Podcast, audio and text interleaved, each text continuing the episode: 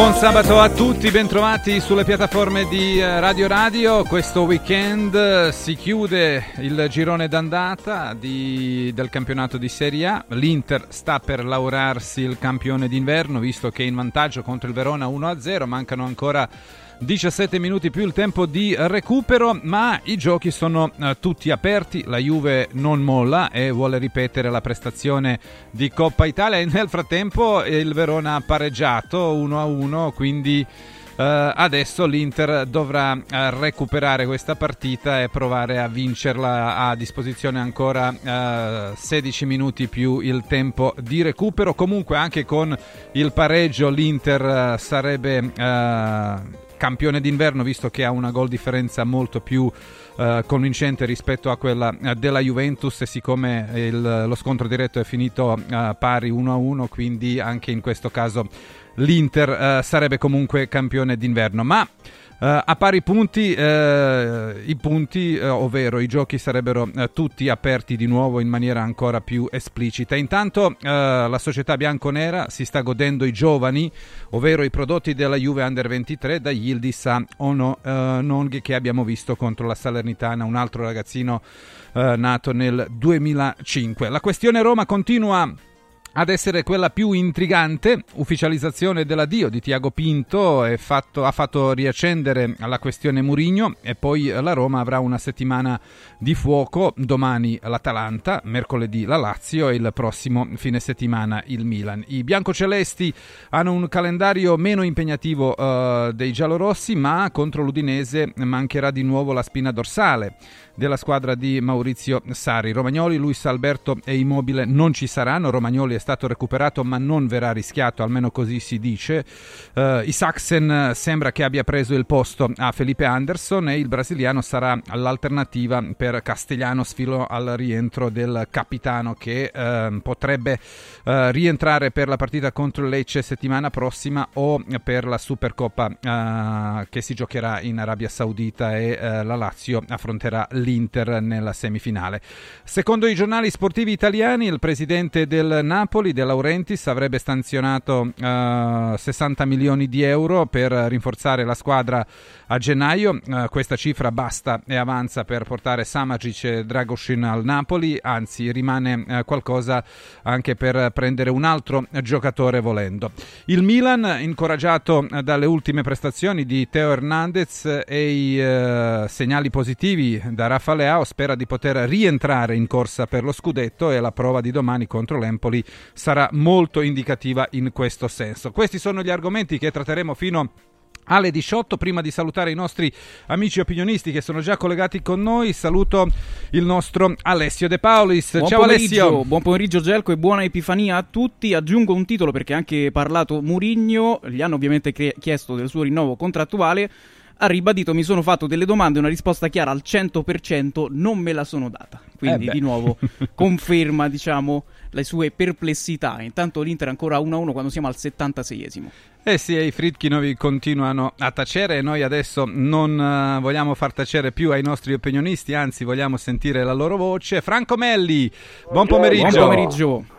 Eh, e buona Befana. La c'è la notizia della Befana, vediamo sì. se dura. Allora, salutiamo Furio Focolari. Ciao Furio, buongiorno. Ciao, ciao ragazzi, buongiorno a tutti.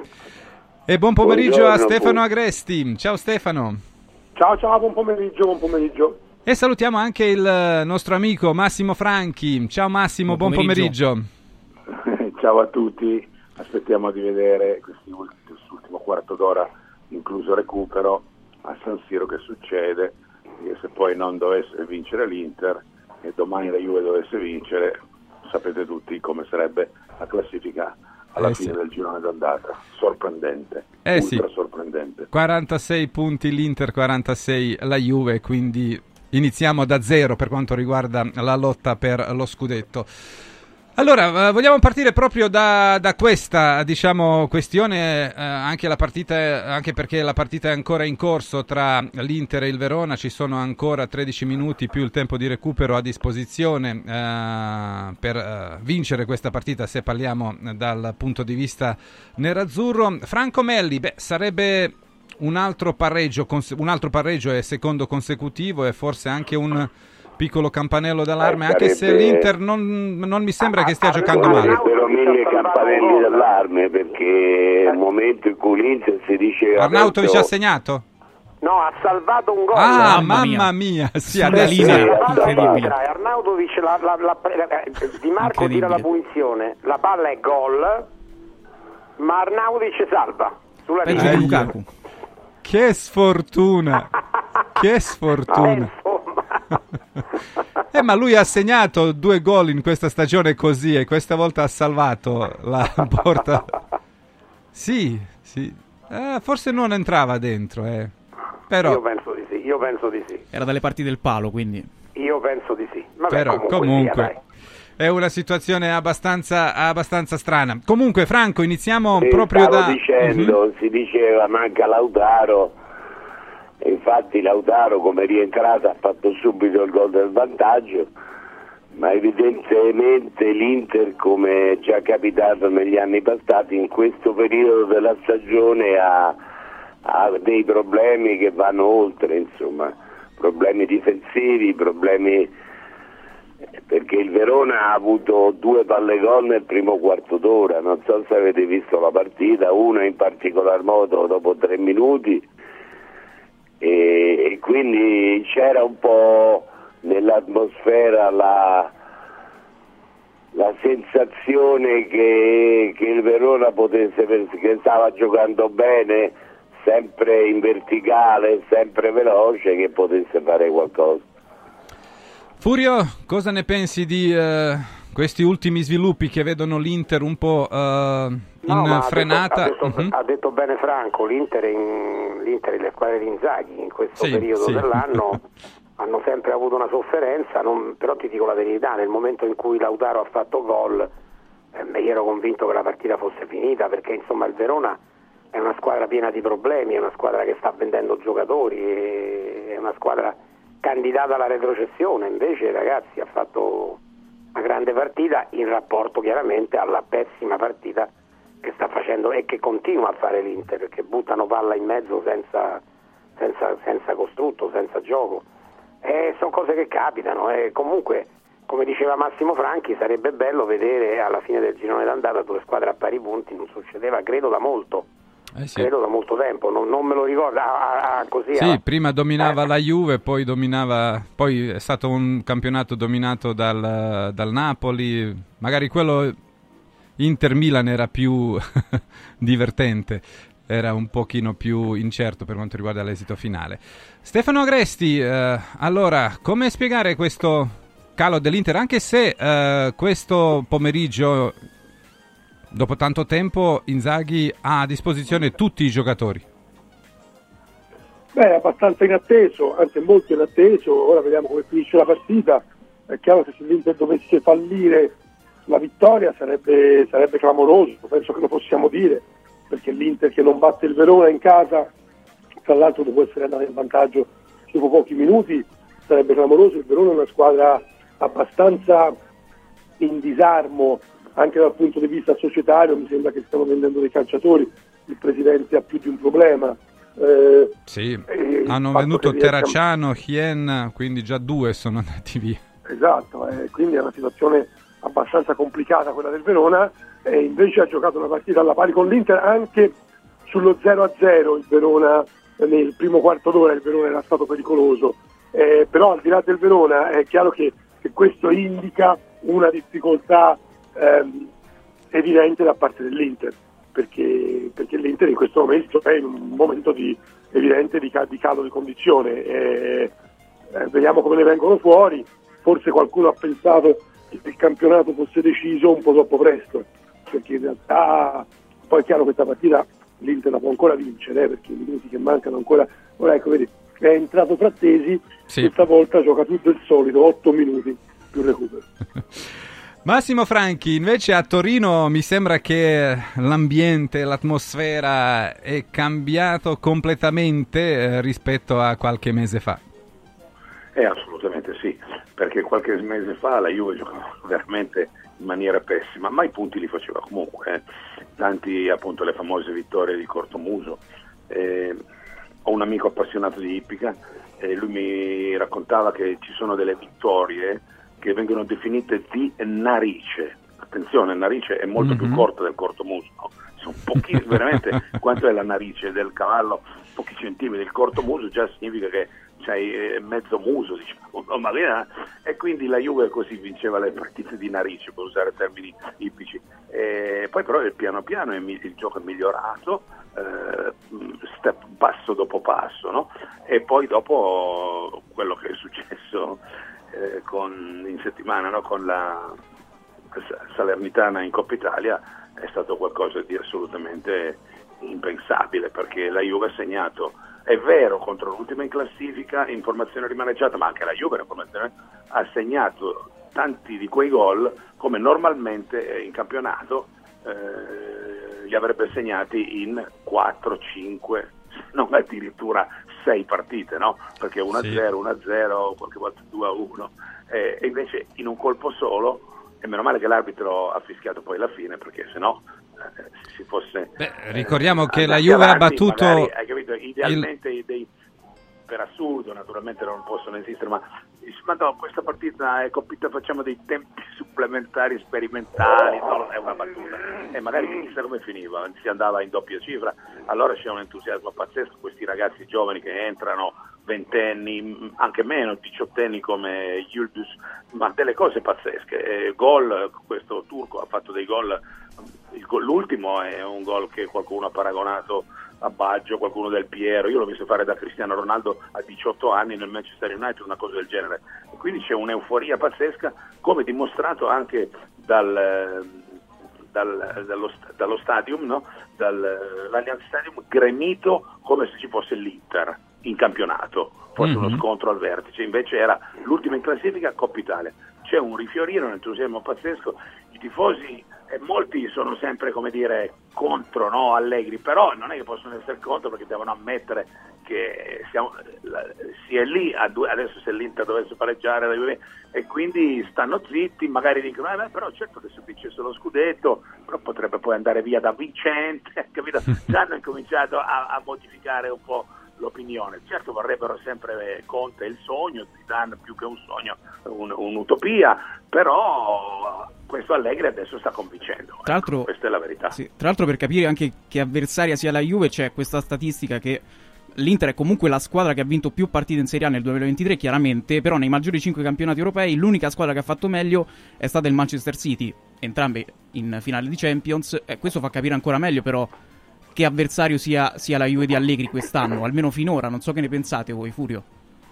Ma io penso tutto il bene possibile della Juve quest'anno, però adesso andarsi a, a misurare con la partita di, con la Salernitana che giocava con, con 9, 9 seconde linee, l'ultima in classifica della Serie A aveva 9 seconde linee e non è vero Massimo che anche la Juventus, la Juventus aveva, aveva almeno 7 titolarissimi, quindi la, la, partita quella lì non fa testo, però tutto il resto sono d'accordo, la Juve sta facendo un campionato straordinario sta, e adesso si approfitta di questo svarione eh, dell'Inter, perché questo è uno svarione, l'Inter non, e, e, continua a giocare male, eh, io chiaramente mentre parliamo la sto vedendo, continua a giocare male, senza logica, palle buttate via e, e, quindi la Juve si troverà prima in classifica e sarà un bel, un bel, primo, un bel primato che nessuno, onestamente nessuno si aspettava, nessuno pronosticava, diciamo la verità, eh, adesso forse tutti salgono sul carro della Juve, io no perché non la pronosticavo e per me è una sorpresa incredibile.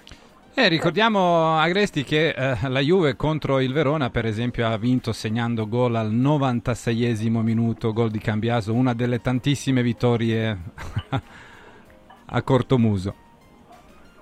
Ma sai, meglio vincere 10 volte 1-0 che una volta 10-0. Cui io questa cosa, questa avversione, questa avversione che, che, che avete tutti per le vittorie per 1-0, invece sono le vittorie da grande squadra, ieri l'altro ho visto il Real Madrid contro il Mallorca che ha sofferto per tutta la partita, poi ha vinto 1-0 con un gol di Rudiger a 10 minuti dalla fine, è la vittoria della grande squadra, non puoi pensare di vincere sempre eh, con ampio margine perché, perché quello è, non, non, è, non, è, normale quello. Eh, il Milan di Capello vinceva di un, di un gol, eh, poi avete visto eh, ehm, Allegri ha appena battuto il record degli 1-0, è l'allenatore che ha vinto più partite 1-0 da quando ci sono i tre punti, ma quello che deteneva il primato precedente era Ancelotti, cioè quindi non esattamente un catenacciaro.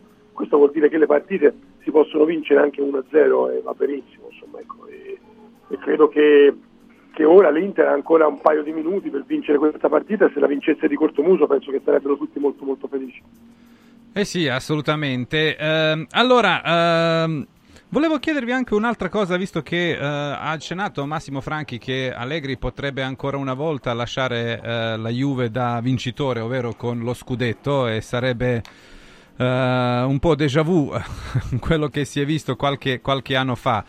Ehm, ma Massimo, ma veramente ehm, Allegri potrebbe lasciare anche in caso in cui dovesse vincere lo scudetto? Nonostante no, avesse un altro anno del contratto? No, no, no, no, ma questo, bravo, giusta, la domanda è corretta. No, io ho parlato di, dire, di, ipotesi da parte dei tifosi della, della parte eh, di tifosi, della tifoseria che è anti-allegriana, no? Allora loro dicono, e eh, certo, però essendo tifosi eh, farebbe molto piacere vincere lo scudetto, soprattutto contro un'avversaria così forte come l'Inter, finalista dell'ultima Champions, eccetera, questi risultati, questa statistica che avete detto prima, no? quelle che hanno fatto più punti insieme alla finalista vincente di Champions. Eh, questo sicuramente i tifosi lo, lo, lo sperano, no? però vorrebbero anche il loro proprio sogno assoluto sarebbe si vince lo scudetto, magari la Coppa Italia, ma è lo scudetto più importante della Coppa Italia, e eh, Allegri lascia da vincente, ma deve essere, e così torna Conte, perché è, è sempre l'idolo dei tifosi, poi si sa che lui è tra virgolette come si dice gobbo dalla nascita, è tifoso della Juve, anche se è un super professionista, ha dimostrato anche, anche sul campo, anche con uno scontro eh, con Agnelli che lo aveva insultato volgarmente, quanto lui volesse eh, in quel momento lì, tra virgolette, odiasse invece la Juventus perché voleva vincere a tutti i costi e poi ha vinto.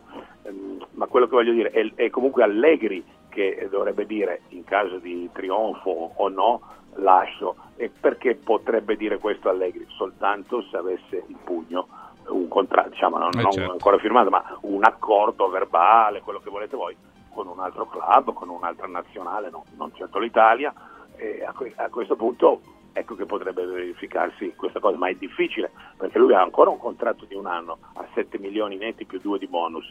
Se dovesse vincere lo scudetto scatterebbero alcuni bonus, eh, la Coppa non c'è perché eh, no, non la fa la Juve e a questo punto credo che sarebbe anche dura per lui onestamente rinunciare eh, con un contratto così bello, con, con il dire, l'austerity che sta incominciando ad imperare anche nel calcio non solo italiano ma, ma europeo. E però ripeto, i tifosi sognano questo, sperano che io, io sparo un nome a caso, ma no, l'Arsenal poi va bene in Inghilterra, eh, va benissimo. Un, un, nome così, il, il Chelsea no, che sta andando male eh, con il super sopravvalutato Pochettino. Eh, e allora c'è questa possibilità, eh, ci, se ci fosse questa possibilità magari Allegri potrebbe dire ma sì adesso mi hanno rotto le scatole con queste polemiche esco da vincente ma sono tutte ipotesi, supposizioni, illazioni di concreto non c'è nulla eh sì, ehm, ci troviamo anche in una posizione molto ehm, curiosa perché alla fine della stagione eh, tutte le big potrebbero rimanere senza il proprio allenatore perché Mazzarri non rimarrà sulla panchina del Napoli, questo è poco ma sicuro. Murigno, mm, il contratto scade eppure oggi si è riparlato de- del suo rinnovo e Fritkinovi continuano a tacere. Sappiamo che il rapporto tra Sarri e Lotito è così. Un giorno dicono che rimarranno insieme per altri anni, apriranno i progetti, i, ci- eh, i cicli, eccetera, eccetera. Poi arrivano le notizie che Sarri è, è stanco, stufo, eccetera, eccetera. Poi eh, abbiamo situazione con uh, Inzaghi, in caso in cui non dovesse vincere lo scudetto, non credo che rimarrà sulla panchina de- dell'Inter. E poi eh, anche Pioli rischia oramai da diverse settimane di essere esonerato. No, tante... Ha segnato l'Inter. Ecco, ha segnato l'Inter e eh, quindi... Eh, questa è... Eh, adesso si parlerà molto perché vedo un giocatore eh, sdraiato nella... nell'area di rigore della... del Verona. No, non, pe- non poi penso. sì.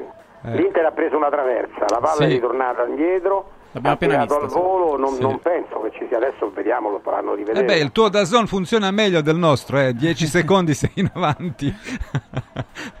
e quindi vediamo adesso cosa succederà. Comunque una vittoria se gol verrà È in convalidato. mutande. Sì, sta Eh, facendo vedere. Rimane, rimane- rimane la pessima prestazione dell'Inter. eh. Eh, e sì. qui torniamo al discorso, comunque c'è un VAR in corso adesso. Eh, so per che cosa questo. Dobbiamo... Rimane la pessima prestazione dell'Inter e questo va per il discorso del cortomuso. Il cortomuso, lo dico a Stefano che lui mi, mi è sembrato un fautore, io non lo sono. Cioè, il cortomuso, cioè vincere 1-0, una partita che meriti di vincere 1-0 va bene, ma quella di dire soffri, soffri, soffri e poi vinci 1-0 a me sinceramente non appare come una cosa assolutamente no. Cioè, Assolutamente sì. Allora, quindi... la partita comunque dell'Inter rimane una pessima partita Pessima. e un campanello d'allarme. Eh sì, e come giustamente Franco ricordava, a gennaio, febbraio Inzaghi di solito qualche difficoltà eh, trova sulla panchina di qualsiasi squadra, sia della Lazio in passato che eh, sulla- su quella dell'Inter. Certo, se attraversi questo periodo vincendo di cortomuso, però, insomma, mi sembra un buon modo di, di attraversare No, no, questi qua è momenti. tutto di- regolare, mi sembra. non- E il gol è stato convalidato, Furio? O è ancora... Ma sì, eh, ma no, non, non- non vedo più, eh, eh, penso di sì, non- però ho rivisto tutte le azioni, non, non vedo niente di irregolare. È incredibile come Frattesi, eh, qui ha ragione Agresti, no? Eh, Fra- Frattesi non viene chiamato in causa, non viene... Eh, ma chi fai fuori, eh, Furio? Tra so, Barella, ma gioca- ma Cialanoglu e minuti, Soprattutto in una squadra che sta giocando così male, non può giocare. Io sapete quanta stima ho di Inzaghi, ma lui ha queste cose che non, e lo ha fatto anche alla Lazio con alcuni giocatori.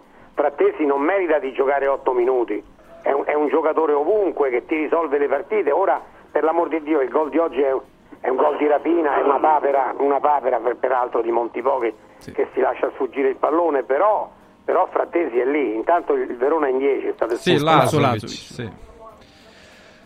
Ah, ok. Ah, beh, adesso eh, i discorsi... Beh, non cambiano perché eh, anche con due punti eh, di... Resta la brutta prestazione, dici? No, no, nel senso che la Juve è sempre là, cioè non cambia molto se sono a pari punti o la Juve ha un ritardo di due punti, perché si è detto molte volte se la Juve dovesse arrivare nel mese di aprile con eh, uno svantaggio di due, tre punti e eh, l'Inter ancora impe- impegnata in Champions League, la squadra bianconera sarebbe in posizione anche di vincere lo scudetto e credo che quelli che la pensano così che abbiano ragione. Ma il fatto che volevo sentire da voi, il punto è che quasi tutti gli allenatori eh, e l'unico Inzaghi sembra che potrebbe confermarsi in caso in cui dovesse Porta vincere lo vuota, porta scudetto. vuota, porta vuota. Eh sì, sì, perché il por- Clamoroso errore di Barella che sbaglia a passare a Sanchez che dorme e a porta vuota perché Montipò era in area avversaria, all'Inter manca il 3-1. Però importa poco, dai, la partita è finita. No, è finita, sì. È strano. Allora, eh, Franco Melli, è successo qualche volta nella storia, non credo che tutte le B cambiassero l'allenatore in una stagione, cioè dopo una stagione e contemporaneamente? No, tutti insieme non me lo ricordo, però ogni tanto c'è questa rivoluzione, insomma si cambiano gli allenatori, ma adesso il prossimo anno forse sarà particolarmente accentuato il cambio. Come dici te, l'unico sicuro po- po- potrebbe essere Inzaghi se vince Sì, eh, Gelco, se perché vince. se non vince nemmeno lui è sicuro. Assolutamente. Eh, Franchi, tu cosa ne pensi di questa rivoluzione che si stia, sembra che si stia prospettando? Ma sì, Pioli dovrebbe, essere, dovrebbe aver finito, esaurito il suo ciclo, Eh, si, si attende, adesso non si può dire ai giorni perché in Italia è diverso rispetto all'estero, quindi A- a- attenzione, scusa, Fra- ma, scusa Sì, prego, Massimo, prego. ma c'è, c'è un checking possibile rigore... Ah no, per il Verona io pensavo. Eh, per l'Inter? Eh beh, No, non per- cambia per molto l'Inter- per l'Inter. scusa se ti ho interrotto, non cambia nulla. Credevo che fosse per il Verona. Sarebbe Non colpo di scena. Clamoroso. Sì, sì, eh, per l'Inter. Sull'azione Sì, prima di No, siccome Barella. c'era stata un qualcosa in Sì. aria nell'azione precedente. Sì. Ma potrebbero allora anche risparmiarselo Verona, questo, E allora ho eh. interrotto perché sarebbe stato Eh, clamoroso. sì, sì. Così forse sa anche No. rigore, ma non, non conta niente. Sì, questo è Una accane- pignoleria, accanimento No, però aspetta, terapeutico. no, è come dico io, scusate. Sì. Eh. C'è un rigore per il Verona probabilmente. Fermi tutti, qui cambia la storia, eh. Mamma mia. Rigore per il Verona. Aia. Ha segnato Furio? No, eh, lo deve battere. Però Sì, Darmian, ha, ha Darmian. segnato, ha segnato, dico. Ha È già stato dato? Sì, sì, sì. Darmian, Darmian nel tentativo di rinviare da un calcione a un avversario. Eh sì. Calcio Eh, di rigore, rigore. Gelco. Sì, sì. concedono il rigore. E vedi che avevo, avevo visto bene, Gergo, mi sembrava Eh, sì. strano. Siamo al 99esimo minuto. Quindi Massimo ti ho interrotto, ma era il caso, capisci? Ma ci mancherebbe, ma Eh. ci mancherebbe assolutamente. Eh, vai, vai Furio, visto che tu sei in anticipo hai- rispetto a noi. perché non so. Sì, allora c'è, c'è ti raffulava trovi, sul dischetto. Dazzon, eh, C'è un accelerato, dazzone più veloce, ve lo dico subito. Ecco, Henry eh, mette la palla sul più di 10 dischetto. secondi rispetto a te. Davvero io Aspetta, aspetta, Massimo, sentiamo, sentiamo Furio. Vai, Furio. infatti Ecco, ecco, ecco, lo sta partendo l'arbitro dagli ultimi ritocchi. Sammer si prepara, va a calciare. Eh, questa è clamorosa, eh. Questa è clamorosa perché torniamo a tutti i discorsi di prima. Un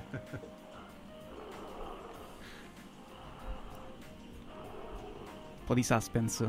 Eh sì. Vai, ecco, Furio, calcia, racconti, che succede? eh, calcia e prende il palo, e prende il palo ed è fuori. Clamoroso. Clamoroso. Clamoroso. Pazzesco. Una partita pazzesca. Mamma mia, che questa partita per i tifosi dell'Inter non era per quelli che hanno problemi No, di cuore. di cuore, quindi Forse neanche Ma- per quelli della Juventus che sono in visione. Potete immaginare se poi la- l'Inter vincesse lo scudetto per un Due punto punti, o eh, due sì. punti di vantaggio. No, Avrebbero qualcosa da dire a È eh? O se, o se il Verona uscisse, cioè scendesse in Serie B per un punto. Eh beh, sare- sarà poi tutto da, da vedere nella Sì, seconda parte Adesso gioca il. Cagliari, tra l'altro, che ha 14 punti come il Verona, quindi Mm. stanno proprio lì, diciassettesima e diciottesima. Allora, visto che siamo arrivati alle 14.27 minuti, andiamo a fare... Aspetta Leo, eh, andiamo a sentire la vostra per quanto riguarda la partita perché l'avete vista tutti, eh, date un commento a quello che è successo a San Siro all'ora di pranzo partendo da Stefano Agresti. Ma alla fine l'Inter, l'Inter ha vinto è, è finita no Furio perché io ormai, ormai È finita, è finita. No, no, Ah, no, ecco, stanno no, no. giocando. Sono- siamo al 101esimo minuto, ma stanno ancora giocando. Ah, Ah, non è ancora finita, quindi no. perché Furio, Furio sta- stava al rigore del 2-2 quando noi eravamo ancora sull'1-1 Eh sì, gol? Eh. Lo so, No. beh, Furio, tu hai un internet veramente bomba, eh, quando riesci a... O hai, hai eh, Dazon su Sky e per questo motivo vedi prima di Ho noi. da zona su Sky. Ah, ho ecco, questo è il segreto. questo è il segreto. Quindi... No, beh, l'Inter, l'Inter ha giocato una, partita, una partita molto brutta, eh, alla fine eh, insomma, se, non, se non capita ancora niente eh, Ecco, la porta a finita in casa, questo momento.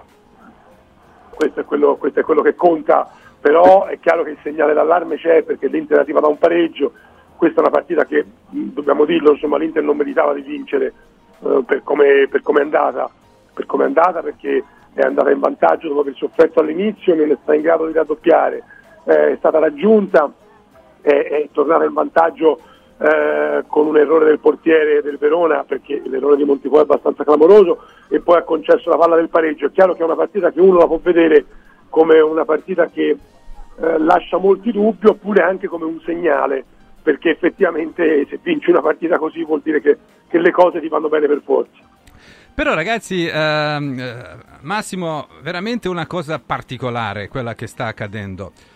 La Juve e l'Inter hanno perso contro il Sassuolo, hanno pareggiato con il Bologna e con il Genoa e hanno vinto quasi allo stesso modo con diciamo grande C contro il Verona. sì, è vero. Eh, ma è, come ha detto Stefano, una pessima anche fuori una pessima partita da parte dell'Inter, però poi i gol li ha fatti e se mm, Montipò ha fatto una, una, una papera da Jalappas, perché io poi l'avete rivista, magari qualcuno l'ha vista, l'hanno fatta vedere mm, parzialmente da, diciamo, da dietro, eh, tre quarti e si vede che lui la palla l'aveva già bloccata e poi gli L'aveva già bloccata e poi gli era, sfugge, era sì, proprio sì. Tra, i, tra i guantoni l'aveva presa e poi gli, gli scappa e rimbalza. E No, ma, ma sembra a- deciso dall'alto, sembrava deciso questa partita la dovesse vincere l'Inter a tutti i costi perché Montipò fa quel regalo e poi Henry sbaglia un rigore, ti dico la verità, concesso che comunque con il VAR adesso sti rigori li danno perché il calcio c'è ma sono quelli che io chiamo rigorini, ma comunque c'era e, e Henry lo sbaglia clamorosamente, fa, fa il saltino alla... sì alla- tipo il Giorginio l'ha tirato Sì, alla Non Giorginio. segnano mai con quel saltino. Mai. fanno sto saltino da imbecilli proprio, cioè. trattino, sì. Eh, e poi lui aveva spiazzato eh, Sommer no? perché Sommer va sulla sinistra il palo lo prende Lo aveva spiazzato il rigore da quel punto di vista, alla però, Bonucci però non è colpita Bonucci. bene la palla, perché la palla prima di arrivare in porta batte terra, quindi è una palla non colpita male, bene e colpisce il palo. colpito male invece prende il palo esterno, hai più probabilità Sì, il di Aspettate, aspettate, porta, aspettate, ragazzi. Allora, eh, sentiamo prima, eh, cioè facciamo finire Massimo Franchi, poi Furio e Franco. Vai Massimo. No, no, ma ho finito, nel senso, esatto, ci, ci- ha avuto ancora la possibilità al 99esimo il Verona di pareggiare, ma come, dice, come dice il proverbio che a causa del suo mal piange se stesso, cioè più che darti un rigore al 99esimo e poi lo sbagli, allora eh, ciao. Eh, L'Inter ringrazia e, e mantiene come minimo un vantaggio di due punti minimo sulla Juve, poi bisogna vedere perché adesso la palla passa alla Juve e non sarà, non solo perché l'ha detto Allegri, ma non sarà una passeggiata alla Recchi come lo è stata in Coppa Italia. e Mhm. questa è la, è la verità. Furio? Sì, eh, la prestazione brutta rimane, il, il Verona meritava tranquillamente di pareggiare, eh, però come dice Massimo poi a causa del suo malpianca a se stesso ha commesso una serie di errori finali, da, da quello di Montipò a rigore sbaglia, ma ti dico di più, eh, Henry sbaglia il rigore, la palla torna in campo e c'è un giocatore del Verona, non, adesso non mi ricordo quale, che ha la porta spalancata, tira in porta e la butta fuori. Cioè, quindi era proprio scritto, però rimane la cattiva prestazione e bisogna vedere che cosa succederà nelle prossime partite perché sappiamo che questo è un periodo in cui le squadre di Inzaghi non vanno bene, questa l'ha sfangata, però la Juventus è lì in agguato. Meli? Ma secondo me è la peggiore prestazione dell'Inter in questo campionato. Però il fatto che abbia vinto può significare che sia l'anno dell'Inter, a prescindere da tutti i cali di forma che, che Inzaghi potrà gestire. E allora sì, eh, l'Inter è- si è laureata praticamente campione, campione d'inverno, certo ci sarà da vedere anche il... Questa partita la ricorderemo secondo me anche a Eh sì, fine sì. stagione. Era Folo Runcio Furio che ha sbagliato la, la ribattuta di testa Sì, sul, sì, è sul vero, è calcio di vero, è vero. rigore. Adesso, adesso che me lo dici mi viene, mi viene in mente, sì.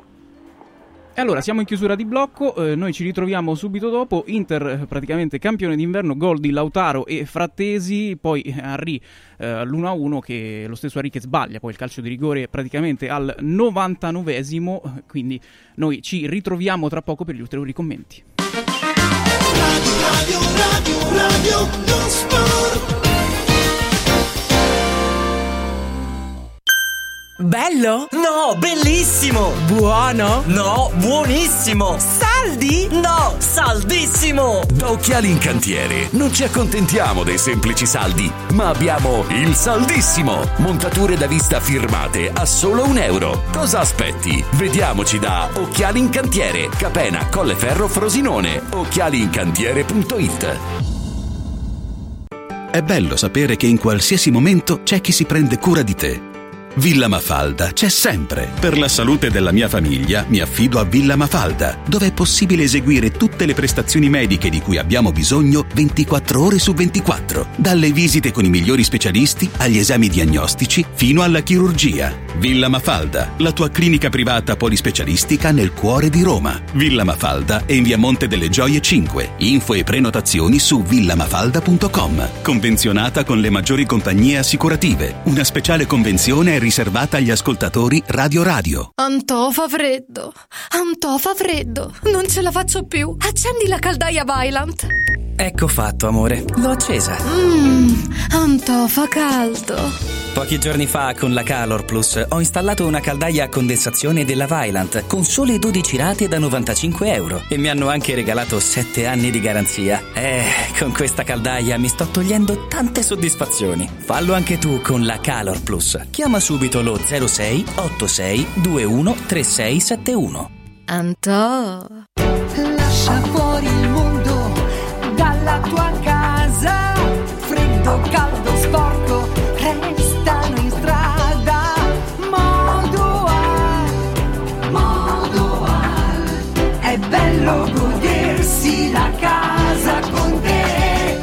Modoal. Infissi sciuco che durano nel tempo. Il tuo preventivo su modoal.it. Modoal. Ti augura buone feste. Stanno tornando gli incentivi statali da Valentino concessionaria Volkswagen. Ma i fondi sono destinati a durare pochi giorni e per non perdere questa opportunità ti attendiamo oggi stesso. Fino a 5.000 euro di vantaggi con rottamazione statale su Polo, Taigo, T-Cross, T-Rock, Golf e Tiguan, anche in pronta consegna. Valentino concessionaria Volkswagen, via Tiburtina 1097, via Tuscolana 1233, via Paesiello e Largo Lanciani. E da oggi anche nel megastore di via Prenestina 911. Nuovo, usato, certificato, service e ricambi. ValentinoAutomobili.it 6 gennaio, apertura straordinaria.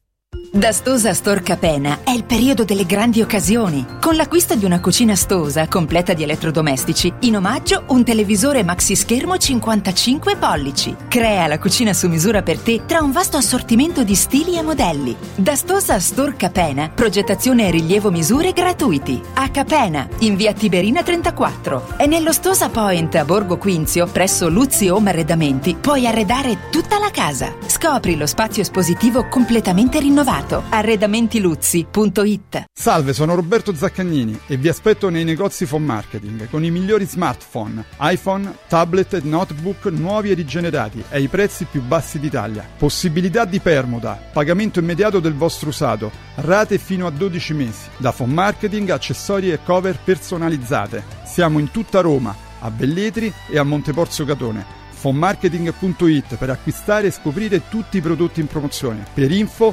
377 289 4183.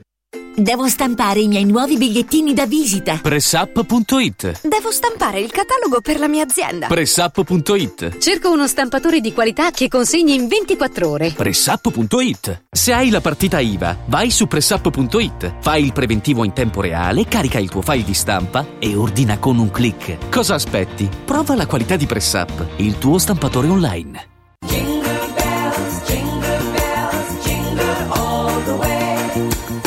Buone feste da Radio Radio.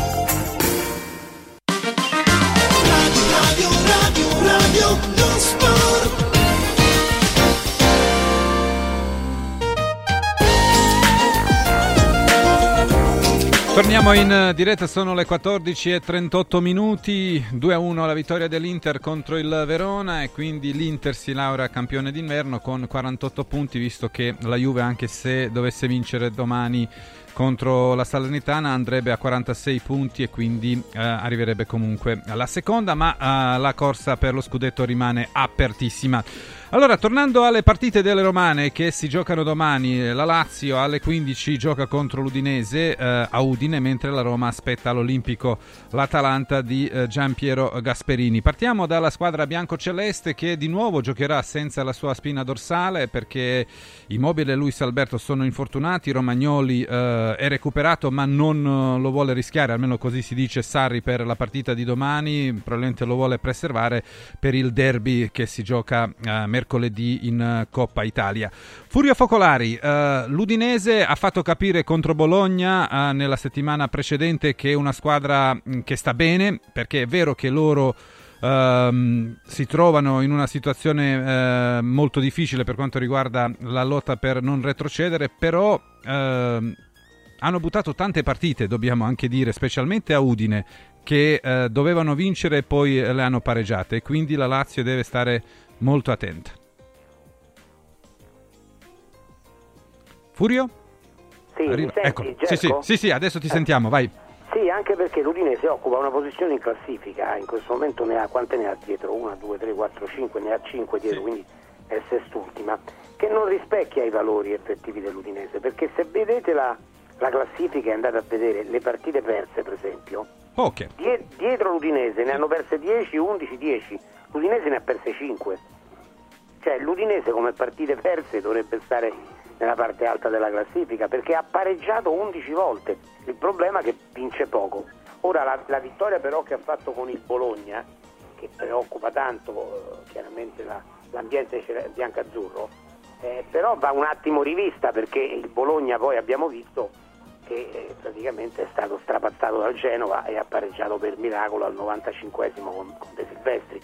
Quindi quello che ho visto ieri io, eh, ma penso tutti quanti voi, è un Bologna che, che in questo momento sta pagando. Eh, però la- mancano giocatori importanti al Bologna. Ieri mancava Ferguson, Ndoye, eh, quindi Sì, rientrava Orsolini Sì. però che è il titolare del ruolo, non, non era così grave, cioè voglio dire eh, il Bologna non sta giocando più bene, ieri non ha giocato bene, il Bologna si è messo in, in- in evidenza per un grande gioco che ieri non ho visto, probabilmente io non ho visto la partita Udinese-Bologna, probabilmente ha giocato male anche a, Bolo- a Udine, quindi la, la vittoria in quel caso lì la vedo ai fini della Lazio, eh, attenzione, un pochino ridimensionata.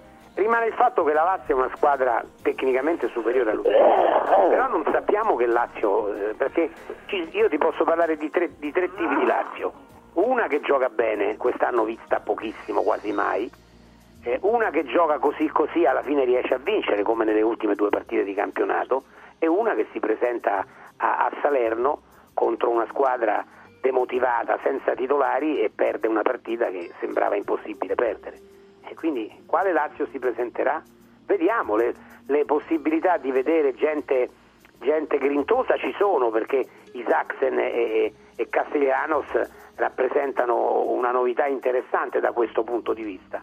Vediamo se riusciranno a confermarsi su quello che abbiamo visto nel, nel secondo tempo di Lazio Frosinone. Stefano Agresti, cosa ne pensi eh, di queste voci che arrivano da Formello e raccontano che i Saxen eh, avrebbe preso il posto di Felipe Anderson e che il brasiliano farà eh, il vice eh, di Castellanos in assenza eh, di Ciro Immobile, ovvero entrerà in gioco solamente come il falso 9 se sarà questa la scelta di, di Sari. ma in questo momento mi sembra che Isaacsen meriti di avere più spazio perché ha fatto vedere delle buone cose, Felipe Anderson sta disputando una stagione pessima e mh, tra l'altro insomma, c'è questa questione del contratto che chiaramente eh, se, se Felipe Anderson stesse giocando bene allora non entrerebbe in ballo, ma ora uno deve chiedersi quale, quale vantaggio ha la Lazio a far giocare Felipe Anderson che tra l'altro è in scadenza di contratto e non mi pare che abbia intenzione di rinnovarlo, ehm, anziché Isaacsen che è invece un ragazzo giovane su cui la, la Lazio ha investito denaro e che può diventare il futuro della squadra, per cui io credo che abbia assolutamente un senso, poi è chiaro che, che nel, nel caso in cui ci fosse bisogno di, di sostituire Castiglianos eh, mi sembra che l'unica soluzione sia Felipe Anderson o meglio è quella più collaudata, è quella che l'anno scorso ha funzionato meglio eh, quando non c'era immobile, eh, l'altra potrebbe essere forse Pedro, ma mi pare che, che, insomma, che Felipe Anderson in quella posizione si sia mosso sempre molto meglio di Pedro. Eh, io ho il dubbio, ho, ho la sensazione che Felipe Anderson probabilmente abbia già una squadra perché il suo comportamento è abbastanza strano no? nei confronti anche della Lazio stessa. Eh, lui alla Lazio dovrebbe sentirsi come un re perché la Lazio l'ha ripreso, l'ha voluto, lo ha sempre fatto giocare, Sarri non ha saltato neanche una partita e se lui ha questo atteggiamento nei confronti del possibile rinnovo secondo me insomma, io ho il forte dubbio che abbia già una squadra ehm, più che dietro, insomma, ecco, che abbia già una squadra addosso. Massimo, potrebbe esserci la Juventus dietro Felipe Anderson? Ma così, così è stato detto, è stato scritto, io non, non sono proprio sicuro che sia il giocatore di cui abbia bisogno la Juve come ruolo, soprattutto visto, vista l'esplosione di questi giovani in questa stagione lanciati da Allegri. Però, come appunto sottolineava Stefano, è un giocatore a parametro zero e la Juve, abbiamo visto dalla scorsa estate quando è stata tirata una bella linea sul, eh, sul passato, eh, non, eh, non, non, ci saranno più per il momento, diciamo, per forse per qualche semestre, eh, colpi sensazionali, cioè nel senso di eh, esporsi sensazionali. Per cui i parametri zero sono ben accetti, devi pagare solo il contratto eh, e quindi potrebbe sotto solo quell'aspetto, perché non penso che la Juve abbia bisogno di un giocatore della che pure comunque è un buonissimo giocatore, quando è in forma, quest'anno gioca malissimo effettivamente. Eh, La Juve ha più bisogno di, di centrocampisti eh, puri, di veri centrocampisti, del resto pensava di poter avere Pogba e Fagioli e invece li ha persi per squalifiche assortite. No, Tra l'altro Fabiani ha anche detto eh, ognuno tratti con chi vuole, quindi diciamo sono sì parole Vabbè, ma lui può da, contra- sai, da contratto sei mesi prima puoi trattare, Certo. poi addirittura firmare, poi addirittura firmare. Franco, ti spieghi anche tu, anche tu così questa vicenda Felipe Anderson con una squadra dietro che può essere la Juventus?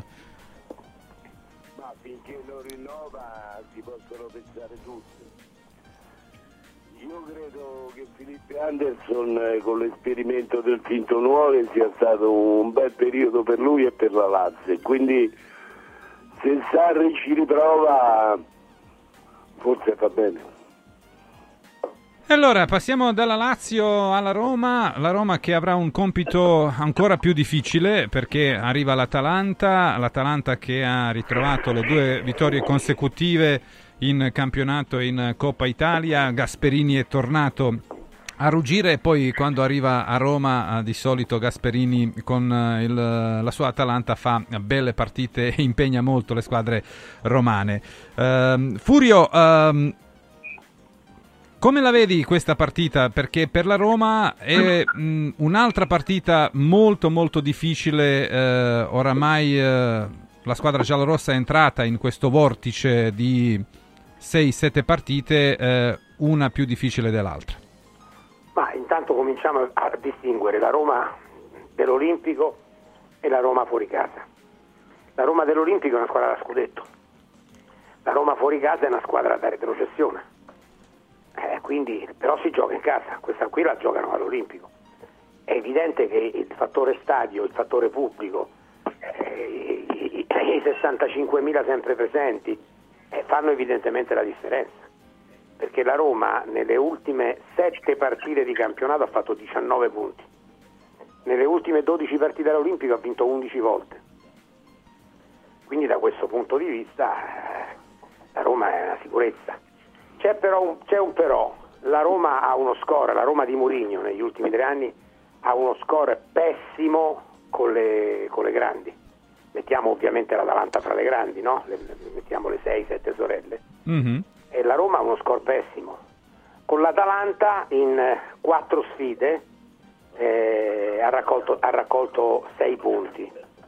Quindi già Ti do un dato preciso, eh, Furio. Otto- nelle ultime otto partite in campionato, cinque volte ha vinto l'Atalanta, una volta eh, è stato eh, il pareggio e due vittorie solo della Roma.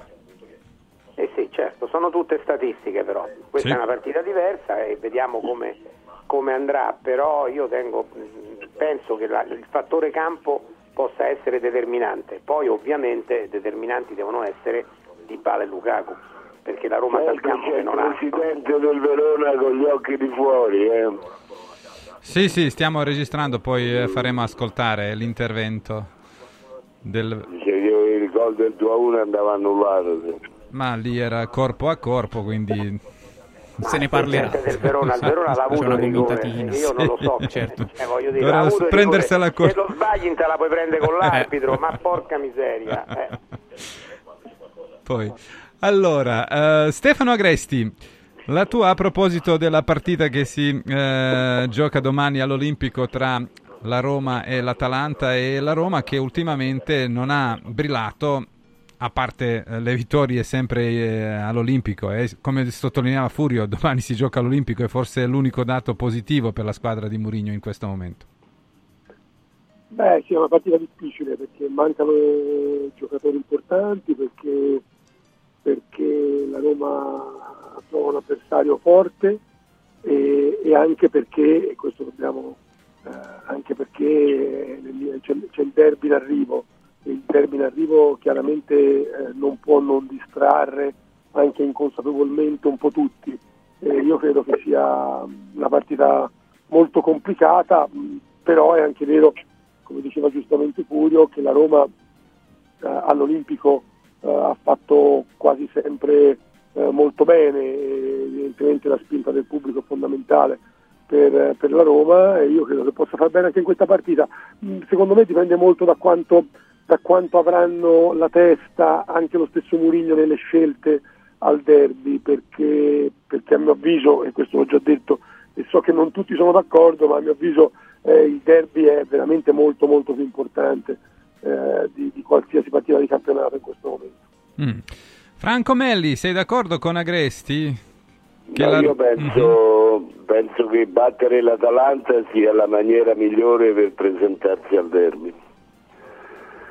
Quindi senza distinguere se è più importante uno o l'altra partita, io so che vincere non fa mai male. Tra l'altro è una diretta concorrente quindi se la batti è meglio e poi ti presenti al derby nelle migliori condizioni.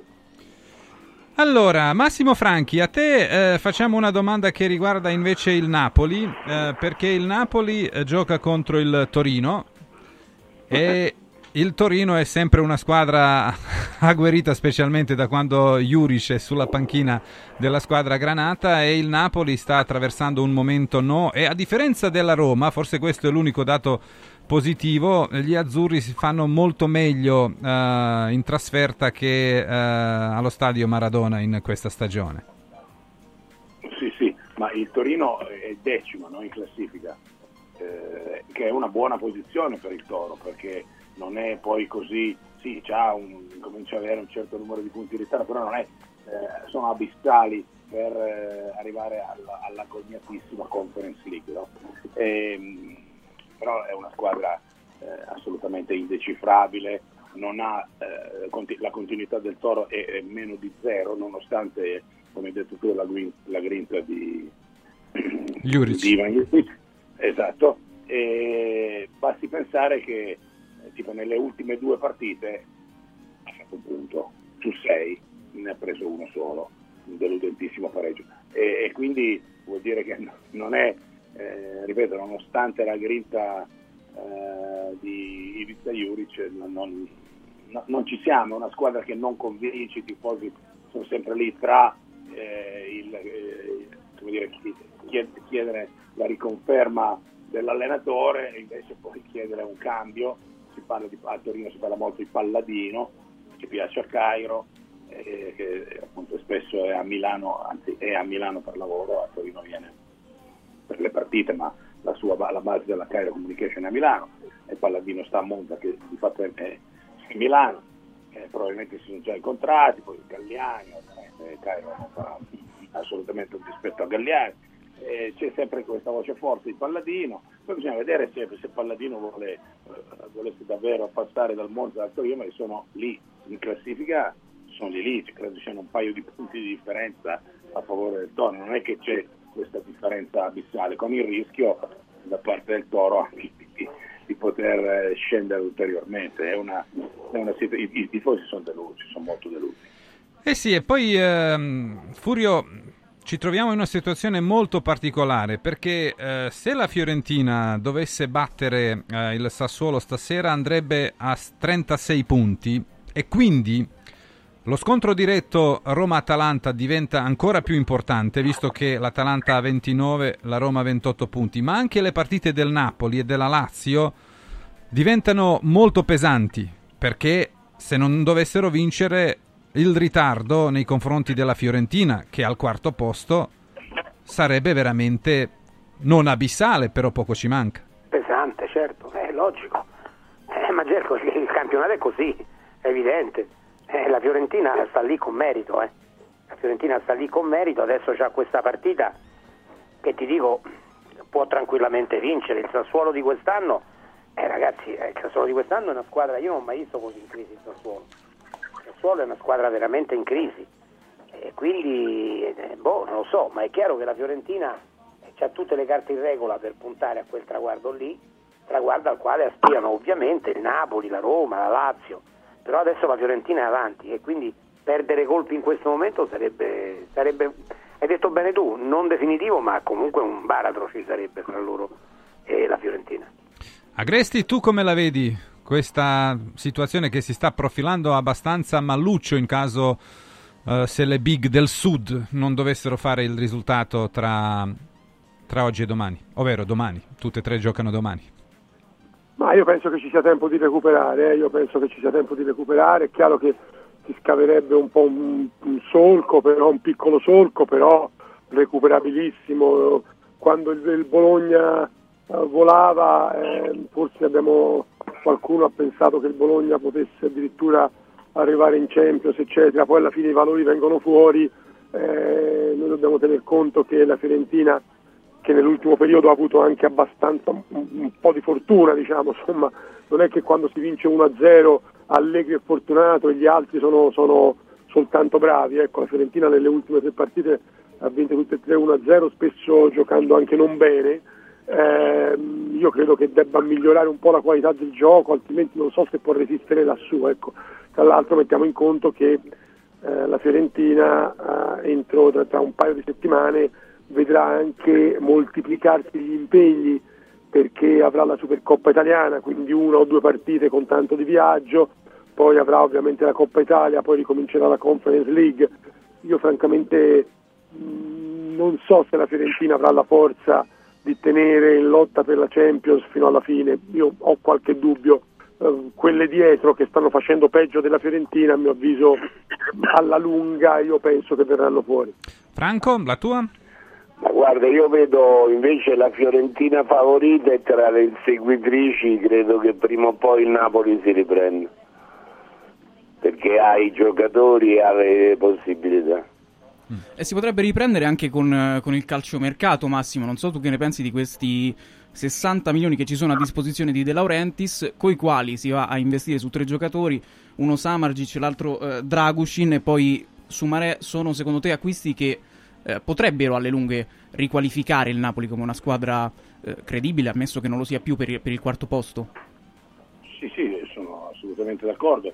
Si pensava che eh, con l'addio di Garcia eh, il Napoli potesse recuperare, adesso a prescindere da Mazzari, proprio perché ci sono stati dei contrasti interni molto gravi tra l'allenatore e alcuni tra i giocatori più famosi e leader diciamo, dello spogliatoio del Napoli. Invece adesso abbiamo visto che per carità Garcia non, era, non sarebbe stato nemmeno da ingaggiare, però la media punti di Mazzarri è nettamente inferiore a quella già molto bassa di Garcia, quindi ha fatto un altro errore, cioè, ha cercato di recuperare ehm, l'errore iniziale di, di, di, luglio quando prese Garcia, eh, però poi invece ha preso uno che fa meno punti dell'allenatore precedente, quindi eh, è un po', si finisce, si va come in un pozzo nero, non sempre peggio, adesso è costretto, beh, l'ha ammesso, eh, cosa, quando il presidente ammette gli errori cosa puoi fare? Eh, adesso ci sono questi giocatori, attenzione però perché di questi tre che ne hai nominato c'è uno il cui papà con nazionale dell'amico Cerco pensa di eh, giocare a poker eh, tipo Texas Hold'em, no? sapendo già che carte hanno in mano gli altri, ma non lo sa, perché lui rilancia, rilancia, cioè è tutto chiuso, rilancia, finché poi con, e poi con De Laurenti devi stare attento perché se prova a fare un rilancio è già fuori dalla porta come, come venne cacciato dall'Inter quando provò a rilanciare che anche quest'estate che anche eh, Raffaella Pimenta lasciò, eh, abbandonò il giocatore mm-hmm. e disse padre fai pure tu, fai, decidi tu, vedi tu cosa ritieni opportuno fare ed è rimasto dove sappiamo all'Udinese. No, però la Gazzetta li dà tutti e tre abbastanza eh, vicini, no? Eh, Samargic No, perché lui quasi... adesso no, non ha ancora fatto il rilancio. Vediamo se il papà Sì. vorrà fare come ha provato con l'Inter a fare il rilancio, solo per questo. Stefano Agresti, com'è lo stato dell'arte di queste tre trattative? Per Samargic sembra che si sia a buon punto per quanto riguarda Dragucin e, e Sumaré?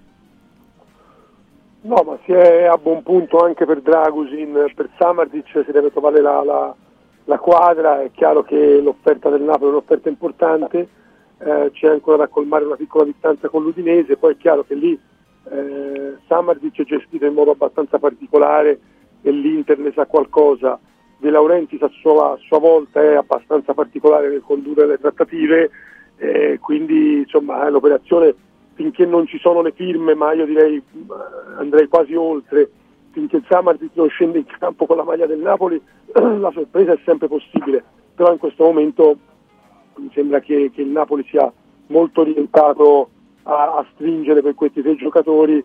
De Laurentiis sta facendo oggi il mercato che, eh, che avrebbe dovuto fare a giugno, lo sta facendo oggi perché probabilmente perché si rende conto che forse facendolo adesso può ancora eh, salvare un posto in Champions che vale tanti, tan- tanto denaro. Quindi Hai parlato oggi- Stefano, hai- Stefano, hai parlato velocemente, o io ho avuto un disturbo sulla linea, come detto che eh, sta facendo il mercato che avrebbe dovuto fare a giù, eh, eh, là è come è stata mangiata dal, dal- dal disturbo telefonico. Giù, quando hai detto giù, ho pensato invece che Giugno ha un'altra persona che incomincia per giù e che non lavora Ah, a Giugno. Pannarli, No, esatto, che avrebbe dovuto fare giusto, il giusto, no? Sì, sì, beh, sì, diciamo che eh, questo è un, merca- è- è un mercato che, che De Laurentiis ora prova a fare per, per arrivare in Champions. La Champions vale tanti soldi, lui li mette ora sperando di, di- di poter, eh, di poter arrivare tra le prime quattro e il Napoli ha ancora tutte le possibilità di arrivarci. Quindi io credo che, che questa sia la mossa di De Laurentiis.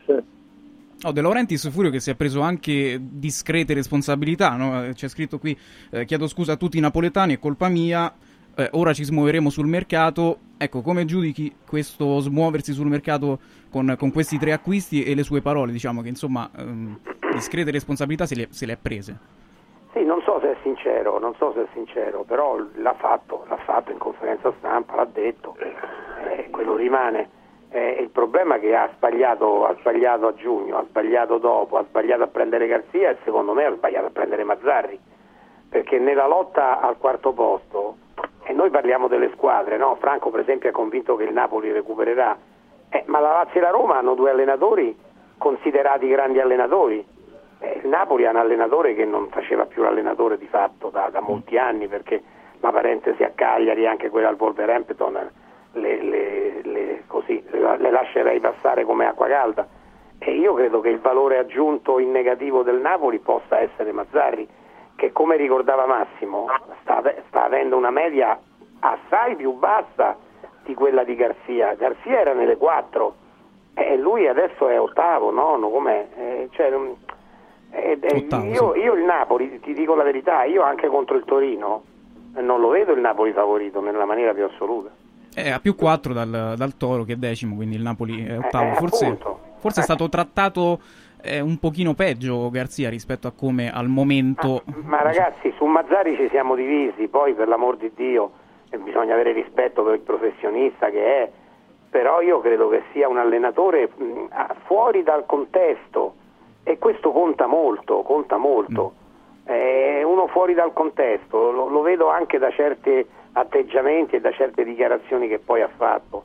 Eh, a, me, a me sembra un pochino fuori contesto, ecco tutto qui. Franco, a chiudere, il Napoli tornerà credibile per il quarto posto anche con questi affari? io vedo che dopo il mea culpa De Laurentiis eh, sta mettendo a disposizione di Mazzarri che certamente ha avuto un, deri- un rendimento addirittura inferiore a Garzia però sta mettendo gli ulteriori rinforzi credo che sia in questo periodo la squadra che si è rafforzata di più quindi credo che possa ancora farci Siamo in chiusura di Benissimo. blocco, grazie a tutti. Grazie a Ciao, Furio, ragazzi. grazie a Franco, Ciao, grazie a ragazzi. Stefano e a Massimo. Noi eh, proseguiamo eh, fra poco, vi faremo ascoltare quello che ha detto in conferenza stampa José Mourinho e poi eh, potete già prenotarvi, apriremo le linee perché avremo un eh, diciamo filo diretto con eh, Enrico Camelio che vi racconterà le ultime per quanto riguarda Mourinho, per quanto riguarda Tiago Pinto, eh, le ultime diciamo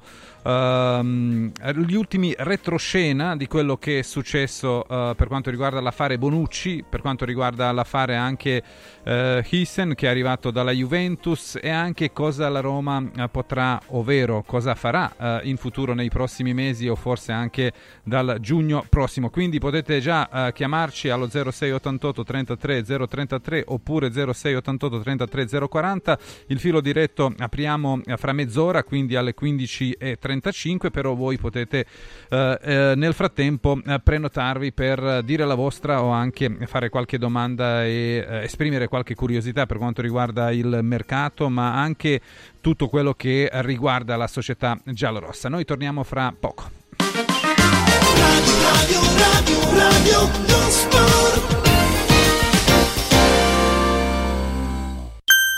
Confartigianato è da più di 70 anni al servizio degli imprenditori e delle loro famiglie, erogando servizi come fisco, credito, avvio d'impresa, export, formazione, consorzio energetico, assistenza sanitaria, CAF e patronato. Abbiamo federazioni di categorie e mestieri firmatari dei principali contratti collettivi nazionali di lavoro e presenti in tutti i livelli istituzionali. Dove c'è impresa, c'è Confartigianato. Confartigianatoroma.it Sapevi che nel latte che acquisti abitualmente potrebbero esserci tracce di antibiotici assunti dall'animale? Berlo regolarmente, specialmente in età pediatrica, potrebbe portare all'antibiotico resistenza, un fenomeno aumentato notevolmente negli ultimi anni. Da oggi puoi evitare questo rischio con latte antibiotic free, l'unico latte che ha ricevuto la certificazione di assenza di antibiotici per l'intera filiera di produzione, 100% made in Italy. Latte antibiotic free, il latte che non conosce antibiotici, lo trovi in esclusiva su radioradioshop.it. La salute, prima di tutto. Sportello Legale Sanità. 12 anni di giustizia ottenuta e di giusti risarcimenti alle famiglie colpite dalla mala sanità. Come per danni provocati in banali interventi ortopedici o per danni o decessi provocati da mancata diagnosi di patologie tumorali. Sportello Legale Sanità. A disposizione di tutti gli italiani contro la mala sanità, senza alcun costo anticipato. 800 700 802 sportellolegalesanita.it centro medico estetico Salus Genovese è sempre all'avanguardia. Infatti trovi elettromedicali per l'epilazione definitiva e i prezzi? I prezzi sono i più bassi del mercato. Prova MS Starlight Laser per un'epilazione definitiva in sole 6 sedute. Prenota una consulenza gratuita al numero 06 44 20 92 81. Salus Genovese a San Cesareo 06 44 20 92 81. Salute e bellezza su misura per te. Olio nuovo extravergine di oliva Sabina Top. Eccellenza agroalimentare del Lazio. Garantito e certificato dal consorzio Sabina Top. È possibile acquistarlo sul sito radioradioshop.it oppure inviando un sms WhatsApp al 348 59 50 222 e riceverlo direttamente a casa in lattine o bottiglie. Sabina Dop. L'origine è protetta. I sistemi Prefedil consentono di costruire pareti in modo semplice, veloce, pulito, a secco, con un isolamento acustico e una resistenza al fuoco eccezionali. Non hanno bisogno di intonaco, ma soltanto di una rasatura e i rivestimenti ceramici vanno applicati direttamente sulla parete grezza, consentono il passaggio degli impianti e accettano tutti i sistemi di fissaggio per qualsiasi carico. Dovete costruire le pareti? Passate da noi al punto Prefedil in via Prenestina 956 a 500 metri all'interno del GRA. Natale in mostra. Un solo biglietto, due avventure straordinarie. Scopri Scientopolis Evolution Park, la mostra scientifica più grande e coinvolgente mai vista in Italia. In piazza San Giovanni, a Roma. Info su italmostre.com. Radio Radio lo sport è immediatamente disponibile on demand. Puoi riascoltarlo tutti i giorni a tutte le ore dalla fine della trasmissione. Cerca Radio Radio lo sport sul podcast di Radio Radio radioradio.it slash podcast. Radio, radio, radio,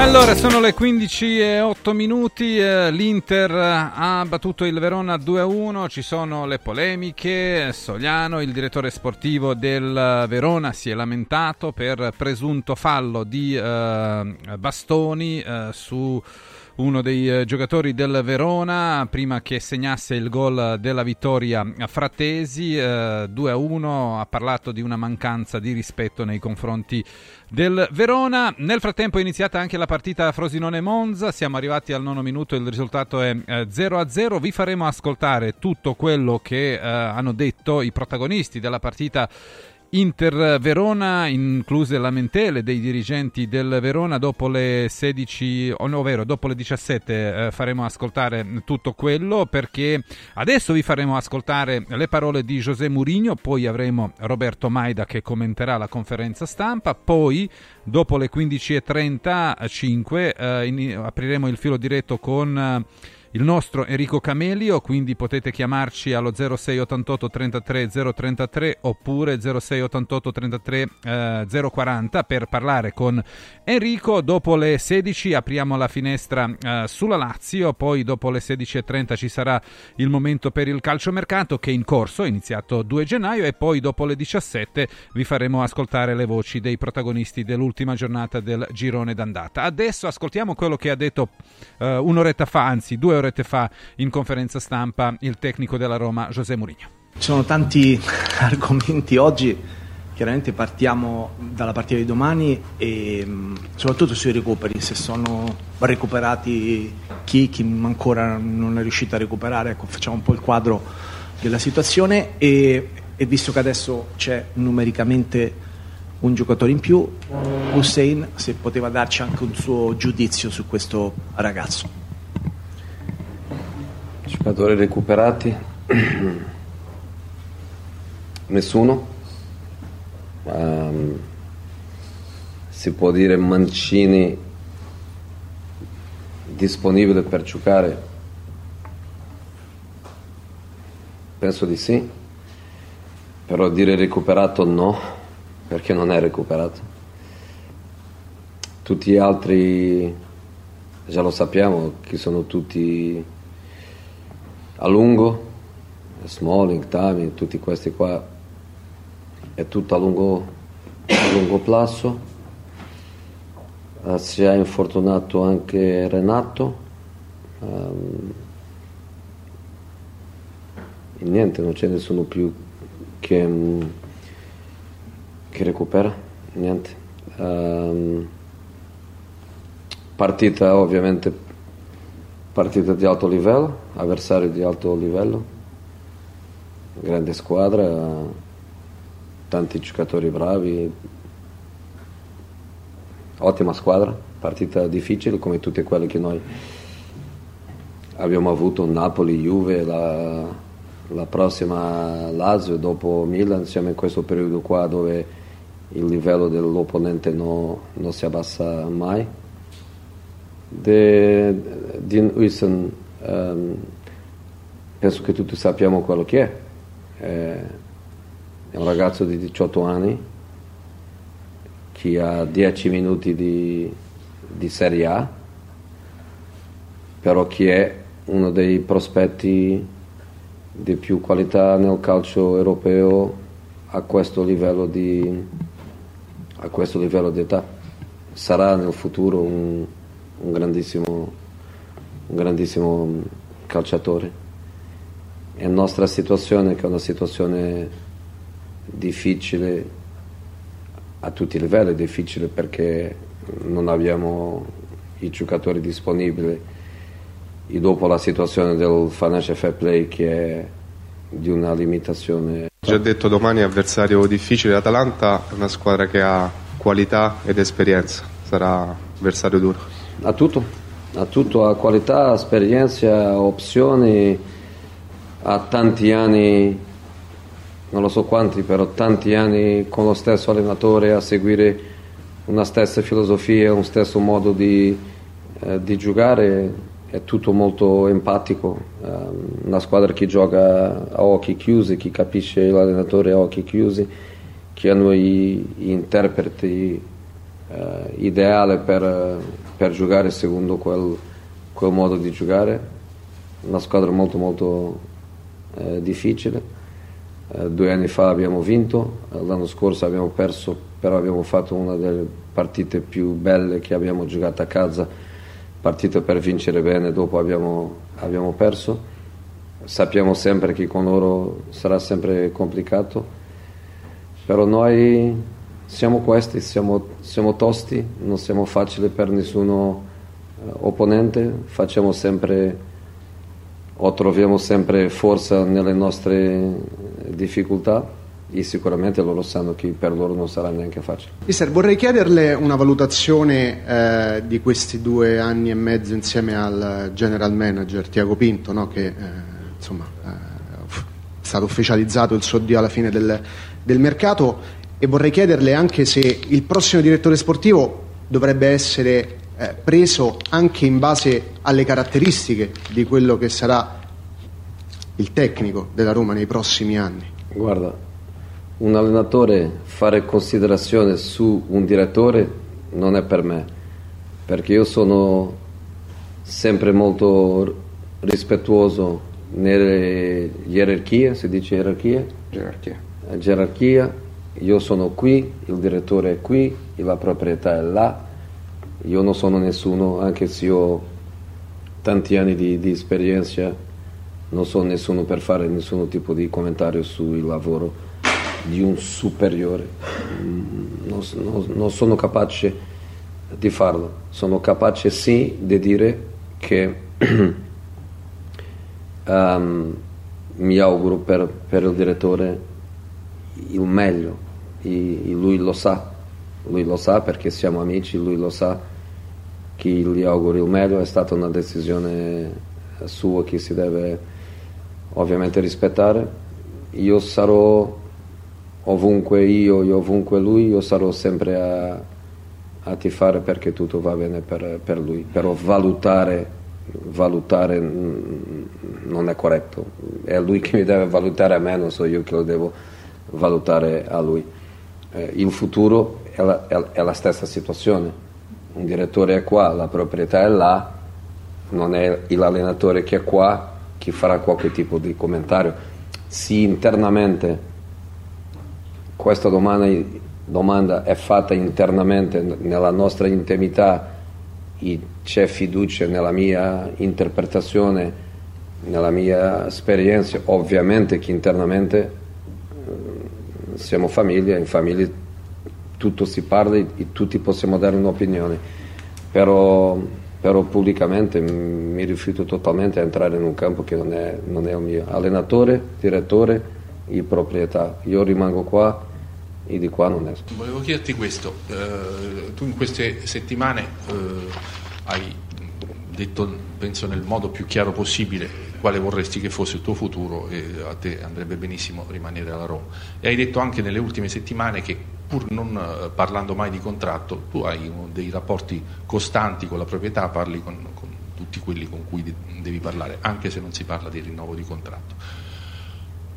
Volevo sapere eh, da persona intelligente quale sei, se ti sei fatto delle domande sul perché il tuo contratto non rinnova. Io mi sono fatto eh, tre domande e, e, e, tre possibili risposte. La prima, sono diventati improvvisamente esperti di calcio e alla Roma magari, e magari piace come gio, gioca Zeman, come gioca l'Olanda del 74, come gioca Vittorio Pozzo. Oppure perché dicono i risultati non sono all'altezza delle nostre aspettative, ci aspettavamo di più. Terza risposta, perché si consigliano con qualcuno e qualcuno dice aspettate, prendete tempo mh, prima di prendere una decisione. Secondo te di queste tre risposte possono essere vere tutte e tre allo stesso modo? C'è una che vale più dell'altra? Non, una valutazione tua, un'interpretazione tua, sei, sei, giornalista, lo devi fare, lo devi scrivere se vuoi, non, voglio entrare in questo, in questo campo qua. Non voglio. Qualche domanda te la sei fatta tu quando sei A me stesso? Sì. Certo. A me stesso sì. Per... E, ti, e ti, sei dato qualche risposta, anche se non sarà pubblica? Ti sei dato qualche risposta su A me stesso? Sì. Ovvia, oggettiva, chiara al 100% no. no. Volevo tornare su Wiesen e chiederle quando sarà a disposizione, se già lo, lo impiegherà insomma, nelle prossime partite. E se in questa considerazione sul ragazzo che chiaramente come ha detto lei rispecchiava anche no, le possibilità di investimento della Roma, c'era anche un pensiero magari sul futuro di provare a vedere se si potrà provare a prendere in estate. E visto che parliamo se c'è qualche aggiornamento su Smalling anche, magari se può tornare a breve, ancora siamo lontani. L'aggiornamento di Smalling non, non, non c'è non c'è aggiornamento di Smalling. Mm. Non, non, spero di vederlo neanche allenare con me nel mese di gennaio.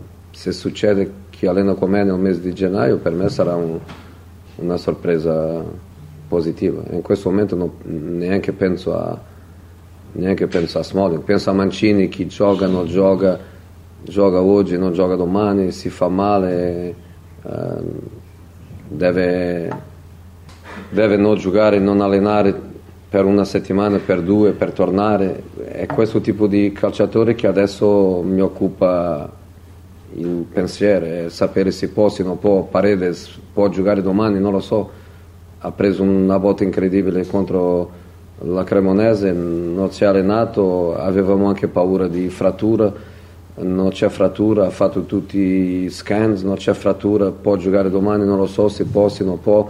Questo è il tipo di giocatore che ci occupa, non è, non è Tami, non è, non è Smalling, non sono questi giocatori che- che- di chi penso io. Di Wiesen?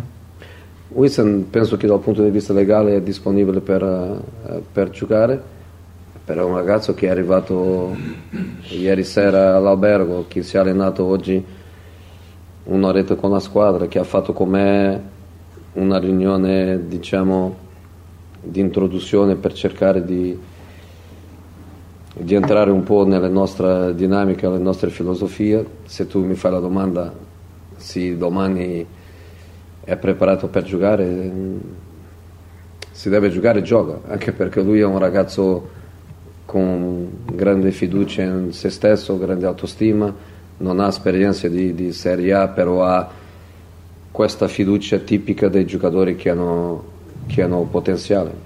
E per lui quando giocare la prima partita con la Roma sarà praticamente un debutto in, in Serie A perché quei 10 minuti con il Milan è stato poca cosa, però siamo, mh, guarda, difensori centrali per domani abbiamo Llorente Mancini e Juisen.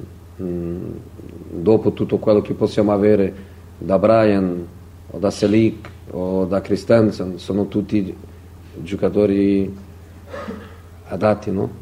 Al di là della difesa eh, c'è grande emergenza anche a centrocampo, senza Sanchez, Awar e Paredes, ora ce l'ha rivelato lei. Eh, Pellegrini in che condizioni è e se i tre centrocampisti, Cristante che oscilla fra difesa e centrocampo, sono in grado di giocare queste tre partite così intense che si prospettano. Guarda, ehm, Angelo sa che ho un, un- un grande rapporto con, con il tennis, no? E, mm, una volta io parlavo con uno dei più grandi della storia, stiamo parlando veramente con uno, con uno, dei quelli, con uno di quelli tre, e lui mi diceva che mm, sono poche le partite durante la stagione dove lui gioca a 100% senza un piccolo dolore, senza un- una piccola cosa, sono pochissime le partite che lui, che lui giocava. Eh, e questo stavo parlando di uno dei più grandi. Ieri parlavo con un altro che non è uno dei più grandi, però è un, un bravo giocatore di tennis, che mi, che mi diceva che, che la stanchezza è solo mentale, che non è, che non è fisica. Però è anche fisica, è dura, è dura. E se tu dici al giocatore di centrocampo che deve giocare ehm, 90 minuti contro l'Atalanta, 90 minuti o 120 contro la Lazio, 90 minuti contro il Milan. Per fortuna dopo Milan c'è una settimana vuota dove la gente può recuperare, però possiamo tutti immaginare che questa accumulazione è un'accumulazione molto molto molto molto difficile. Ehm, lì davanti in questo momento eh, Lukaku, Belotti, eh, ancora Asmun per due partite in più, Dybala, Sharawi, lì davanti abbiamo questa possibilità. Lì in centrocampo e in difesa siamo in, in difficoltà, questa cosa della Coppa d'Africa ci ha complicato un po' la vita perché obbliga tante, a tante cose. Questo infortunio interminabile di, di Smalling a me dal punto di vista personale quasi che dico che mi rovina la stagione, non è che mi rovina un periodo, mi rovina la stagione. Ehm, il fatto di che Renato praticamente non è stato mai disponibile per noi è anche una situazione difficile perché dopo la, la situazione di Lorenzo che è infortunato oggi, di Dybala che è infortunato domani, queste sono le cose che ok, ci mancano sempre, però tornano dopo due settimane, dopo tre settimane. Per la verità è che questa cosa a, all'iniziare con, con la Des Morning e, e, a finire con questa di, di Coppa d'Africa, la situazione è difficile per noi. Atalanta, Lukman va in Coppa d'Africa, però Scamaca, Katler, Pasalic, Muriel, uh, Miranchuk, per noi è una situazione diversa, però come dicevo io, partita a partita andiamo con tutto quello che abbiamo, che abbiamo noi, dal punto di vista della disponibilità, dal punto di vista della disponibilità fisica, con in questo caso casa, con un stadio che, che spinge, che è, sempre, che è sempre lì, andiamo con tutto. E come dicevo io prima, partita dura per noi, settimana dura per noi, però non no partita facile per Atalanta, non facile per la Lazio, non facile per il Milan, no, perché noi non siamo facili per nessuno. E così ha parlato José Mourinho alla vigilia della partita contro l'Atalanta che si gioca domani alle 20.45 allo Stadio Olimpico. Cosa sta succedendo a Frosinone invece Alessio? Eh, si è sbloccato il match tra Frosinone e Monza, una partita, praticamente uno scontro diretto, rete di Dani Mota sugli sviluppi di un corner, la palla torna in possesso di Colpani nella zona di destra, il numero 28 eh, crossa passo verso il limite dove Carboni prova una conclusione ma colpisce male. La traiettoria si trasforma in un assist per Dani Mota che a tu per tu conturati non può sbagliare al 27esimo 0 a 1 per il Monza. Perfetto, allora noi salutiamo Roberto Maida. Ciao Roberto, buonasera. Ciao, buon pomeriggio. Allora Roberto, cosa ti è rimasto impresso di più dalla conferenza stampa di Mourinho alla vigilia della partita contro l'Atalanta? Ma io, come dire, sono sorpreso sempre da, eh, da, dagli equilibrismi dialettici che, che Mourinho riesce a, a trasmettere. E questa storia del, eh, dell'orgoglio che avete appena fatto sentire, dell'orgoglio di, di, di, una squadra che magari ha delle difficoltà ma che non si arrende mai, e infatti è prima per numero di gol segnati dopo il 75esimo.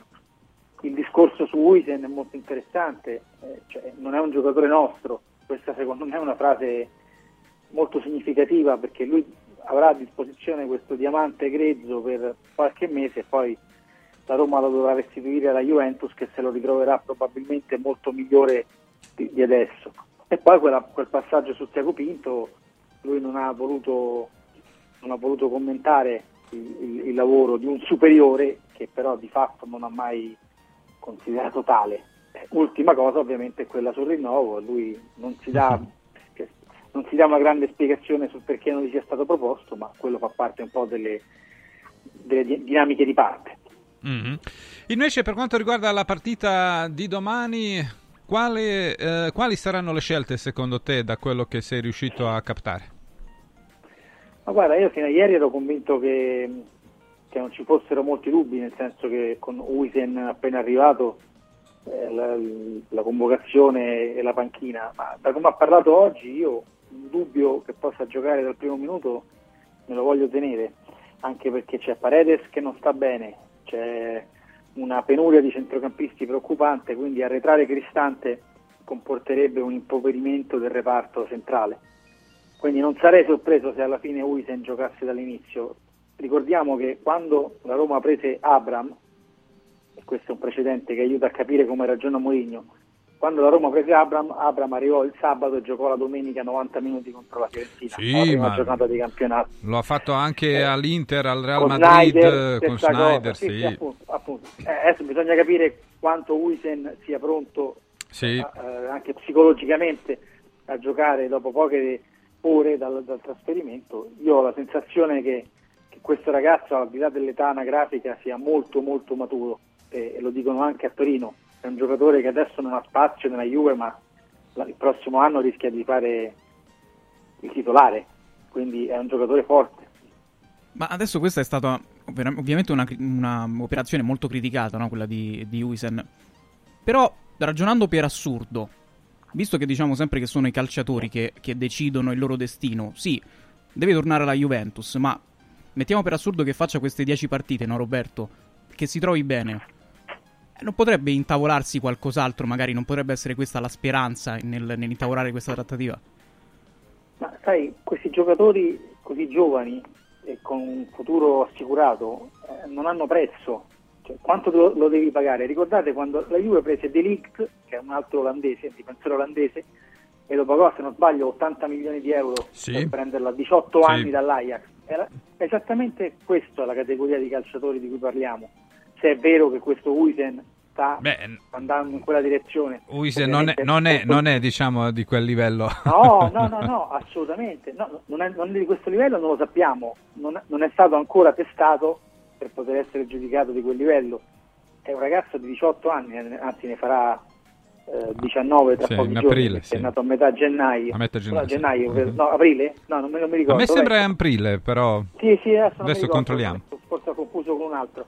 Comunque, eh, forse Cherubini che compie tra poco gli anni. Sì, 14 Vabbè, aprile, perché- 14 aprile, Esatto. quindi Ecco, parliamo di un ragazzo che finora ha giocato praticamente solo in Serie C e neanche tanto, e poi ha fatto quei 12 minuti a Milano contro, contro il Milan, poi però Allegri non, non gli ha mai più dato un'opportunità nonostante le tante difficoltà che aveva eh, in difesa, perché ricordate, eh, qu- quando ha perso Alessandro, ha perso Danilo, eh, ha fatto giocare Rugani, ha, ha valorizzato Gatti, ma non- non- a Uisen non, non ha mai chiesto una mano, quindi forse Allegri vede il giocatore in maniera diversa da come lo vede Mourinho. Questo è quello che possiamo solo immaginare, perché se Mourinho si è speso in prima persona, chiamando il padre, chiamando il giocatore, chiamando forse anche Allegri, evidentemente lui ci crede, crede che questo ragazzo possa essere utile subito, proprio da, da domani, dopodomani, se non domani con- nel derby. non avrebbe senso altrimenti. Eh no, anche perché l'operazione in sé è un, è un obbrobrio tecnico-economico, perché la Roma eh, fa un favore alla Juventus valorizzando un giocatore che tornerà, ripeto, a giugno più forte di oggi sicuramente, più, più maturo, più esperto quantomeno, e in più gli regala il capitano della primavera, insomma diciamo che è una- un'operazione vista dal- così, dall'esterno apparentemente eh, bizzarra, diciamo così. Mhm. Però credo che ci siano delle ragioni anche di urgenza, di emergenza che ha la Roma di, di inserire dentro difen- alla rosa un difensore e magari non sarà neanche l'unico, ma in questo momento non si poteva fare diversamente e dall'altra c'è secondo me anche se la Roma nega, credo che ci sia anche un discorso di così, comportamentale. Cherubini è un giocatore che la Roma non, non vuole più avere tra le mani, ecco. Chiaro. Allora, come verrà composto il centrocampo e l'attacco? Dybala sta bene, quindi dal primo minuto. Sì, io penso che domani appunto l'unico dubbio è quello di Uisen, perché poi Mhm. eh, Dybala e Lukaku sono la coppia d'attacco. Il centrocampo, eh, se gioca Paredes come è possibile, perché oggi comunque si è allenato, eh, diventa eh, Paredes, Bove, Pellegrini, con Mhm. Christensen e Zaleschi schierati e dietro Cristante con, con Mancini che anche lui è acciaccato e, e Llorente. Però ecco, Mhm. secondo me il grande interrogativo è proprio Uisen, perché non sarei sorpreso se Mourinho lo facesse giocare subito. Mm. A Spinazzola, dopo una buona prestazione in Coppa, non, non pensi che possa iniziare dal primo minuto? No, io penso No. che Spinazzola sia sul mercato e Mhm. la Roma finché non finché ha la speranza di poterlo piazzare non, Non lo rischierà. non, non lo rischia. Eh, Piazzare in, in Arabia, tra l'altro, dove per una scelta che definisco farneticante, Eh. la Roma ha piazzato un amichevole il 24 gennaio in pieno campionato. Io dico, va bene, come si dice, pecunia non olet, va bene gli obblighi di sponsor, ma andare a giocare tra una partita e l'altra di campionato in Arabia Saudita, un amichevole, è veramente una scelta farneticante. Eh beh, ma sai come fanno la pubblicità per eh, i loro aerei, dove praticamente è come se fossi in un albergo. Non so se poi ti danno anche Penelope Cruz, anche se quella è diciamo un'altra compagnia, però anche quella di Riyadh non, non è da meno. No, ma quindi- rischi di pagare, rischi di, eh, esagero, eh, rischi di, di perdere i soldi della Champions, perché magari perdi due punti, tre punti Sì, sì. in campionato, oppure un infortunio, perché devi andare a giocare questa partita. Eh che beh, come se, la Roma banalmente- giocasse, come se la Roma giocasse la Supercoppa, ecco. Eh, sì, ma lì si fermano le squadre, cioè, poi non giocano in campionato, giustamente. Certo, In questo caso vai a fare un amichevole il 24 gennaio tra Verona e Salernitana, che sono due squadre che giocheranno ovviamente alla morte perché hanno bisogno disperato di punti. Tu vai a giocare in Arabia Saudita in uno slot dove non hai, dove avresti la possibilità magari di allenarti, di fare recuperare dei giocatori. No, devi andare a giocare questa partita fondamentale che cade in un Eh. periodo dell'anno per gli arabi molto importante perché c'è questo Ma gli arabi pagano via anche il viaggio ai giornalisti italiani o no? Non lo so e spero di no te lo dico, ti dico proprio con grande, con grande Non ti interessa una di volta- andarci. per una volta se mi dicono di stare a casa sono- no- no- non mi strappo i capelli via. Grazie Roberto, buona serata e grazie buon a lavoro. voi buona serata buon lavoro 15.35, come siamo messi a Frosinone Alessio? È ancora 0-1 invariato il risultato, c'è il Frosinone che prova un pochino a rimediare, adesso un contatto sospetto in era del Monza, però non credo che ci sarà un, un check perché c'è Di Gregorio che prende il pallone con le mani, quindi mm, non credo ci siano i presupposti per un calcio di rigore, adesso vedremo. Allora, fra pochi minuti eh, sarà con noi Enrico Camelio, le linee sono aperte, usatele 06 88 33 033 oppure 06 88 33 040, tutto sulla Roma, sul mercato, sulle scelte, eh, tutti in retroscena, tutto quello che Enrico Camelio eh, sta raccontando in questi giorni sui suoi social, ma anche eh, raccontando eh, a noi in privato e magari ci svelerà qualche nuova informazione e eh, sembra che ce ne siano eh, almeno due o tre. 06 88 33 033 oppure 06 88 33 040 tra poco. Radio, radio, radio, non sport. Bello? No, bellissimo! Buono? No, buonissimo! Saldi? No, saldissimo! Da Occhiali in Cantiere non ci accontentiamo dei semplici saldi, ma abbiamo il saldissimo! Montature da vista firmate a solo un euro. Cosa aspetti? Vediamoci da Occhiali in Cantiere, Capena, Colleferro, Frosinone. Occhialiincantiere.it Al centro di Roma, a pochi passi da Fontana di Trevi, c'è un posto veramente speciale dove una cena tra amici, un incontro di lavoro o un pranzo in famiglia diventano indimenticabili. È Comodo Mercato Trevi, il locale dove trovi tutto ciò che desideri, con 5 cucine a vista per soddisfare ogni palato. Dalla cucina romana al sushi, dalla pizza alla pasta fatta in casa, ai cocktail spettacolari. Comodomercatotrevi.it, aperto tutti i giorni in via del Lavatore 88. Riempi le tue feste di emozioni. Riscopri l'importanza e la bellezza di un sorriso sano e splendente. I dentisti di Solo Sorrisi sono a disposizione per la salute e la bellezza della tua bocca. Tecniche avanzate, nessun dolore, tempi rapidi. Solo Sorrisi, gli specialisti del sorriso, con 5 studi a Roma, a Fiano Romano e ad Avezzano. E ritrovi il sorriso. 858 69 89 solosorrisi.it Stanno tornando gli incentivi statali da Valentino concessionaria Volkswagen. Ma i fondi sono destinati a durare pochi giorni e per non perdere questa opportunità ti attendiamo oggi stesso. Fino a 5.000 euro di vantaggi con rottamazione statale su Polo, Taigo, T-Cross, T-Rock, Golf e Tiguan, anche in pronta consegna. Valentino concessionaria Volkswagen, via Tiburtina 1097, via Tuscolana 1233, via Paesiello e Largo Lanciani. E da oggi anche nel megastore di via Prenestina 911. Nuovo, usato certificato, service e ricambi. ValentinoAutomobili.it 6 gennaio, apertura straordinaria. Voglio raccontarti una storia. Erano gli anni 60. C'era una bottega a Roma in cui si facevano i materassi a mano. Ogni volta che ci passavo mi fermavo a guardarli lavorare e pensa, oggi su uno dei loro materassi ci sei seduta sopra. Ruega Materassi tradizione e innovazione per il tuo comfort. Materassi selezionati dei migliori marchi e decine di letti personalizzabili perfetti per ogni esigenza e stile. Scopri i nostri 5 negozi e come contattarci su ruegamaterassi.com. Posso saltare un po'?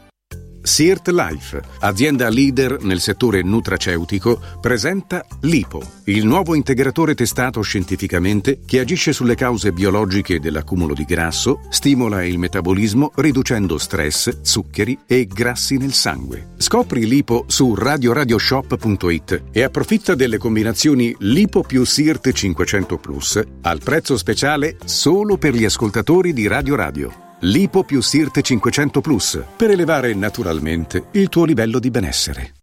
Radio Radio Viaggi. Per vacanza o per lavoro, in Italia, in Europa, nel mondo. Pacchetti con soluzioni speciali per famiglia.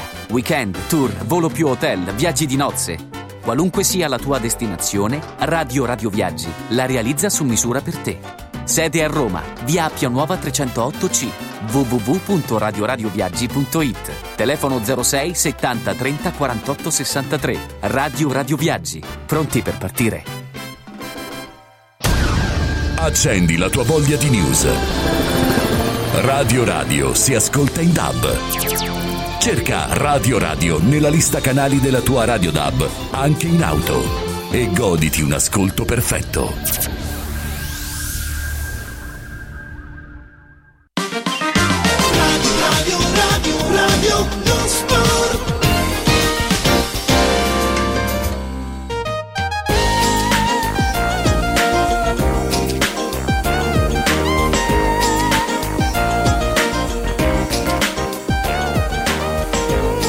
Torniamo in eh, diretta, sono le 15.40 minuti. Prima di salutare Enrico Camelio a Frosinone, che succede Alessio? È ancora 0-1 per il Monza, ma esce eh, Di Gregorio, il portiere che ha avuto un contatto, abbiamo detto, sospetto all'inizio con l'attaccante eh, del Frosinone, eh, però non c'è ovviamente il calcio di rigore, anzi eh, c'è Di Gregorio che è costretto a uscire per un problema al ginocchio, quindi entra Sorrentino, il secondo eh, del Monza. Allora, Enrico Camelio, buonasera. Buonasera. Panteric, buongiorno, ciao Alessio. Eccoci. Buon sabato, buon sabato. Panteric, il conduttore più dispettoso al mondo, però. Ah, confermo. Beh, eh, Allora. beh, lo è, lo è. Beh, è giusto, è giusto che sia così. Allora ragazzi, prima di dare la parola ai nostri amici ascoltatori, eh, allora vuoi tu raccontare questa storia che poi Ilario ha presentato sul suo profilo eh, su, su X che riguarda Bonucci e eh, Isen Pinto e come è andata la, la Sì. storia? Eh, guarda Giacomo, noi siamo riusciti a parlare con tutti i diretti interessati, quindi vietato smentirci, questo è proprio, quindi attenzione ai, ai, naviganti. E Mourinho voleva Bonucci a giugno e a luglio insieme a Quadrato, è stata una proposta fatta anche da, da Lucci, Pinto l'ha bocciati, infatti aveva preso eh, Indica a posto di, di Bonucci, giusto o sbagliato adesso non sto entrando nei meriti tecnici, e quindi è finita lì. Poi si è riaperta la trattativa perché a Roma cercava un giocatore, un centrale che piaceva un giovane dell'Union Berlino. Si è aperta la pista Bonucci e il mister Mourinho parla con Bonucci tante, tante, tante volte, lo voleva. e, eh, infatti spero che qualcuno gli faccia questa domanda.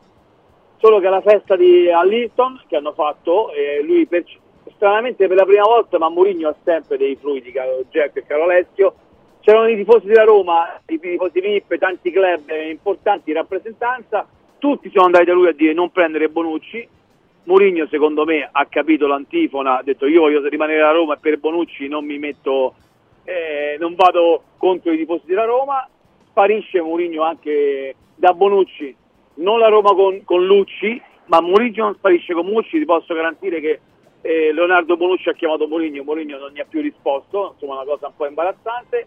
Dopodiché la Roma, quindi da- da- da- dal progetto giovani che aveva prospettato Mourinho clamorosamente, va al progetto Bonucci di 36 anni e passa al, al giocatore de- della, della Juventus, un giocatore che aveva preso casa in affitto a Frosinone, era andato a Frosinone con la famiglia, vi sto dando, vi sto dando informazioni ufficiali, eh, quindi chiaramente abbiamo parlato con chi di dovere, e il giocatore a un certo punto interviene a- è amico del papà del, del calciatore, e Mourinho ha chiamato tante volte il calciatore, l'ha convinto, il Frosinone ci rimane molto male, non riceve nessuna telefonata più da- dall'entourage del calciatore e della famiglia, questo è stato un errore, ma ti dico e finisco che Angelozzi del Frosinone ci dice che comunque è un calciatore fortissimo, questo lo conferma, però insomma sono rimasti un pochino male. L'ultima cosa, la Roma paga il prestito mentre il Frosinone veniva pagato per valorizzare il calciatore, insomma è una cosa un po', un po' fantoziana.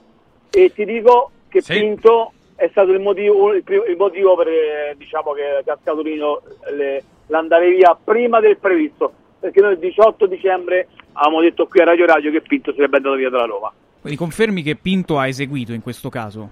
Ha Sì, solamente al eseguito? sole sì, non era d'accordo in questa operazione, né in questa né in quella di Bonucci. Ah, una cosa importante, bravo Alessio, Bonucci sarebbe venuto alla Roma se Mourinho fosse andato in conferenza stampa a dire io sono per Bonucci e nessuno avrebbe detto nulla. Pensate, una volta che ero, con- ero concorde con Mourinho, Mourinho ha fatto un passo indietro, è lui che ce l'ha con me, l'ho capito definitivamente. Allora, iniziamo il nostro eh, filo diretto con eh, i nostri ascoltatori. eh, ricordiamo i numeri 0688 33 033 oppure 0688 33 040 Enrico Camelio contro tutti. E allora, quella parte dei tutti eh, sono Roberto, Nicola e Luca. Roberto, buonasera. Magari, an- magari anche a favore però Gerco, eh, Sì. porta contro. Eh. Però è difficile trovare uno che sia a favore tuo. Noi vogliamo lo spettacolo, lo spettacolo Perché? Perché?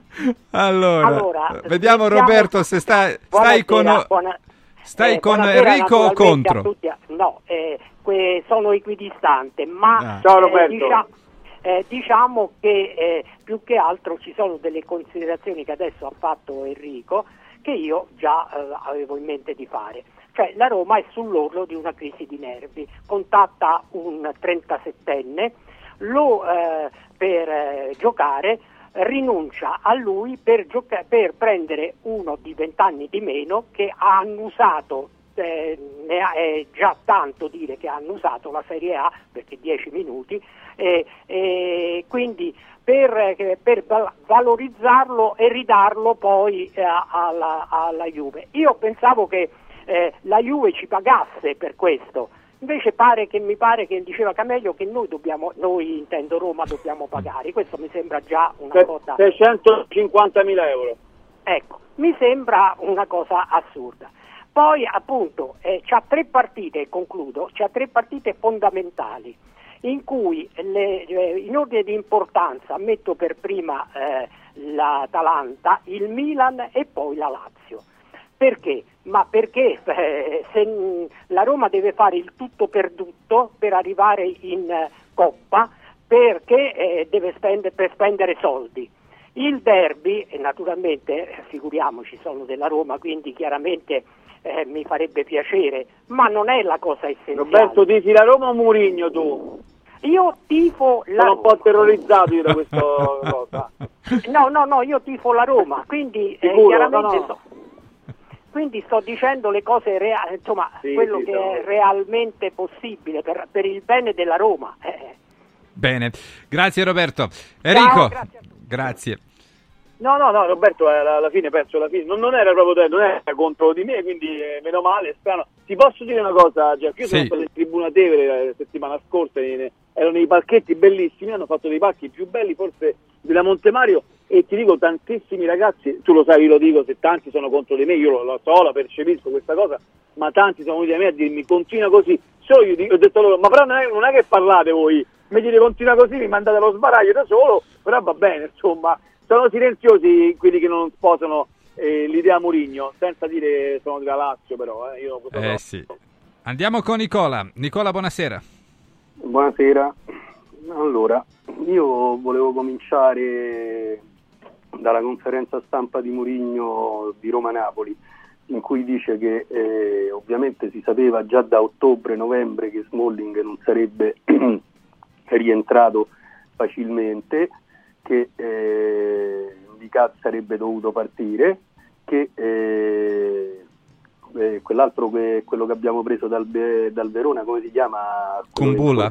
Kumbulla. Kumbulla in pratica sarebbe dovuto eh, avremmo dovuto aspettare per, Sì, eh, per gennaio. reinserirlo e, sì, e quindi eh, automaticamente si sarebbe aspettato che la Roma fosse intervenuta sul mercato Eh, allora Bonucci. eh, c'è C'era bisogno, Bonucci c'è bisogno di arriva- c'è bisogno di arrivare al 3 gennaio Ti ho risposto, c'era Bonucci fatto, da quello voleva Murigno, ma, che, te ma, lo dico io. ma Bonucci, ma, Bo- ma Bonucci portatela alla Lazio, no alla Roma. Ma eh, il discorso non c'era nessuno. lo voleva da Mourinho, non da, io, eh. Da novembre, sì, sì, l'ha voluto Mourinho. Mourinho ha sempre detto che voleva un giocatore giovane, di, eh, un giocatore giovane, forte, di ottime prospettive. Ecco No, questo l'abbiamo dico. detto noi, però non Mourinho. Però ti No, posso garantire, no, no, ascoltami, no, come ti chiami? Scusami. Nicola, Nicola. No, no, no. Nicola, scusami, no, forse ascoltami bene, ti sto dicendo che noi abbiamo le prove di quello che ti stiamo dicendo, che Mourinho ha Sì, parlato sì, con ma Bonucci, non- c'è da chiacchierare su questa cosa qua, andiamo avanti però, Tu no, hai tutte- non sì, sì, sì. Comunque da ottobre in pratica uno meglio del Bonucci si sarebbe po- eh, potuto trovare, no? Eh, ce ne stanno tanti. Questo è un altro discorso. La Juve- Questo è un altro Eh, discorso. come un altro discorso? Quello è un discorso di programmazione. Tu non gli puoi portare a, a una persona, eh, cioè a, a un Ma allenatore... voleva Bonucci, l'avevano accontentato, forse non hai capito, l'avevano Ma voleva Leonardo Bonucci. Mourinho ha sempre detto che lui vorrebbe un giocatore Beh, giovane. Bonucci non voleva i giovani, scusami Leonardo, che però, però, eh. si trova Vabbè, a finisci, dover eh, sottostare al financial fair play. Ecco quello che ha detto Mourinho. Secondo poi, io eh, sento da, da Camelio che dice ovviamente che eh, ci sono otto giocatori eh, che sono contro, la eh, contro Mourinho, contro l'allenatore. Confermo, Per non, non- non sposano tatticamente Sì, sì, confer- confermi però non dici i nomi e quando, Bene. beh, Ci quando- mancherebbe altro, non è che me lo decide Dai quello. Nicola, ci sono pure gli altri eh, che vogliono Sì, parlare. Sì, sì, sì, Chiudi. sì, Mhm. un attimo, scusa. Vai. Ma quando, quando Sabatini ti ha detto guarda, io ti dico quelli che sto a favore di Mourinho e tu mi dici quelli che sto contro, sei stato zitto. Va Bene. Ecco. Secondo poi, Che vuol dire? Eh. l'ultima cosa, io mi trovo a dover, eh, cioè questo è un, eh, è un, un esperimento lanciato da Ilario che eh, ha dato l'appellativo a Camelio di, eh, di tifoso, di sostenitore della Roma. Allora, Mai detto, questa te la stai inventando tu però. Come no?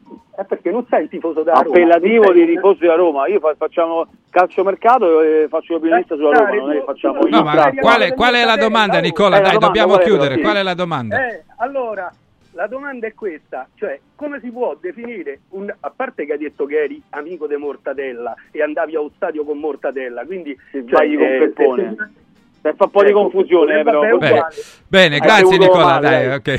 Sì, sì, sì, hai fatto un po' di confusione. La famiglia dice una cosa, Gergo. Sì, vai. La- la questa te la dico perché insomma tu insomma in confidenza le cose ve le dico.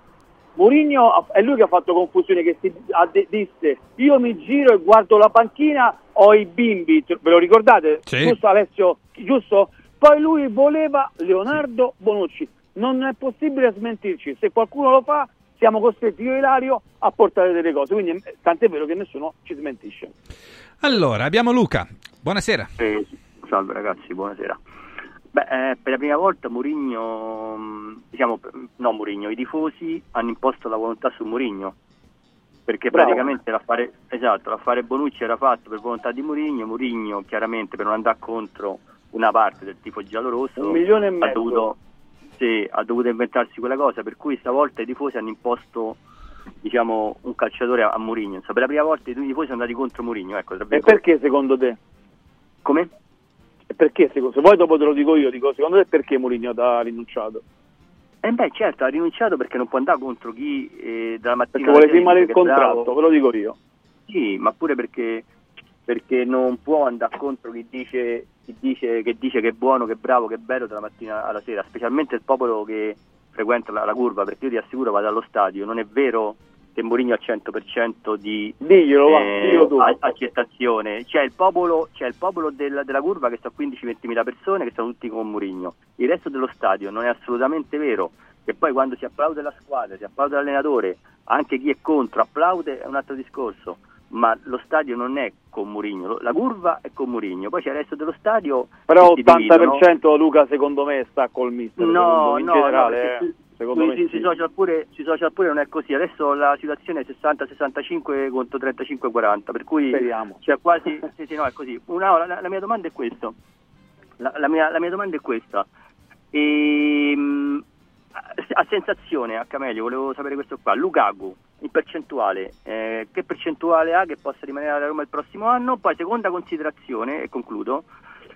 Il, il pessimo andamento della Roma Murignana in campionato, invece dell'ottimo andamento della Roma Murignana in Europa, si spiega forse dal non gioco che premia più la Roma in Europa nell'arco delle due partite andare e ritorno invece in un lungo percorso di 38 partite come quello italiano. Insomma. Mm, bene, Ok. grazie Ciao, Luca. Allora, velocissimo rispondo Giacco, Gr- eh, ci sono grandi possibilità se la Roma dovesse andare in Champions perché Lukaku vuole fare la Champions e sta molto bene a Roma, ma già Sì. c'è un preaccordo con, con il Chelsea. Nelle coppe ti posso dire una cosa, parlando con qualcuno di Trigoria, questo lo possiamo dire su questo Mourinho, io, gli fa- io- ma è una cosa oggettiva, lui 180 minuti li carica a pallettoni i calciatori, lui concentra, su quello bisogna ricon- non è un caso che lui raggiunge sempre le finali, quindi, ma nel campionato dove bisogna oltre a fare caricare bisogna fare anche un po' di calcio, lui soffre, tant'è vero che ha una media punti eh, più bassa di quella di, di Fonseca, allucinante, con Luca con Dybala più, fate voi. Francesco, buonasera.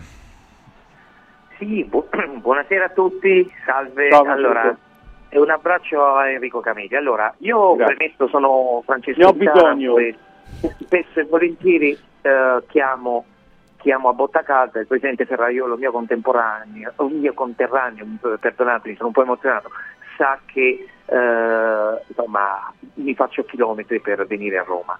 Da 25 anni l'abbonamento. Allora, da quando io faccio una piccola premessa, da quando c'è Murigno io eh, mh, ho una grande difficoltà perché sono romanista, non sono un servile o un lecchino murignano come sento dire spesso tra le tv o le radio.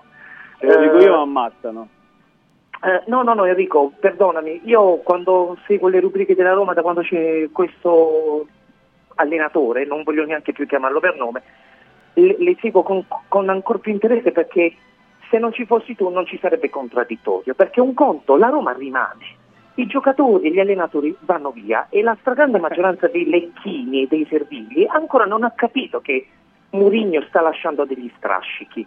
E secondo me, ed è la domanda che faccio a Enrico, eh, da una mia impressione che mm, mi, mi fa capire tante cose, secondo me, indipendentemente dal fatto che la Roma, ci auguriamo tutti, possa raggiungere gli obiettivi di arrivare in Champions e quindi anche per la società avere una, eh, una- un ritorno importante dal punto di vista finanziario, secondo me adesso con, le- con, eh, la fuoriuscita di Tiago Pinto, secondo me adesso si sta costruendo la Roma del futuro e secondo me sono tutti segnali che mi fanno capire che anche il signor José Merola andrà via a giugno. Cosa ne pensi? Un abbraccio, Bene, buonasera grazie, Francesco. Roma, ai veri romanisti.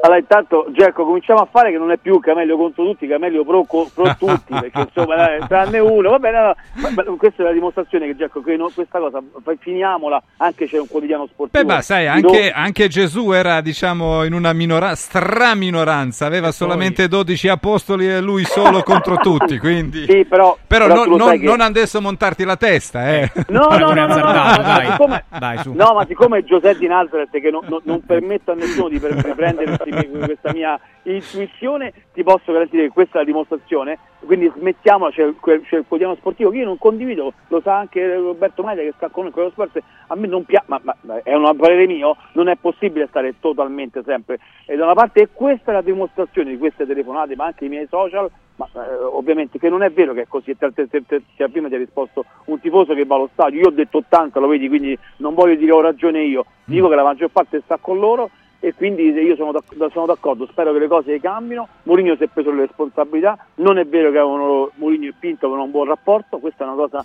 eh, assolutamente falsa, mi prendo tutte le responsabilità e ti posso dire che tra circa mm, tre mesi Pinto dirà qualcosina, se mettiamo agli atti anche questa Perfetto. cosa qua.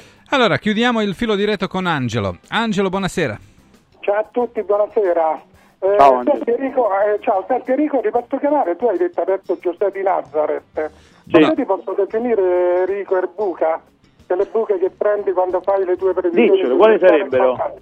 Eh, eh, no, dico Conte, il famoso di- difensore che la Roma già c'era da qualche settimana in canna, che aveva già firmato tutto quanto, un giovane... È arrivato? così. È arrivato? Ah, ah, ma quello là l'hanno detto tutti quanti, è come se uno dice butta uh, delle palline in aria, un cerco di palle in aria e poi...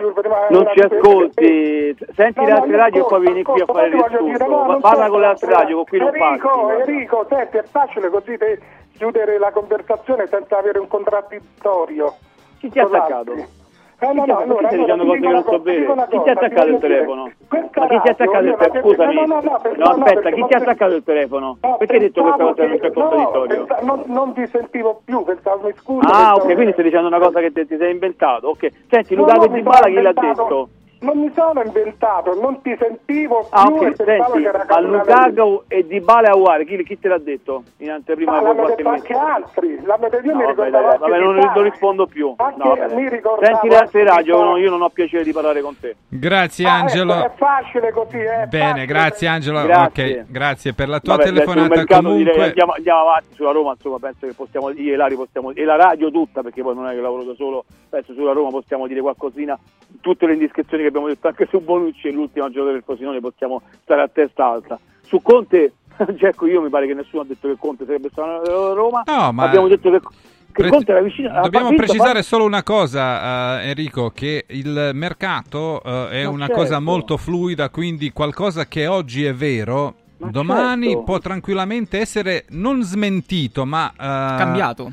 Scambiato, sì, Cambiato. perché Ma eh, giungono o sopraggiungono le Altre nuove offerte, cose, le offerte, uno cambia... Ma per esempio il caso Samargic è, è la cosa più eclatante, cioè Ma era già scherzi. tutto fatto, lui ha fatto le visite mediche e poi è saltato tutto e adesso tu potresti dire ah, quello magari diceva Samargic all'Inter ha No. sbagliato. Non ha sbagliato, ma è successo qualcosa che nessuno poteva pensare quindi... Guarda, una cosa la possiamo dire su Sì. Lukaku, insomma, siamo- l'abbiamo seguita fisicamente noi il giorno prima, lo dico perché ci hanno fatto i complimenti il giorno dopo, c'era Franco Ordine e Sabatini, ci hanno fatto tutti i complimenti perché non ci credeva nessuno Lukaku a Roma, quindi quello che ha telefonato evidentemente sente le altre radio, non, non ha, non ha la percezione, eh, vabbè fammi sto zitto, non, eh, parla Sì, per, sì, per sì. altri. Parliamo non di per noi, lui. non parliamo degli altri. meglio, quindi, eh. meglio.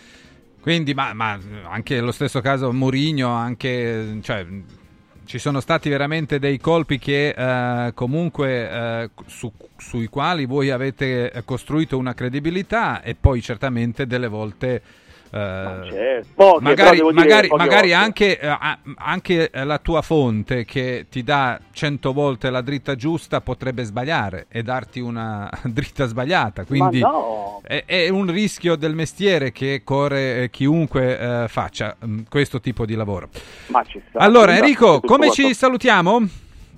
Eh, ci salutiamo che la Roma ha tre partite pesanti e secondo me Mourinho si concentrerà sul derby perché lo sa che è la partita della svolta del suo, del suo contratto. Secondo me ad oggi è più difficile che poi lui possa rimanere, Gerco, ti dico la verità. Mhm. Potevano farlo firmare col decreto crescita, però ci dicono pure che credi che non è un problema di, di, Di soldi. di- di soldi. Mhm. non è un problema di soldi, è un problema di comportamenti, di atteggiamenti. Loro ad oggi non sono felicisti, però secondo me il derby è veramente uno spartiacque, neanche, ma ma anche parlo di Champions. E tutto questo qua la Roma ha 6 punti in meno dell'anno scorso, ha una posizione in meno dell'anno scorso, è secondo in Europa League.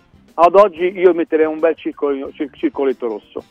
Perfetto, grazie, Grazie, Enrico. Enrico. Buon sabato, buon weekend. Ciao Anche Gerco, a te. Alessio. Allora, a Frosinone come siamo messi? È che il Monza è andato a riposo con due reti ai danni del Frosinone perché ha raddoppiato Valentin Carboni e è stata una partita non facile finora per Maria Sole Ferrieri Caputi che sta dirigendo la partita perché ci sono problemi tecnici al bar e quindi il gol, il secondo gol è stato revisionato per ben due minuti e mezzo. Ci sono veramente problemi tecnici, non, non di- insomma, non dell'arbitro che sta monitorando, ma proprio del- dello strumento. Ecco, quindi 2-0 Monza all'intervallo. E allora, dopo lo spazio dedicato alla Roma, ah, fra qualche minuto apriamo una grande finestra anche sulla Lazio che si sta preparando per la partita contro l'Udinese domani alle 15 e poi certamente si prepara per il derby in programma mercoledì sera. Tra poco. Radio, radio, radio, non sport.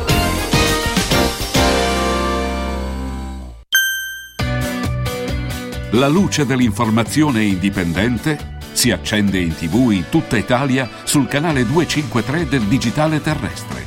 Radio Radio TV, liberi di scegliere. Inizia subito a perdere peso con A17, il programma di semidigiuno sostenuto che ha ricevuto il più alto indice di gradimento per la qualità del prodotto e i risultati ottenuti. In soli 28 giorni, riduzione del girovita e del grasso localizzato, controllo dell'appetito, mantenimento del tono muscolare e fino al 31 gennaio ricevi in omaggio Lipo, il nuovo integratore che stimola il metabolismo riducendo stress, zuccheri e grassi nel sangue. A17 più Lipo, in esclusiva su radioradioshop.it a soli 144 euro. Il valido aiuto per tornare in forma.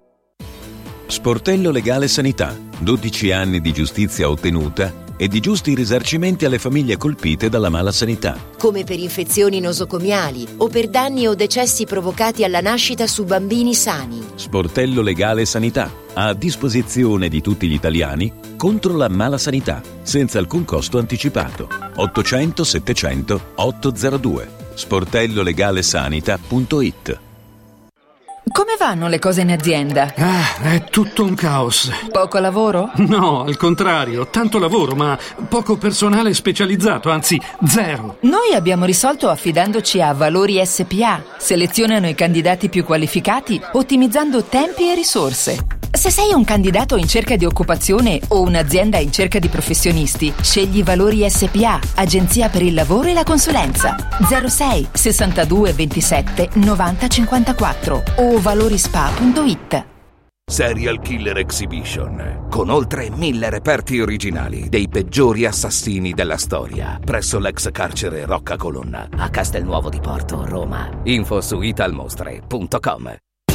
Il sistema Brick rivoluziona il modo di costruire, di progettare, di razionalizzare e gestire il cantiere. Le tramezze e le fodere interne degli appartamenti possono essere realizzate al momento della vendita, consentendo agli acquirenti di personalizzare la distribuzione degli ambienti. In una settimana si otterranno le pareti completamente tinteggiate e asciutte. State progettando un edificio? Venite a trovarci al punto Prefedil in via Prenestina 956 a 500 metri all'interno del GRA.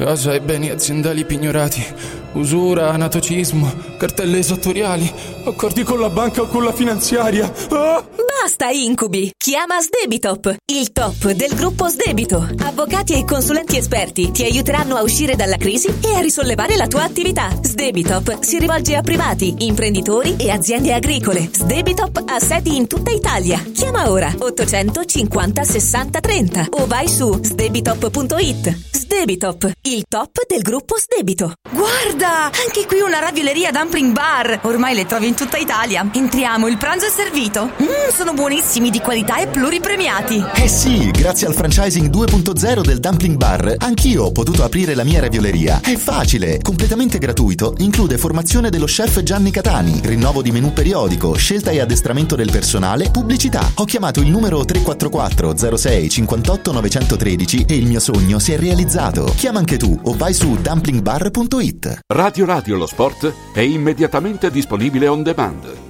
Puoi riascoltarlo tutti i giorni a tutte le ore dalla fine della trasmissione. Cerca Radio Radio lo sport sul podcast di Radio Radio. radioradio.it slash podcast. Buone feste da Radio Radio.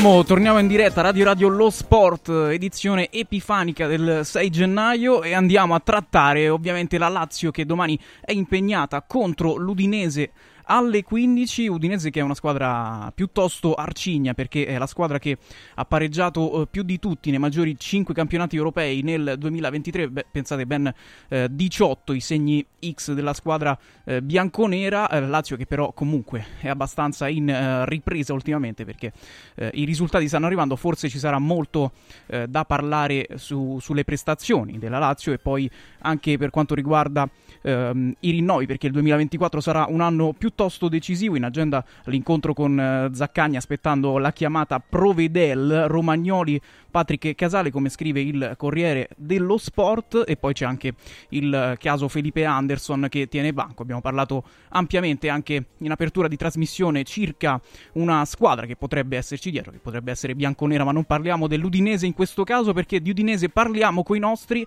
a partire da Nando Orsi. Buon pomeriggio Buon pomeriggio Nando, ci senti? Ciao. Eccoci. Eccomi. E anche col nostro Renzo Giannantonio, buon pomeriggio, buona Epifania Renzo. Buon pomeriggio, auguri a tutti voi. Salutiamo anche Luigi Salomone, buon pomeriggio del tempo. Buon pomeriggio. Eccoci qua. E abbiamo completato la, la formazione. Eh, partirei dalla partita di domani. Eh, Luigi, quali sono le, le tue sensazioni? C'è un Udinese che comunque riporta diverse volte il segno X nel 2023, l'abbiamo detto, è la squadra che pareggia di più in assoluto nei cinque maggiori campionati europei. È una squadra che fa paura?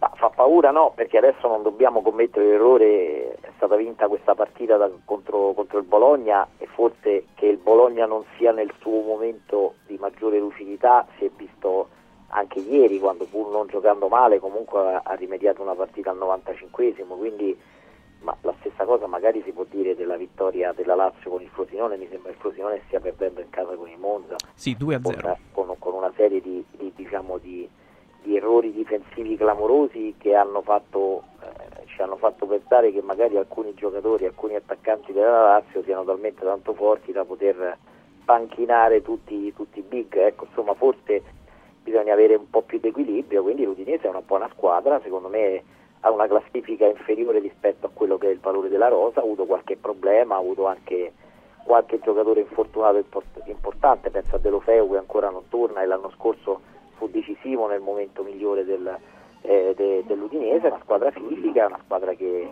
sul suo campo si fa rispettare e quindi la Lazio deve prestare grande attenzione, è chiaro che adesso è, è, è il momento decisivo della stagione perché poi eh, la Lazio si era fissata come obiettivo di, fissata come obiettivo di arrivare a marzo alla famosa sosta per le nazionali di fine marzo eh, attaccata al treno. Eh, se deve restare attaccata al treno delle prime posizioni eh, deve cercare di fare più punti possibili quindi, eh, o almeno di proseguire la, la, sua serie positiva. Quindi vediamo le risposte anche dei, eh, di, di, alcuni giocatori che, che saranno ancora titolari in una partita un po' più complicata rispetto a quella, a quella che con Frosinone vedremo, vedremo, la reazione della squadra. Insomma, io non, non, sono né tranquillo né preoccupato, mi aspetto di tutto. Di certo finora eh, la, squadra, la, Lazio ha avuto un rendimento così altanelante che non ci fa essere eh sì. completamente sereni che dopo queste due vittorie sporche con Empoli e Frosinone eh, la, la, il gruppo si sia ritrovato completamente. E poi un Udinese che comunque a centrocampo è abbastanza depotenziata dal fatto che non, non ci sarà Samardzic, conosciamo, conosciamo tutte le vicende eh, di mercato, al suo posto Lovric, quindi insomma la differenza è un pochino questa. Renzo, eh, possiamo chiedere a questa Lazio domani di, di vincere, di tornare trionfante da, da Udine anche alla luce di questo?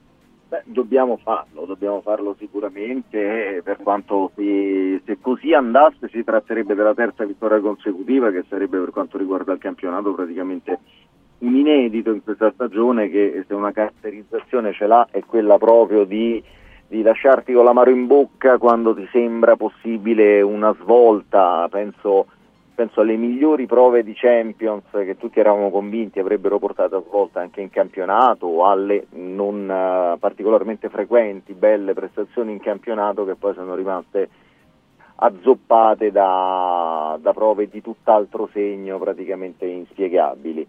L'Udinese dovrebbe essere una squadra che ti fa fare una partita, Luigi l'ha chiamata sporca, sofferta, di quelle complesse, di quelle mh, mm, riguardo alle quali devi sapere già prima che ci sarà sicuramente un momento in cui sbatterai contro un muro, giocherai male, non ti riuscirà quello che hai trovato e devi essere bravo a non frustrarti e a pensare a qualcosa di diverso o più banalmente a portare pazienza perché sia Empoli sia in casa con col Frosinone la Lazio è stata premiata dal fatto rispetto a tante altre prove di campionato di non essersi buttata giù quando ha passato, perché ha passato dei momenti di difficoltà all'interno della stessa partita. Eh, anche se forse la Lazio è anche abituata no, quest'anno a, a, avere momenti di, di, non gioco, quindi ecco, magari li, li gestisce anche, non, non, si fa domande su se stessa in quei, in quei momenti. Non so come la vede eh, Nando su questo. Poi là davanti, comunque, sì, non ci sono Luis Alberto, eh, non, c'è, non c'è Immobile, però c'è un Isaacsen che insomma ultimamente scalpita. Come, come vedi questa partita, Nando? Sì, beh, insomma, è una partita difficile perché, perché la Lazio quest'anno non si convince tanto, no? quindi facciamo un sacco di, diciamo, un sacco di, di cose che, che, non ci convincono perché questa è una squadra che quando pensiamo che il momento che possa spiccare il volo poi dopo ci delude. Quindi è per questo che, che parliamo sempre di situazioni dove, dove la Lazio non riesce a gestire oppure siamo titubanti sul fatto che possa essere utilitaria nel vincere una partita come questa, dove l'anno scorso può darsi che queste partite ne andava a vincere anche tranquillamente.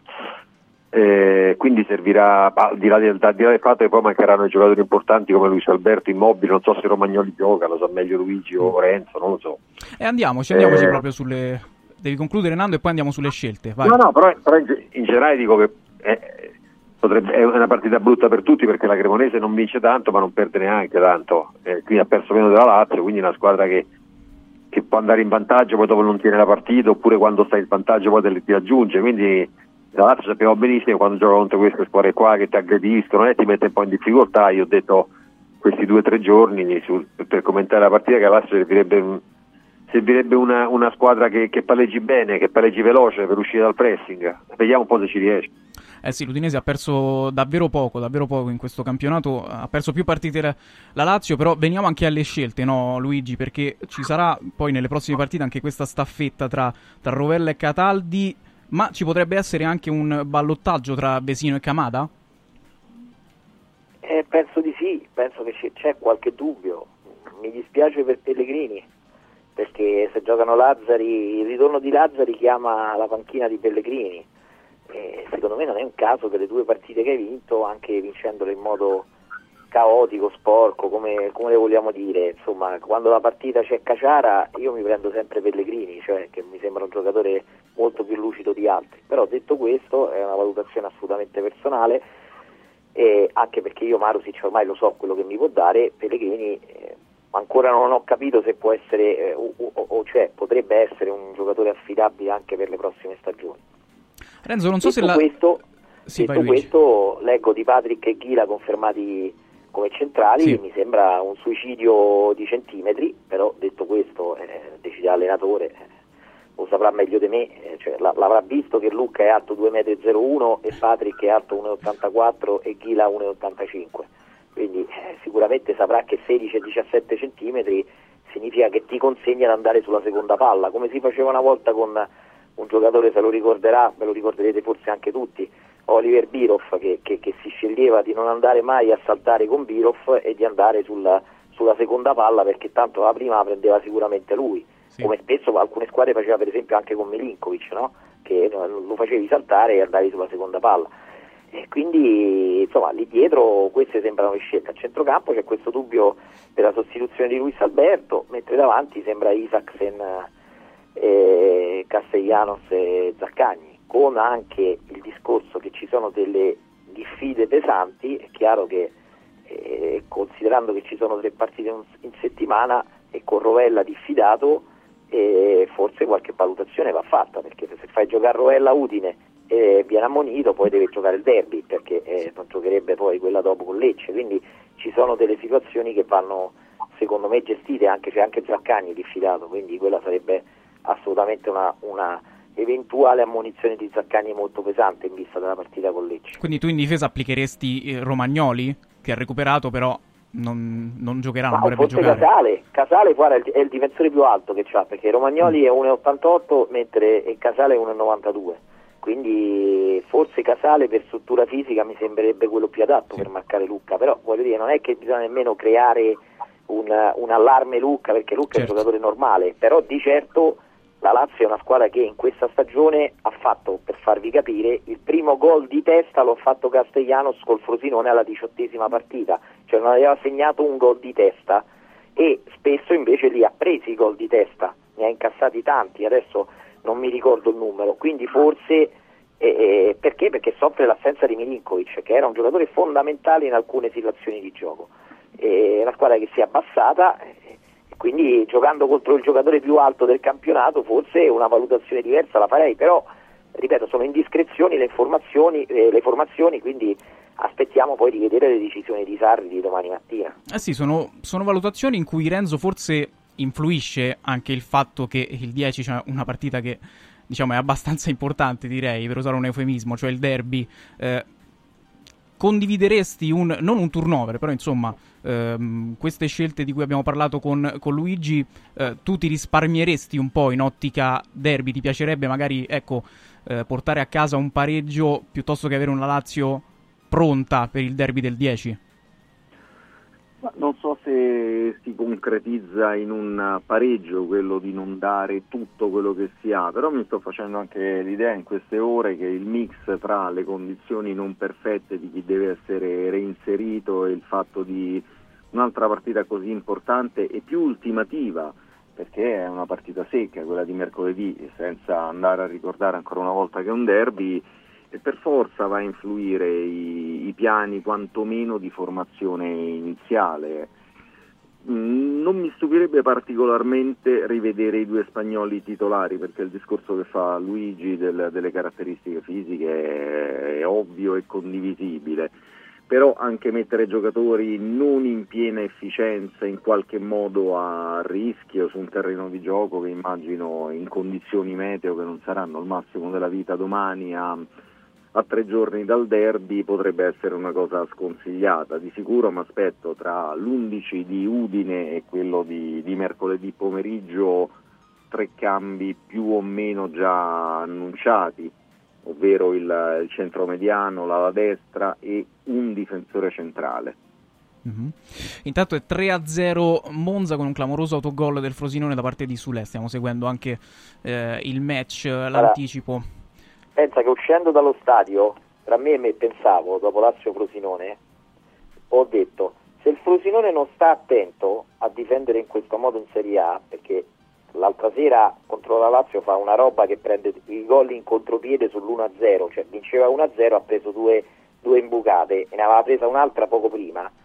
Io tra me e me pensavo se il Frosinone non si registra un po' in difesa rischia di rimanere coinvolta poi nella zona di defensione eh sì. perché gioca molto bene però le squadre che gioca bene, e lo sa Nando per esperienza, che, che, che, molto spesso poi alla fine eh, prendono tanti complimenti, però quando poi cominci a perdere partite ti subentra la paura e, e poi cominci a giocare meno bene e non c'hai più, c'hai, c'hai, c'hai poco per, eh, se, se, non sai fare una buona difesa nel campionato italiano. Beh, Luigi, però il problema del Frosinone non solo dalla, dall'Olimpico a oggi è quello che ciò che chiede Di Francesco è un'applicazione dal punto di vista mentale e tattico molto alta per una squadra che ha un'età media bassa e soprattutto è piena di debuttanti in Serie A, magari regge 50 minuti, regge 60 minuti, Quella è poi comincia a venire giù.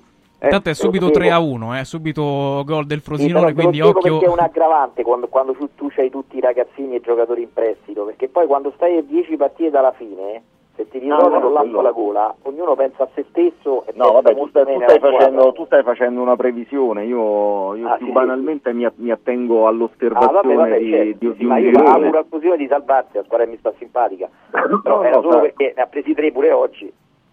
Beh, ma ovvi- oh, l'abbiamo vista a Cagliari dilapidare, dilapidare una dote di, di, tre gol e perdere al 96esimo perché all'Olimpico la, il Frosinone tu parlavi della fase difensiva la fase difensiva per 50-60 minuti l'ha fatta strabene ostruendo gli spazi.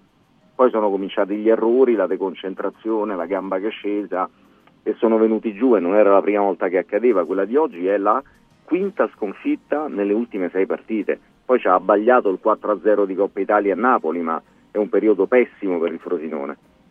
Eh sì, decisamente, decisamente è così. Ovviamente mancano ancora, eh, manca ancora mezz'ora e sono sul 3-1 perché ha subito accorciato a Rui con un clamoroso calo di concentrazione da parte del Monza. Oh, tornando eh, al derby del 10, ovviamente la partita di domani, eh, Nando, è una partita che risente del fatto che ci sia questo, questo derby il 10. Ecco, eh, rispetto a questo tu ti risparmieresti anche a livello di gioco in campo in vista del derby? Insomma, risparmiare è una parola molto... diciamo che non, non so se la squadra va in campo anche con un pensiero, eh, però io penso che gli allenatori eh, guardino sempre partita dopo partita. Questa per la Lazio è una partita molto importante perché può certificare un, un, un momento particolarmente eh, felice a livello di risultati, non di gioco però poi dopo una squadra che vince tre partite di seguito diciamo che eh, può giocare male ma fino a un certo punto perché poi dopo il risultato lo tiene, il risultato lo, lo, lo rimonta e, e, quindi è una squadra che, che, può essere in salute. Quindi io penso che, che la vittoria sull'Udinese possa essere propedeutica anche per un, per un, buon derby a livello mentale. La sconfitta eh, creerebbe ulteriori problemi eh, se, già, se, già, non ce ne fossero pochi insomma in attesa, in attesa del derby in attesa di, di quello che potrebbe accadere che potrebbe accadere mercoledì nell'eventualità che una delle due squadre potesse uscire eh, si diceva giusto stamattina che eh, il derby è una partita che indirizza un pochino, un pochino, la stagione, ma trovate anche voi che, che sia così, che, che, abbia questo peso? Ovviamente non vogliamo sminuire il peso del derby, però è una partita che eh, uscendone male eh, indirizza proprio la stagione della Lazio, ovviamente con i dovuti scongiuri per i tifosi della Lazio che ci stanno ascoltando. Luigi?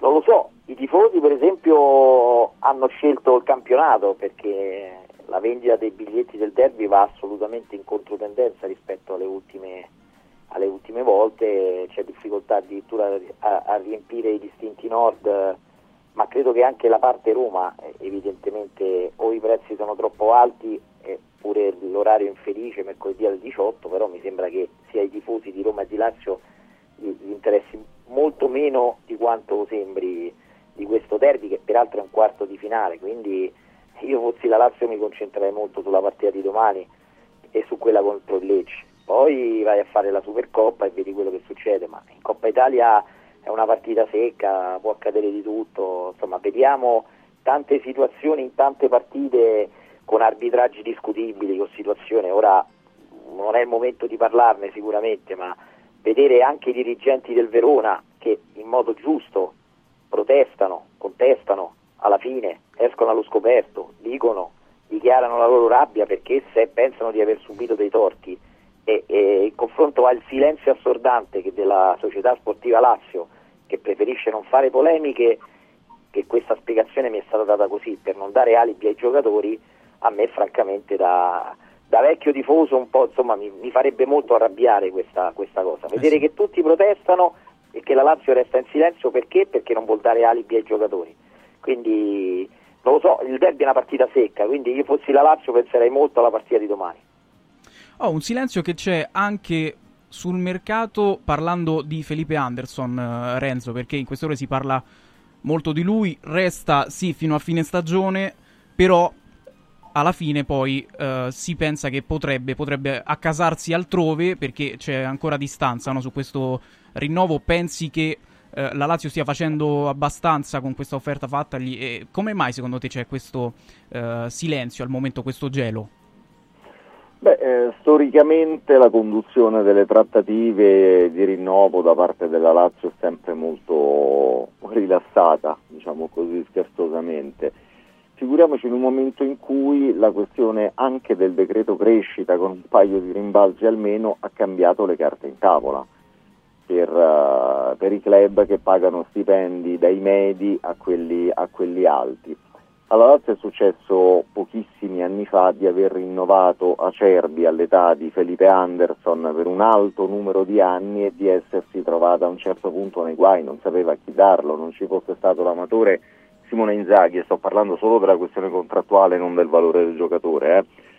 La, se lo sarebbe dovuto tenere fino ai 37 anni con uno stipendio più alto di quello che aveva percepito negli anni precedenti che è una situazione che per un club come la Lazio è difficile da accollarsi. L'ha fatto, ha deciso di farlo per un giocatore della stessa età, anzi di, di qualche mese più anziano come Luis Alberto. E ti dico la verità, al di là della valutazione tecnica e anche al di là del fatto che l'anno scorso è stato un'ira di Dio in due ruoli e quest'anno è, è molto spesso un fantasma con la maglia di Felipe Anderson, io parlo proprio dal punto di vista strategico faccio fatica a immaginare per una società delle dimensioni della Lazio con un'operazione sensata raddoppiare lo stipendio a uno a cui rinnovi dai 31 ai 35, eh sì. per quanto importante possa essere. Oh, volendo un attimo eh, entrare anche nel punto di vista del calciatore, Nando, proprio visto che c'è questa eh, questione sul decreto crescita di cui non ci si può più avvalere, eh, secondo te chiedere 3,5 milioni netti a 30 anni eh, non è un po' un messaggio di... potrebbe essere un messaggio di addio, insomma, far capire anche che c'è pos- probabilmente una società dietro che, che, ha fatto un'altra offerta.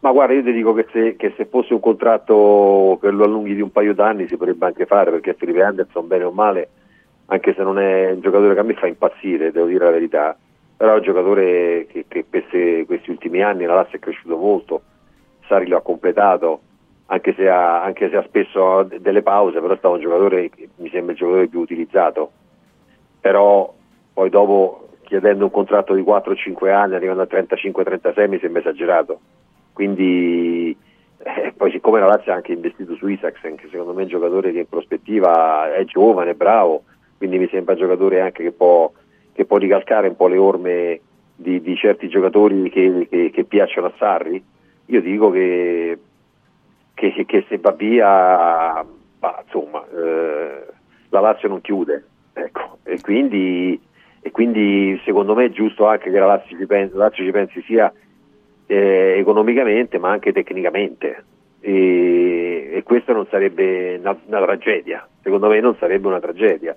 Delle volte i giocatori non si rendono conto che, che, che, che ci vuole anche un po' di, di come si dice, di, di riconoscenza, di cervello, mm. nel pensare che, certi soldi eh, delle società se li possono permettere per un certo tempo, poi dopo, poi dopo no, perché poi non diventano più non diventano più investimenti ma diventano oneri. Eh sì, forse come dice Nando Luigi c'è anche il fatto che avendo lì da quelle parti Isaacsen la Lazio si sente abbastanza con le spalle coperte. Fa bene a sentirsi con le spalle coperte finora, insomma ha dato buoni, buoni segnali Isaacsen, a meno che non ci sia un, un calo no, repentino. No, per carità, io non entro nel merito, le strategie ognuno se le decide come vuole, eh, tutto sta poi questa valutazione di Nando è corretta, è giustissima. E, poi io faccio anche un'altra domanda Nando, bisogna sempre vedere poi il prossimo anno quando tu parti con Isaacsen titolare chi è la riserva di Isaacsen, perché se arriva un giocatore diciamo medio buono che deve andare in concorrenza con Isaacsen eh, devi spendere 10-15 milioni, quindi diciamo il risparmio che che hai adesso con un usato sicuro, con un giocatore che ti fa pure più ruoli e, e poi bisogna vedere sempre chi arriva, perché a me la preoccupazione quando questi grandi giocatori lasciano la Lazio non ce l'ho mai, perché la Lazio va avanti, il problema è che la Lazio poi fa una fatica incredibile a trovare degli altri bravi e dello stesso livello, cioè ci mette sempre un po', a meno che non succeda come, come l'estate scorsa, che poi ci siano eh, 18 Castellanos, eh, 15 Isaacsen, eh, 17 Rovella, eh, 18 Gendusi, cioè ci sia la disponibilità di fare questo tipo di operazioni e io sarei ben felice di vedere certo. tanti volti nuovi, anche tanti giovani eh, il, il, prossimo anno. Però cioè, a me la cosa che preoccupa in assoluto poi, al netto di questa storia di Felipe Anderson, perché noi ne parliamo da 3-4 giorni, Felipe Anderson resta la scadenza, poi dopo se da qui a giugno deciderà di rinnovare, bene, se no sono d'accordo con Nando, andrà via. Dopodiché qual è, la, qual è la notizia di gennaio? La notizia di gennaio è che le altre squadre che hanno più o meno gli stessi punti della Lazio si stanno tutte rinforzando, chi più, chi meno. Il Napoli addirittura sembra che ne prenda tre, eh sì, e prende tre vicino. giocatori, prende Samarzic, Dragusin e vabbè, Mazzocchi non lo voglio nemmeno calcolare, anche se è un buon comprimario, eh, vuol dire che se ha un punto in più della Lazio il Napoli comunque questa mini volata per il qui quarto, quinto, terzo posto, quello che volete, eh, lo comincia con dei giocatori in più. Il Milan ha preso Gabbi e sta prendendone un altro, la Roma comunque ha preso un giocatore, un giovane, quello che volete, forse ne prendere anche un altro. L'Atalanta ha preso Ian e, e, e forse prende ancora un altro giocatore. La Lazio è immancabilmente ferma perché crede di avere la squadra lo stesso per fare eh, quello che finora non ha dimostrato di poter fare. E questo secondo me è il nodo. Ma non l'ha fatto per assenza di giocatori? Eh? Non l'ha fatto per, per assenza di giocatori? Per quindi... rendimento di giocatori, però io non ho certezze che il rendimento dei giocatori, perché se no, se alla fine del girone di andata della Lazio, quella in cui c'erano Orsi, Manfredonia, Laudrup, Batista, che fece alla fine 15 punti come la Cremonese arrivò ultima, ora non perché c'è Nando, ma No, ma non è che quelli erano tutti giocatori molto più bravi, avevano fatto un girone d'andata e lì la Lazio magari a girone, adesso era diverso il calciomercato, allora secondo questo tuo ragionamento, siccome hai dei giocatori forti, sai, sicur- sai sicuramente che, fa- che, avranno un buon rendimento. Io se ma qual, scusa, Lazio... Scusami, ma qual è il parallelo con una squadra? Io adesso non voglio ridare, ridare il, il, il dolore andando che l'ha vissuta che ha fatto 15 punti, ma che c'entra? No, era per dirti, per spiegarti che se c'hai dei giocatori bravi e non ti rendono, e secondo me la Lazio hai ragione Ma quella, quella squadra è stata ultima bravi otto che mesi, fino ha fatto, ha fatto il record negativo della storia della Lazio, ma che ma tu c'entra? hai certezze che questi giocatori faranno, miglioreranno nel girone di ritorno? Oppure magari ti viene il sospetto che l'anno scorso sono andati oltre le loro possibilità e quindi tutti gli altri sono stupidi, cioè il Napoli che adesso mette 60 milioni per arrivare quarto e, e- e- e- e- e forse arriverà quarto con, con questi 60 milioni per prenderne 70? E- Ma io, io sarò stupido, ma se dopo, se dopo vent'anni tu ti aspetti che la Lazio fa mercato senza stare in zona retrocessione, boh, sei un uomo No, di fede e ti ammiro. Io non Eh, no, sono uomo di fede come capito, te, però mi era io osservo raccontato- solo. allora mi è stato, mi è stato raccontato qualcosa di diverso in questi anni, perché mi è stato raccontato che il problema del mercato di gennaio era perché eh, alcune operazioni non venivano fatte perché il direttore sportivo vecchio non le voleva fare. Mi è stato detto che quest'anno Ma da chi? è successa già quest'estate una cosa diversa, perché tu avevi mai visto che negli anni passati la Lazio investisse Aspetta, aspetta, Ah, do- aspetta, aspetta, dobbiamo Luigi, chiudere, però, dobbiamo però- chiudere, quindi- però così succede, così facciamo un macello. Quindi te l'hanno detto o è una notizia che ci stai dando che la Lazio non faceva mercato, lo Tito voleva e Tare non voleva? Perché se non si capisce che Ecco, puoi dire. Luigi, ultima risposta e poi siamo in chiusura di blocco. No, ho detto che questo io l'ho letto da, da- da più di un commentatore, che il problema della Lazio fosse che, eh, che- che c'era un direttore sportivo che a gennaio preferiva per scelta sua, scelta di, di- di- non de- scelta economica, per me invece era una scelta economica da parte della società che preferisce non investire a gennaio. E ci può stare questa cosa. Io dico soltanto che da osservatore neutrale vedo che le altre squadre bene o male si stanno tutte rinnovando o comunque provando a rinforzare perché fanno un ragionamento quei 70 milioni che ci sono lì, per i primi 4, forse addirittura 5 posti, sono tanta roba. E quindi se adesso tu ne metti 10-15 magari per prendere un giocatore che ti chiede l'allenatore, non quello che vuole Luigi Salomone, forse ne prendi più facilmente 70, magari non succede e, la, e come, e- e- la squadra si riaccende e quelli che hanno reso male in questo girone di andata fanno eh, un grandissimo Ma il punto è solo se ce l'hai o non ce l'hai da spendere. Con quello che hai speso quest'estate, non ce l'hai da spendere almeno che non vendi a soldi. È verosimile pensare che la Lazio venda a soldi qualcuno a gennaio? Io ho i miei dubbi. Eh, ce l'abbiamo tutti, ce l'abbiamo tutti. La cosa certa è che sicuramente gli altri si stanno abbastanza rinforzando, soprattutto il Napoli. Siamo in chiusura di blocco. Io vi ringrazio. Auguro buona Epifania a Nando Orsi, Renzo Giannantonio e Luigi Salomone. Ciao, ciao, Buona serata a tutti. A domattina, ciao. A domattina con te, Renzo. Allora, siamo ancora sul 3 a 1 tra Monza e eh, Frosinone al 71esimo. Noi ci ritroviamo tra poco perché ci sono state grandi, grandi polemiche dopo una vittoria dell'Inter, non di cortomuso, ma di più. E allora, eh, tra pochissimo ne parliamo con Sabatini, Bisnari e Damascelli. Radio, radio, radio, non sport.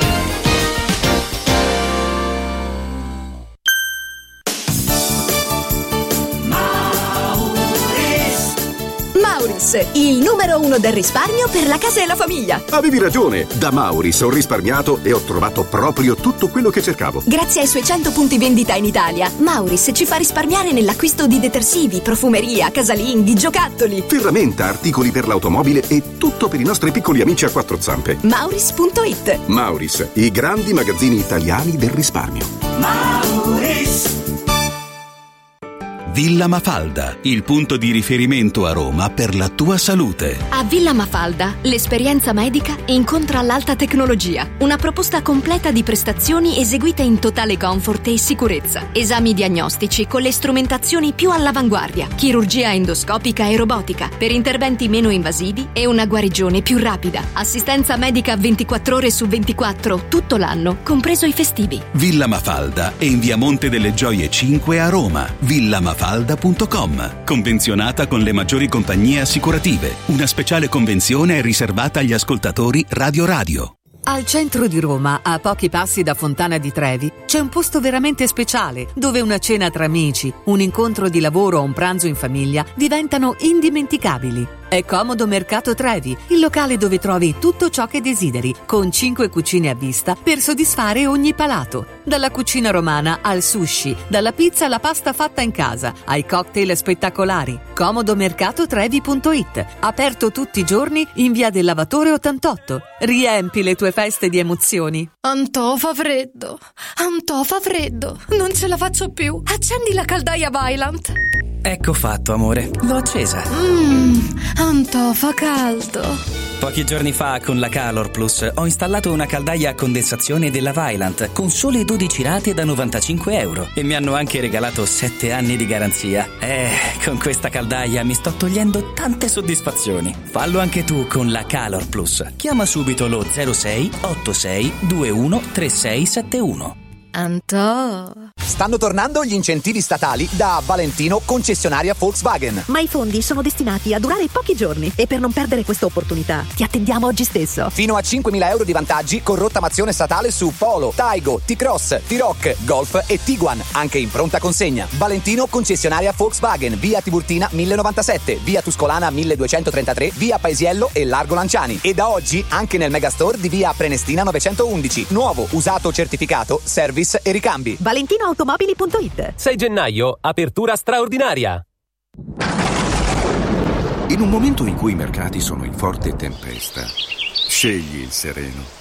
Da sempre l'oro è la forma di investimento più sicura. Universo Oro ti offre la migliore quotazione sul mercato per l'acquisto di oro da investimento. Investire in oro vuol dire liquidità immediata, riacquisto garantito e un valore finanziario certo nel tempo. Universo Oro, numero verde 813 4030. Universo-oro.it. Sede a Roma, Viale Eritrea 88. Devo stampare i miei nuovi bigliettini da visita. Pressup.it Devo stampare il catalogo per la mia azienda. Pressup.it Cerco uno stampatore di qualità che consegni in 24 ore. Pressup.it Se hai la partita IVA, vai su Pressup.it, fai il preventivo in tempo reale, carica il tuo file di stampa e ordina con un clic. Cosa aspetti? Prova la qualità di Pressup, il tuo stampatore online. Anche quest'anno gli appassionati del freddo hanno il loro villaggio ghiacciato, con piste di pattinaggio sul ghiaccio, musica, eventi, animazione, intrattenimento, area food and beverage, otto fantastiche location presso Auditorium Parco della Musica, Foro Italico Santa Claus Village, Piazzere di Roma, Via delle Cave di Pietralata, Collina Fleming, Centro Commerciale Le Torri, a Cerveteri e a Latina. Visita il sito iceparkweb.it e scopri la pista più vicina a te e gli eventi in programma. Ice Park, il più grande circuito d'Italia. Radio, radio, radio, lo sport.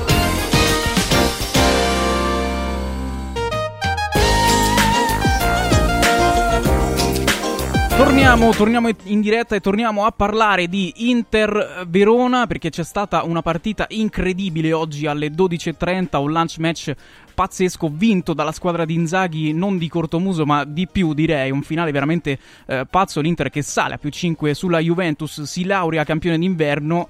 Ovviamente l'ha sbloccata eh, Lautaro e poi Frattesi a cui sono stati concessi 8 minuti anzi di più più recupero perché c'è stato un recupero veramente incredibile finita al centesimo questa partita. Dopo il rigore sbagliato di Harry però il eh, direttore sportivo del Verona Sogliano poi ha avuto eh, da ridire. Eh, ne parliamo ovviamente con con, con, i nostri che sono già collegati, sono collegati eh, con noi. Buon pomeriggio a Sandro Sabatini. Ciao, buon pomeriggio a tutti. Salutiamo anche Gianni Visnadi, buon pomeriggio. Ciao, buongiorno a tutti. E ovviamente Dulcis in fundo Tony Damascelli. Buon pomeriggio a tutti. Qui c'è il, il finimondo di tempo di... Alla vigilia della partita del Lecce sta venendo giù di tutto dal cielo. Allora, ditemi. Eh sì, finimondo che c'è stato anche dopo la partita eh, Inter-Verona. Ci sono state le polemiche da parte del DS eh, Sogliano perché si è espresso anche in modo molto eloquente e duro. Ha detto questa di oggi è stata una mancanza di rispetto clamorosa verso di noi e verso il calcio. L'Inter è più forte, va bene, questo si sa. Abbiamo sbagliato il rigore per colpa nostra, oggi potevamo venire qui e prendere 4 gol e l'avrei accettato. Ma la VAR è stata introdotta per correggere gli errori, correggerli, non nasconderli. E ovviamente qua eh, Sogliano parla di un presunto contatto che c'è stato in area del Verona sul Deon dell'Inter. Ecco, lo rivediamo anche su Radio Radio TV. Accendete eh, l'app. Bastoni dà una, una, gomitatina, diciamo non veemente, però la gomitata c'è ai danni del, del, giocatore del Verona. E poi il gol comunque di Frattesi non è stato annullato. Quindi, eh, insomma, ancora un po' di polemiche. Tony, volevamo un tuo commento. Ma eh, c'è poco da commentare, è una storia vecchia che qualcuno pensava si potesse eh, aggiustare o cancellare o ridimensionare con l'introduzione della tecnologia, eh, gli arbitri sbagliano e, e arrivano questi risultati. Io, sapete quelli che penso del VAR non tanto come strumento ma come applicazione dello stesso e quindi non sono affatto sorpreso di quello che è accaduto oggi come è accaduto in altri campi. Anche se poi eh, Gianni il Verona comunque ha beneficiato di un, di un rigore al 99esimo, no? come ci scrivono anche tifosi interisti all'ascolto, quindi ecco, magari l'opposizione è che eh, il Verona è stato padrone del suo, del suo, destino in questa partita, fermo restando che il, il, contatto, quel contatto di cui si lamenta Sogliano c'è, l'ha detto anche, anche Marelli che il 2-1 sarebbe stato da, da annullare, la tua su questo? Ma eh, credo che ci sia poco da, da aggiungere alle immagini e la cosa più interessante secondo me sarà scoprire eh, dai dialoghi della trasparenza eh, perché il VAR Nasca, perché si chiama Nasca, non ha suggerito all'arbitro Fabbri di annullare quel gol perché la gomitata di bastoni a Duda è inequivocabile e quello è fallo, quel gol non è valido. La partita finiva lì perché non ci sarebbero stati 10 minuti di recupero. Verona sì, certo, è padrone del proprio destino perché poi sbaglia il rigore, ma quel gol non ci sarebbe stato. E in mezzo, se vogliamo dirla tutta, c'è un errore grammaticale da parte di Barella che andrebbe punito in una scuola calcio perché a porta vuota ha passato la palla a un compagno marcato e lui non ha tirato. La partita avrebbe, l'Inter l'avrebbe chiusa anche senza eh, il rigore poi sbagliato che magari non sarebbe nemmeno venuto, però l'episodio chiave è quel gol che io credo che un buon arbitro la gomitata la doveva vedere anche dal campo, ma quelli che hanno visto la televisione, io ero San Siro oggi, ho preso un sacco di freddo e si vede questo giocatore nella confusione, si vede il giocatore da lontano da dove è la posizione della tribuna stampa e no, non avevo capito, ma poi con le immagini, perché abbiamo televisori, era inequivocabile che ci fosse, ci fosse fallo. E sarà bello sapere perché non sono intervenuti. Ecco, magari non so come la vedi tu, Sandro, forse è più giustificato eh, Fabri nel momento in cui magari si affida al VAR, no? Perché tante cose non si fischiano proprio perché ti affidi al VAR e poi il VAR non lo richiama perché non l'ha richiamato, come ha confermato anche Marelli. Non Ma so come... l'errore è proprio l'errore è far dipendere, cioè anziché arbitrare assieme, l'arbitro di campo arbitra la sua partita, l'arbitro del VAR arbitra la sua partita. Ma in una situazione del genere il VAR dovrebbe dire guarda, arbitro di campo, eh, c'è questa comitata, per me non è niente, vieni un attimo a vedere te, che comunque eri in campo e magari puoi avere un flash.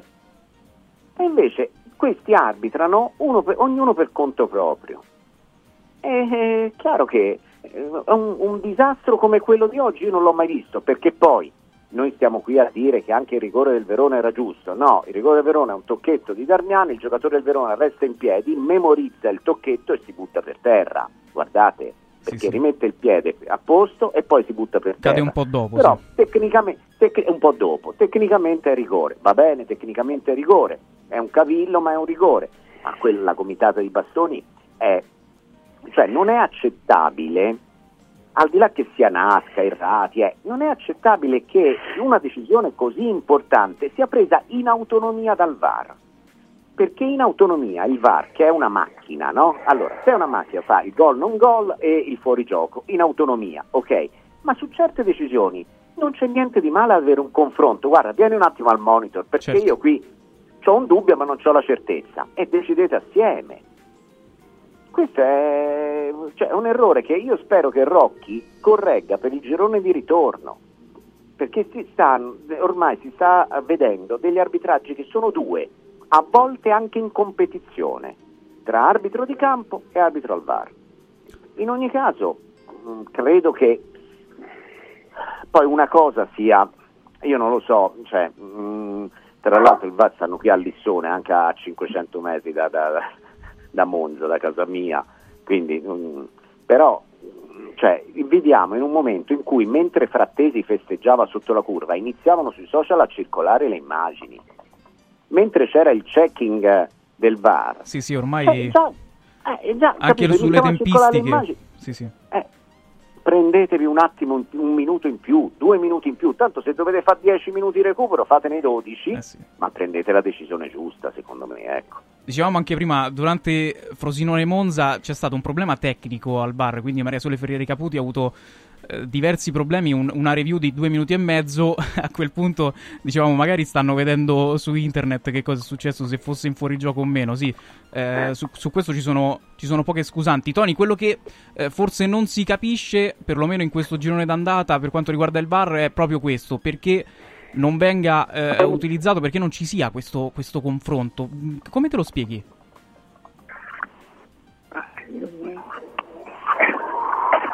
Io sostengo da anni che il calcio è finito nelle mani degli arbitri e gli arbitri decidono secondo del, del proprio umore, con il regolamento in testa, eh, non nel, in testa ma non nel cervello, che è una cosa diversa. Eh, lo sviluppo delle partite, i recuperi che durano 10, 12, 15 minuti nessuno la conferma, perché sono tempi che vengono considerati morti, ma sono tempi morti per colpa loro, perché quando devono rivedere le immagini eh, del- di fatti che sono eh, non del tutto chiari, impiegano un tempo esasperato. Noi da casa, o i, i colleghi che sono allo stadio che guardano i monitor, hanno dopo 30 secondi, 40 secondi massimo, la, la- la certezza di quello che è accaduto. Questo non accade mai, mai. E, e quindi vuol dire che c'è un protagonismo eh, eccessivo, gi- già si conferma con alcune posture e con alcune eh, scelte anche teatrali degli, degli arbitri, ma ripeto, io non, non mi meraviglio più di niente, andremo sempre peggio, andremo in una situazione in cui le partite verranno decise con, con il computer, eh, perdendo, smarrendo quello che è lo spirito agonistico, lo spirito di questo sport meraviglioso. Questo non vuol dire che non ci siano stati in passato delle ingiustizie, delle partite non del tutto chiare, ma quello che sta accadendo con l'introduzione del VAR, ehm, secondo me ha cambiato veramente questo gioco. E poi la domanda è semplice. Tutto questo è stato voluto dai calciatori, dagli allenatori o è stato voluto da chi pensava, riteneva che con l'introduzione del VAR ci fosse veramente la giustizia di questo, di questo sport? Beh, all'inizio sembrava che fossero tutti concordi, no? Che, che non si Eh, opponesse nessuno. Tutti, vorremmo- tu- tutti siamo d'accordo con l'introduzione dei codici civile, penale, amministrativo. Poi ci sono i giudici che li applicano. Il problema quindi non sono i codici, il problema non è il VAR. Il problema non è il VAR. Guardate la goal technology, non dipende dall'arbitro. È il pallone che supera il microchip, eh, la linea bianca, il microchip dice è gol. Non c'è un'interpretazione. Invece nel- nel- in tutti gli altri casi c'è un'interpretazione. Non parlo poi del, del, degli, eh, del fuorigioco, che anche lì siamo nel paradosso.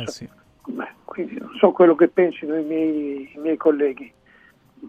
Quindi- Io non sono stupito, non sono stupito. Non, non vedo un passo in avanti degli arbitri, anzi vedo un passo indietro del calcio. Quindi, però, volendo parlare di, di soluzioni, Tony, poi vado da, da Gianni e Sandro. Volendo sintetizzare, per te non è più VAR ma meno VAR, paradossalmente? No, da parte mia? Sì. No, il VAR ci deve essere, il VAR ci deve essere soltanto per episodi, eh, chiamiamoli gravi, seri. Non per qualsiasi episodio c'è un check. C'è un Gianni, Gianni, su. Allora, su- applicando Tony. questo, anche il calcio di rigore di oggi andava ripetuto. Oppure, come dice eh, Gianni giustamente, su Sandro forse Sabatini, che non era nemmeno rigore. Siamo, siamo sempre al dopo, che è il contrario del prima. Allora che cosa è cambiato? Che cosa è cambiato rispetto a, a 15 anni fa? Eh, che forse le polemiche sono anche di più, visto che c'è, visto che c'è lo strumento. Gianni. Io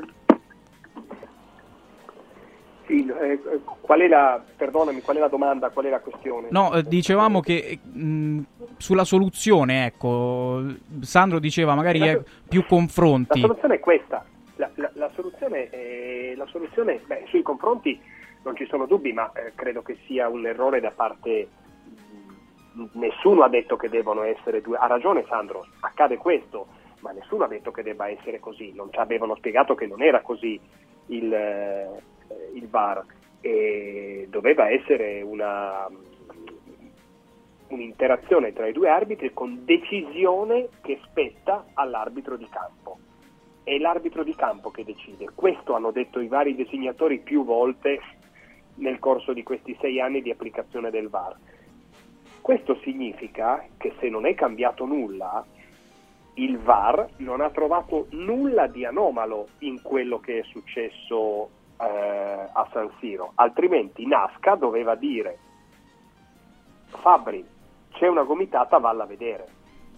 Non gli può dire, eh, come ha detto Sandro, non gli può dire non c'è niente, perché la gomitata c'è, allora non deve stare, perché l'abbiamo vista noi, la deve aver vista anche lui e non può decidere lui, deve decidere, ecco perché sono molto curioso, io la chiamo finta operazione trasparenza, quella che l'AIA sta facendo attraverso l'open bar di Dazon, perché tanto la, la girano e la rigirano sempre come vogliono loro. E- e- e- e sapremo queste cose peraltro tra otto giorni. Stasera sarebbe bello sapere perché Ma- non hanno fatto Gianni, perché non sono e- intervenuti in, in questa, in questa occasione, non fra otto giorni. Sì, vi interrompo per, un- per una cosa, per un tema che, che sollevo io.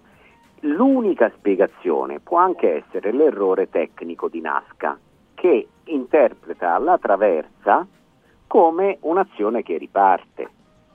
E allora io vi faccio una domanda. Se dall'audio, se ce lo fanno sentire tutto per bene, se dall'audio è eh, l'azione riparte, l'azione riparte, ragazzi questo è un errore tecnico, è ripetizione della partita, eh, potrebbe essere, eh. ve lo dico. Eh. sì tanto non, tanto questo- non, non li questo- riconoscono questo, mai. Sandro, in un modo Eh. normale che ti appartiene forse alla tua onestà, alla tua realtà, in un mondo normale. Ma il, il mondo del calcio e soprattutto quello arbitrale non è normale.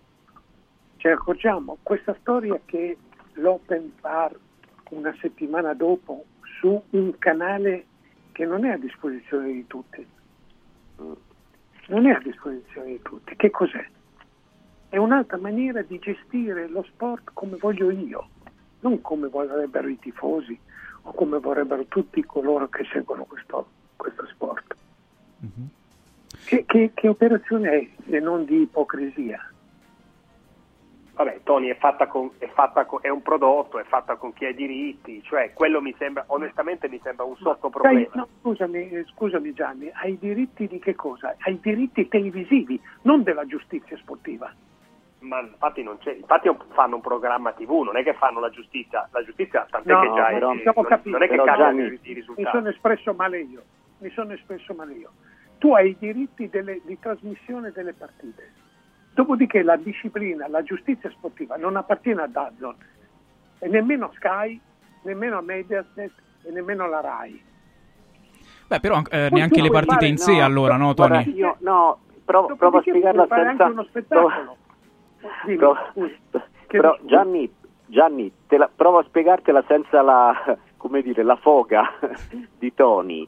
Eh, ora faccio un esempio assurdo. Il discorso di- di- del Presidente della Repubblica è un, un file video e audio che è a disposizione di tutti. Certo. Cioè, quando tu dai una cosa che è istituzionale, introduci una cosa che è istituzionale, cioè vi facciamo sentire i- i- gli, gli audio del VAR. Ora, d'accordo che Dazon non li protegge tantissimo perché li mette sui social e tutti lì più o meno attingono, però quello dovrebbe essere una cosa come un- la conferenza stampa di inizio anno, cioè deve essere per tutti e non soltanto per chi è abbonato, perché non è la partita, è un qualcosa di assolutamente successivo e, e- e esplicativo della partita. Cioè, non- la, la- la Sì, roba di Tony però- non è una provocazione. È- è sottile, sì, Cioè, è- Sono io eh. che ti interrompo, adesso sono io che Eh. ti interrompo. Io ho Eh. visto la prima puntata, credimi, Mm. credetemi, e so che e presumo che anche Tony abbia fatto lo stesso. Non ne ho più guardata mezza perché non me ne frega nulla e tut- sono tutte chiacchiere inutili che Mi non pare- raccontano nulla. Mi Questa la andrò a vedere. Gianni, nella tua sincerità, Gianni, nella tua sincerità hai detto una cosa bellissima.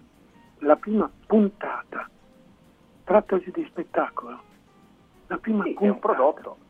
Eh, sì, è un, E non deve essere un prodotto, prodotto. Hanno fatto un Ma prodotto non deve essere un eh. prodotto, la partita è un prodotto. L'esplicazione è come se i giudici dovessero annunciare il verdetto soltanto per una emittente. Si riunisce la Corte, dopodiché verrà annunciato soltanto per gli abbonati di Dazon qualsiasi tipo di processo. Ma no- non mi risulta. Sì, sì, è, è chiaro. una almeno co- per il momento. È una Almeno cosa istituzionale che, essendo proprio istituzionale, dovrebbe essere comunque eh, alla portata di tutti. È chiaro, è chiaro quello che hai detto, Tony. Oh, in chiusura, sulle, sulle parole di, di Sogliano, del DS, che sono molto dure, no? Però volendo un pochino anche esaminare la controparte, perché altrimenti sembra un po', non so, come se facessimo il, il processo all'Inter, come se facessimo la mezz'ora apposta per... Ma non c'entra proprio l'Inter, l'Inter non c'entra niente. L'Inter usufruisce eventualmente di un errore così come in passato invece ha pagato per gli errori. Non c'entra l'Inter, è il calcio che paga questo. E sono i tifosi che pagano questo, quelli illusi. Non c'entra l'Inter, il Milan, il Juventus, Napoli Lazio. Tanto il Monza ha vinto a Frosinone 3 a 2. Eh sì, è appena finita. Oh no, però volevo parlare proprio della, della partita nello specifico. Va bene che, che non c'entra l'Inter, però entrando anche nelle polemiche, no?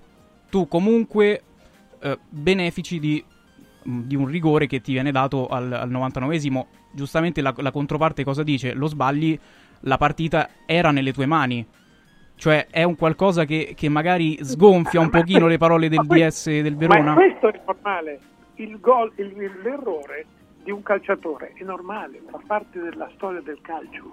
L'errore dell'arbitro ci diceva non verrà più commesso perché grazie al VAR non ci saranno più errori. E invece ci sono gli errori, possono capitare come prima, perché gli arbitri sono fallibili, a meno che, ribadisco, non affidiamo le partite ai robot quindi ha un'intelligenza artificiale sotto un certo punto di vista. Se qualcuno è felice di questo, io un po' meno. Eh, Forse toglieremo un po' l'anima. Gianni, sulle, sulle parole di Sogliano, come la vedi? Troppo dure alla luce di quello che è successo oppure ti senti di, di avallarle, di registrarle? No, io eh, tra l'altro proprio qui a Radio Radio con Sandro, mi pare ieri, parlavamo del momento che sta vivendo il Verona, molto particolare, e Sandro faceva notare come questa società sia sostanzialmente allo sbando per la questione giudiziaria che ha investito il suo presidente, la sua proprietà e oggi nelle parole di, di Sean Sogliano ehm, c'era tutta l'amarezza per questo punto perso che andava a mischiarsi, secondo me, proprio con la disperazione per quello che sta vivendo la società. Cioè a un certo punto passaggio dice noi stiamo, stiamo vendendo, siamo costretti a vendere i giocatori, ha detto una frase simile. Ehm, che mi è sembrata ancora più mi ha colpito ancora di più di quel fatto lì, perché quel fatto, voglio dire, è sotto gli occhi di tutti. A parte Nasca, tutti abbiamo visto che quello era un fallo e che andava fermata quell'azione e che quel gol l'Inter non doveva segnare. Però Sogliano aveva dentro proprio la, mh, eh, l- la disperazione del dirigente.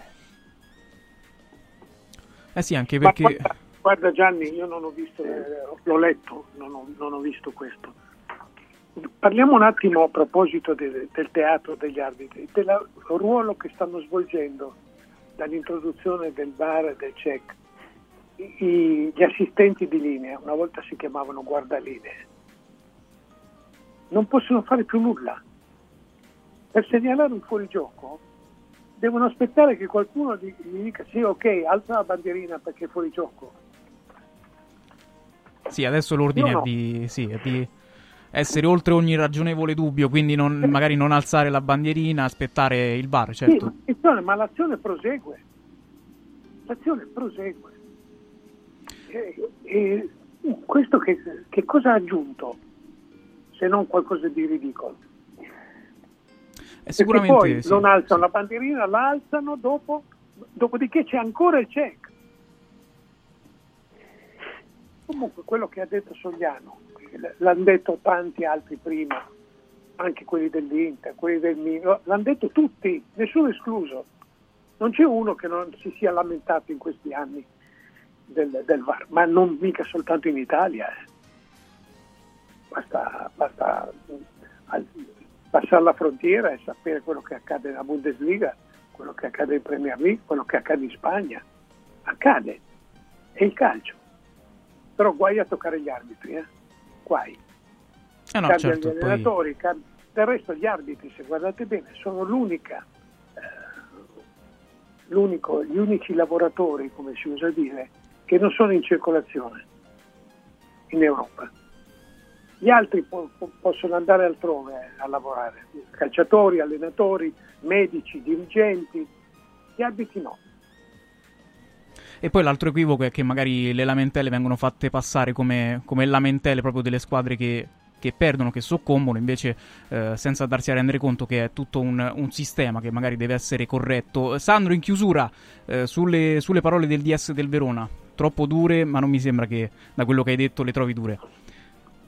No, secondo me assolutamente giustificate, sono state molto ragionate e per- perfino troppo, troppo, perfino fin troppo edulcorate ed educate. Poi non so se sentite le notifiche, io ragazzi ho fatto dei contenuti social, mi stanno arrivando tutte le notifiche, non so se si sente il beep delle notifiche in radio, spero di no. E la disperazione l'ho notata anch'io, quella che ha notato Gianni. Ho notato un dirigente di lunghissimo corso perché Sean Sogliano è figlio di Ricky Sogliano, quindi stiamo parlando del calcio di una cin- mh, da quando Sogliano era giocatore, boh, sarà una sessantina d'anni a questa parte.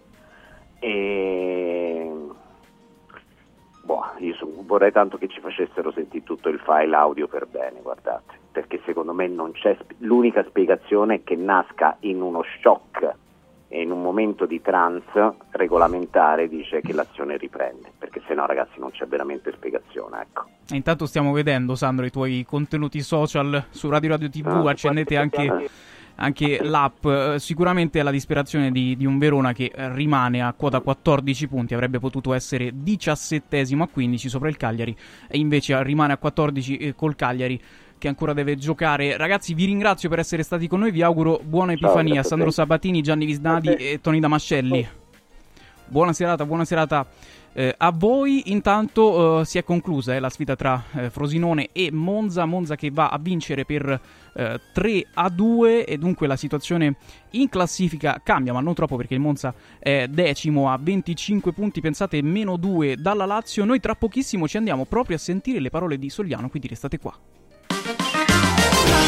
Radio, radio, radio, non sport.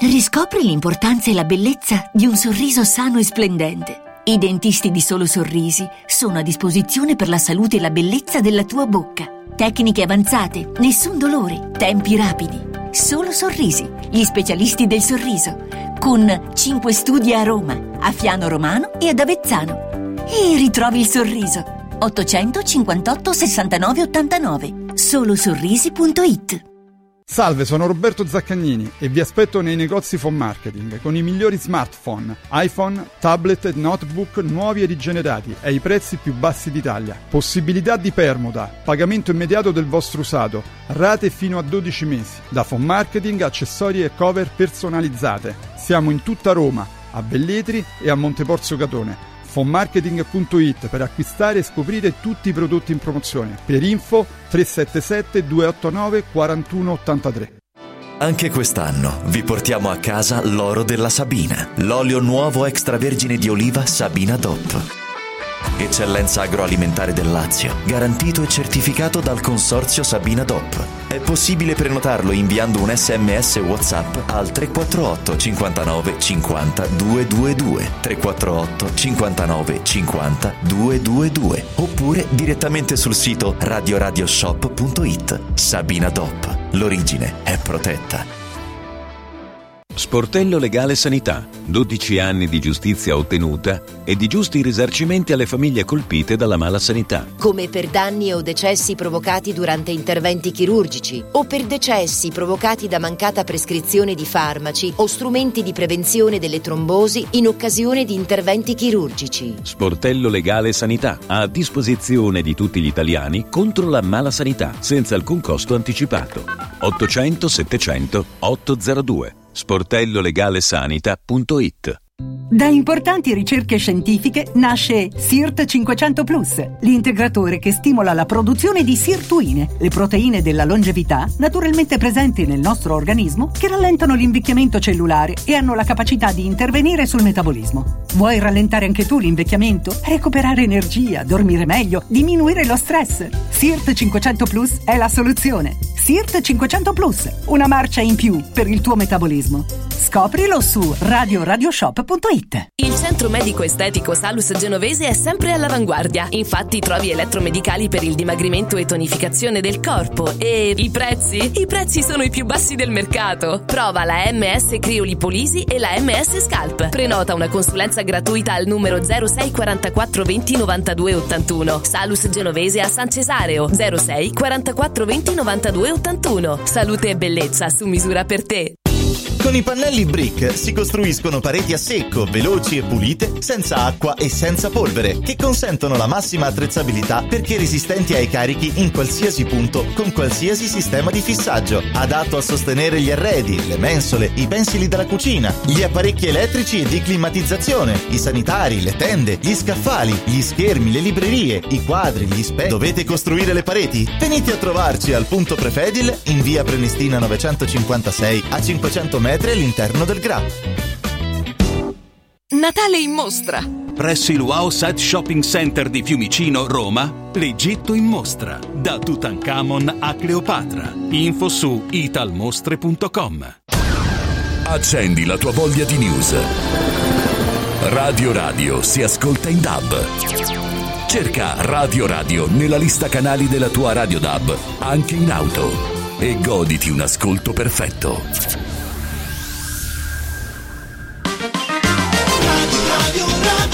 Radio, radio, non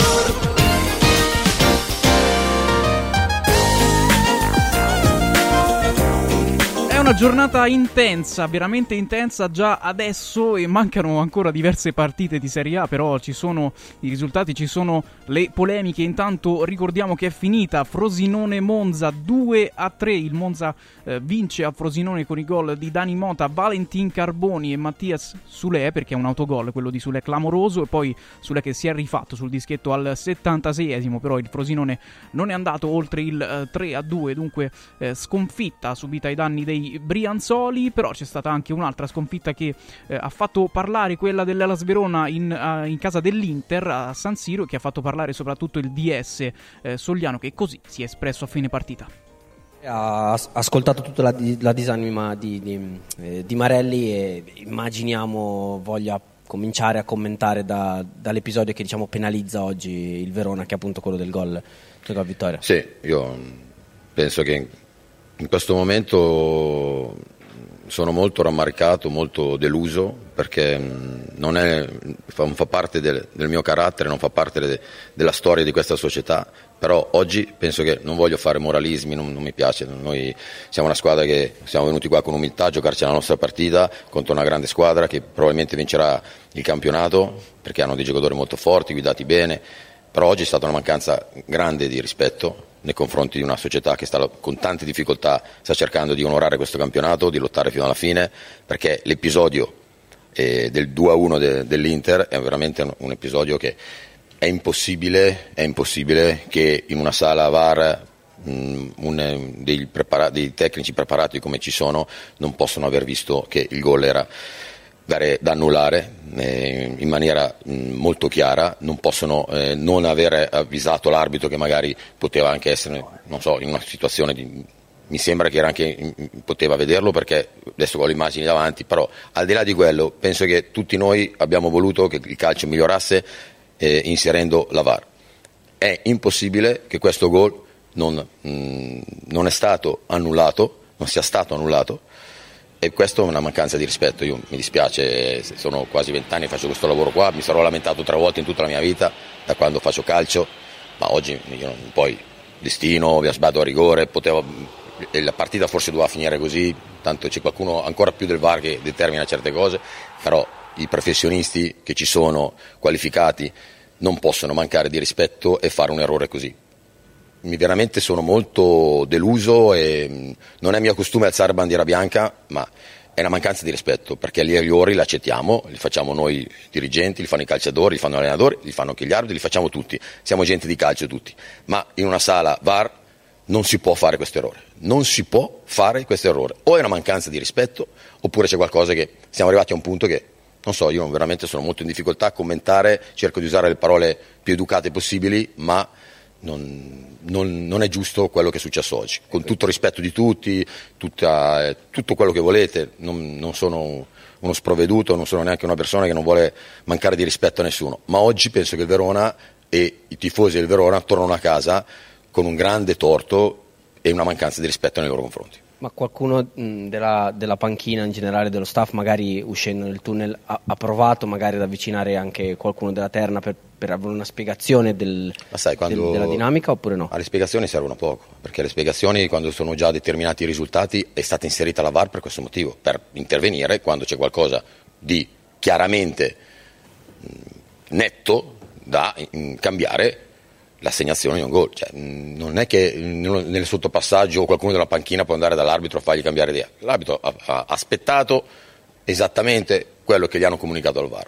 È una, veramente una cosa, quella che è successa oggi, veramente molto grave. Ma molto, molto, molto grave. Studio. Direttore, ovviamente abbiamo già sentito la posizione e anche l'analisi di Luca Marelli che in qualche modo conferma che ci sarebbe dovuto essere l'intervento del VAR, quindi registriamo anche le, le sue dichiarazioni. Vorrei anche però sottolineare la prestazione del Verona al termine di giorni molto complicati, soprattutto extracampo, la preoccupazione anche dei tifosi per eh, un mercato in cui i nomi in uscita sembrano veramente tanti, quindi le chiederei anche di fare un pochino il punto della situazione a tutto tondo dell'Ellas Verona. Ma io penso che la situazione sia molto chiara.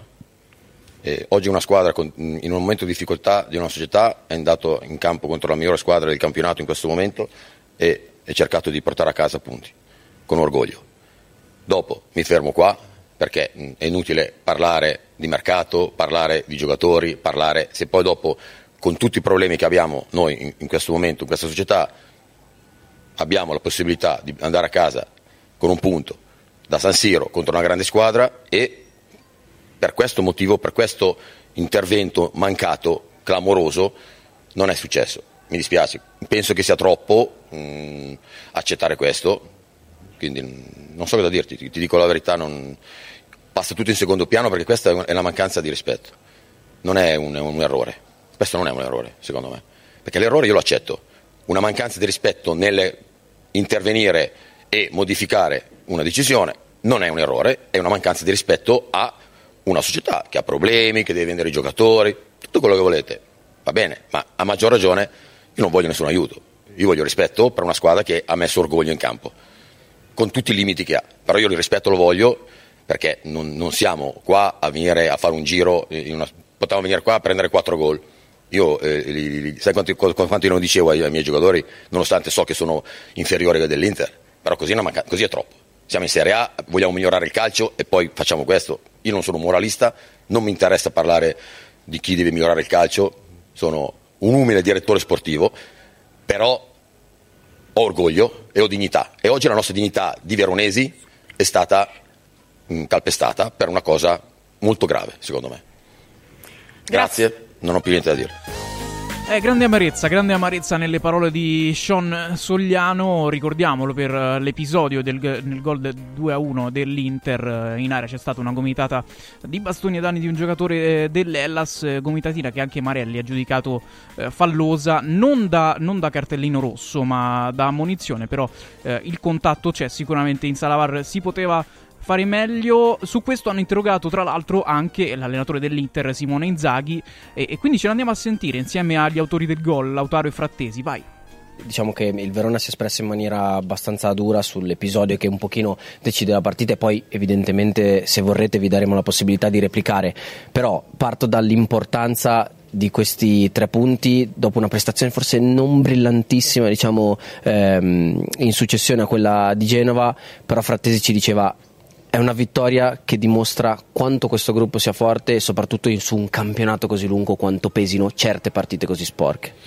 Sì, assolutamente sì, diciamo che è importante anche vincere questo tipo di partite, nel senso che mh, palla nostra, fase di possesso, la squadra mi è piaciuta, abbiamo creato, dovevamo essere probabilmente più precisi nella rifinitura e dopo il vantaggio sarebbe stato tutto più semplice, ma abbiamo trovato un avversario di valore che è venuto a San Siro a fare un'ottima partita e come tutte le partite nel calcio italiano non è stato semplice, poi insomma gli ultimi minuti li abbiamo visti tutti, vissuti, chiaramente una volta subito il gol dell'1-1 da Henry abbiamo avuto due occasioni dove potevamo segnare chiaramente prima, poi abbiamo fatto il 2-1, c'è stato il, eh, il, rigore, il, rigore, che abbiamo avuto contro e c'è stata, è stata una partita di sofferenza. Chiaramente altre volte che, la squadra qui a San Siro aveva fatto molto meglio, però anche queste partite sono molto importanti. Ecco, a proposito del, degli ultimi minuti che sono stati abbastanza caldi anche in, ehm, in panchina, eh, Sean Sogliano, il direttore del Verona, diceva oggi più che un errore è una mancanza di rispetto. Non so se, se come Inter vuole rispondere a... No, io insomma... Episodio per quello, per quello, che ha detto, insomma, ne ho perse anch'io delle partite così, chiaramente, chiaramente ci sta, però penso che sia stata un'ottima partita dove sul 2-1 al 94esimo viene assegnato un rigore al Verona giusto perché in quel momento io guardo Darmian e Darmian lo conosco, sa di aver toccato chiaramente l'avversario. Studio. Mister, tra poco lascio la parola a Borja Valero, ma una curiosità, cosa avrebbe fatto a Barella se la partita fosse poi finita 2-2 per quel contropiede che ha regalato a Sanchez invece di tirare in porta? No, diciamo che ehm, dato il rigore l'avrebbero annullato, però non mi dispiace, chiaramente volevo il gol, però Uh, Bare voleva far far gol a Nigno che in campionato lo sta cercando con, eh, con, insistenza, quindi mi piacciono anche quei gesti tra i calciatori. Borca Valero. Ciao mister, buon pomeriggio. Ciao Borca. Eh, parlavi di poter essere un po' più bravi in quei metri finali perché avete creato in costruzione è mancato quella cosa alla fine. Volevo sapere se il campo la condizione del campo che da qua sembrava abbastanza brutta poteva incidere tanto in quel eh, ultimo terzo del campo per essere più bravi tecnicamente arrivare al tiro e poi parlare anche di Lautaro che sembra che è arrivato e poi ha fatto 100 minuti a grande livello fisico magari tutti pensavano che poteva fare di meno sì, probabilmente per, per, Lautaro con un altro svolgimento della partita um, gli avrei tolto dei minuti finali, però stava bene, non dava nessun segnale, si era allenato bene questi, questi giorni ed è andato avanti bene fino alla fine. Borca per quanto riguarda il campo è un qualcosa che devono cercare di di rimediare, ho parlato insomma, per, sia per il bene dell'Inter che del Milan, è in condizioni veramente critiche, però al di là di quello non dovevamo essere più bravi perché quando trovi un campo non in perfette condizioni devi cercare di prestare ancora più attenzione nei passaggi, negli stop, però ho già parlato con la mia società, mi hanno già detto che chiaramente giocando due squadre alla settimana con le partite di Coppa in mezzo non è semplice, però qualcosa dovranno fare perché avevo visto anche l'ultima partita del Milan in Coppa Italia, in questo momento San Siro ha grandi difficoltà. Mister è ufficialmente campione d'inverno, lei insieme a tutta la sua squadra, a tutto il gruppo.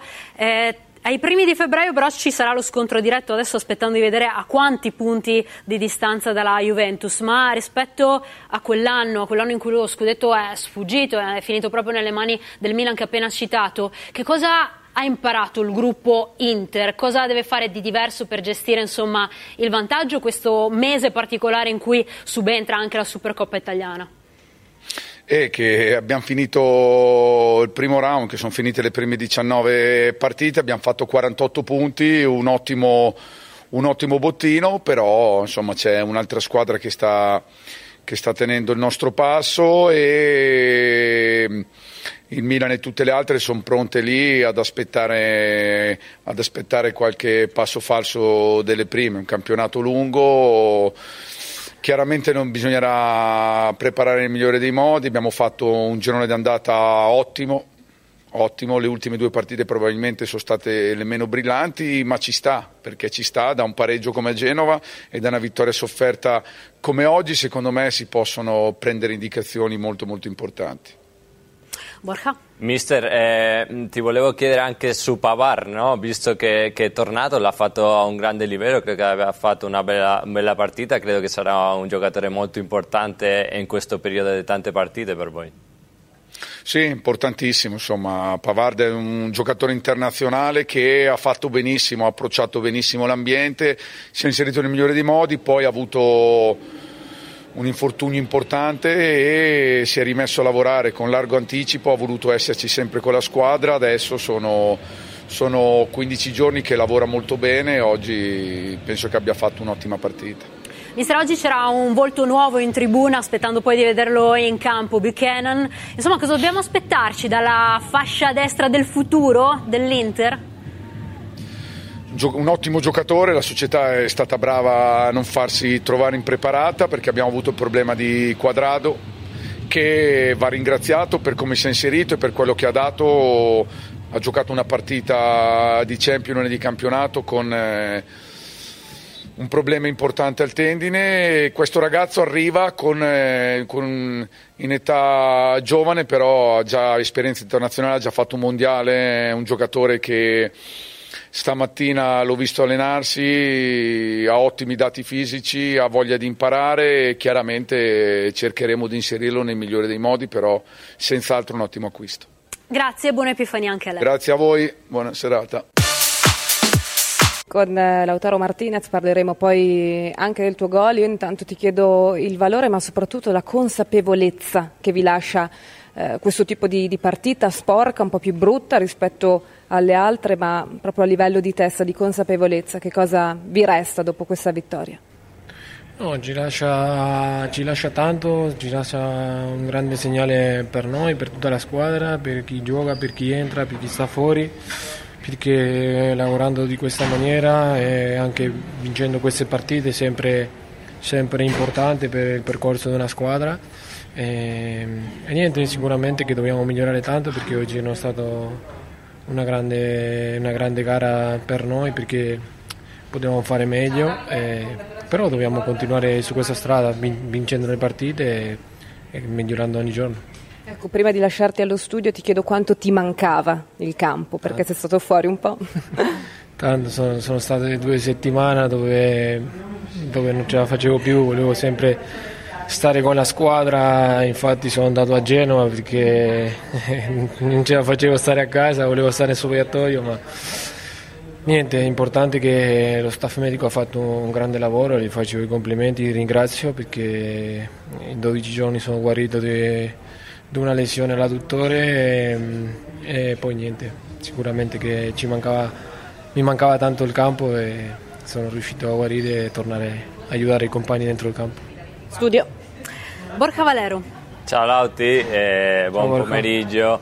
Eh, ti volevo chiedere come vedi la squadra per affrontare questo mese di Tour de Force che avete adesso con due partite fuori veramente complicate e poi la Supercoppa ovviamente e poi ovviamente lo scontro diretto con la Juventus.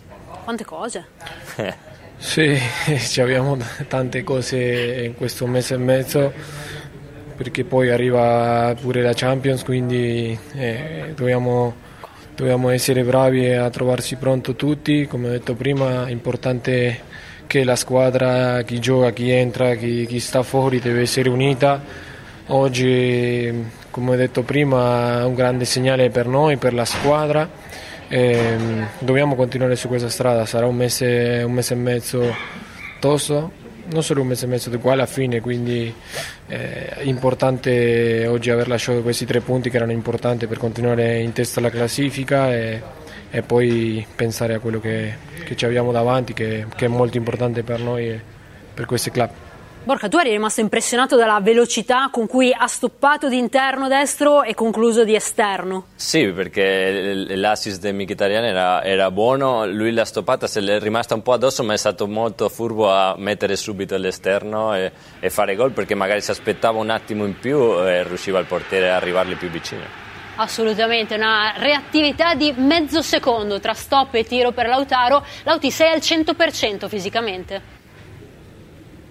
Sì, sì, sì, perché ho fatto, ho fatto, Borja lo sa meglio di me, cioè, abbiamo un prof che, che, ci fa correre tantissimo e ho fatto due settimane di corsa, quindi eh, magari mi, fa, mi, manca un po' il campo, che era quello che, che in due settimane sono stato fuori, però eh, fisicamente sto bene, ho lavorato tantissimo per tornare a disposizione nei migliori modi. E tutta la squadra invece come la vedi? C'è un pochino di stanchezza che magari giustifica il pareggio con il Genoa e la partita di oggi che è rimasta in bilico fino alla fine oppure no? Sì, sicuramente che c'è un po' di stanchezza perché giocando ogni tre giorni eh, poi adesso abbiamo avuto un po', un po di riposo, però, eh, però sì, è importante che, che dobbiamo, dobbiamo, vincere a volte così le partite perché...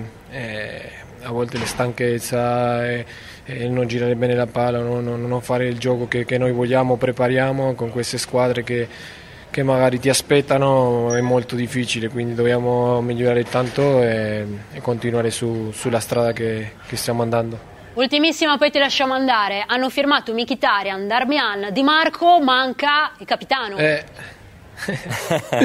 Dovresti dare l'esempio, com'è sta storia? Eh, manca, manca qual- qualcosina, però niente, sicuramente che, eh, che, in questi giorni, non so, vediamo. Eh, io sono contento, sto pensando al campo in queste due settimane, stavo pensando a rientrare nei migliori dei modi e sono andato a vedere il mio procuratore, a parlare con lui, con la mia famiglia, quindi sono tranquillo, manca poco. Grazie a Lautaro Martinez. Ciao ragazzi. Davide, parto dall'ultimo abbraccio, questo qui fatto tutti insieme, tutti su di te. Eh, cosa c'è in questo abbraccio, cosa c'è in questa vittoria?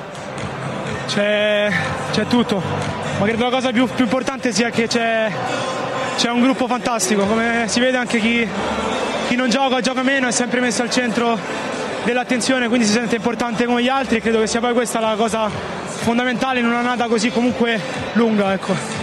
Tu sai che nella storia di questo campionato, eh, come ti sei aggrappato su quel cancello, rischia di diventare un'immagine iconica. No, ma avrei fatto molto di peggio, solo che poi lo mandai di prendere un'altra munizione per, per risultanze e poi mi, mi, mi, riprendono, quindi avrei voluto fare molto, molto di peggio.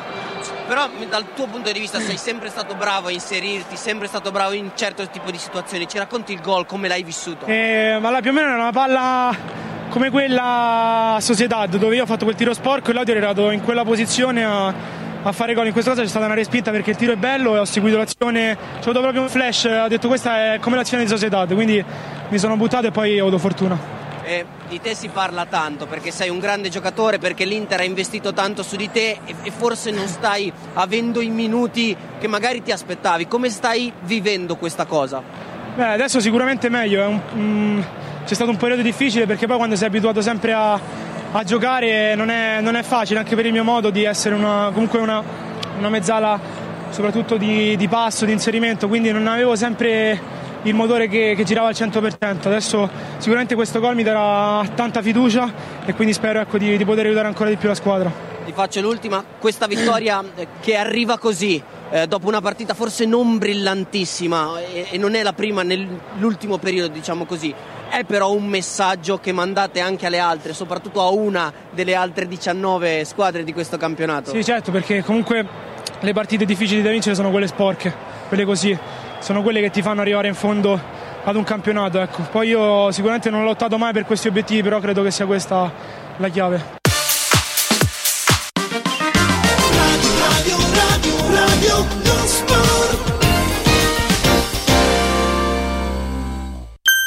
I colori e i simboli che ci fanno battere il cuore, le emozioni che ci uniscono, la storia di una grande squadra. Questo in un oggetto unico ed esclusivo, un'edizione limitata e numerata. È arrivato 1928, l'occhiale ufficiale del Frosinone Calcio che celebra l'anno di fondazione della squadra. Uno degli esclusivi 1928 pezzi può essere tuo. Scopri come su www.occhialincantiere.it o nello store di Frosinone. Vediamoci da Occhiali in Cantiere.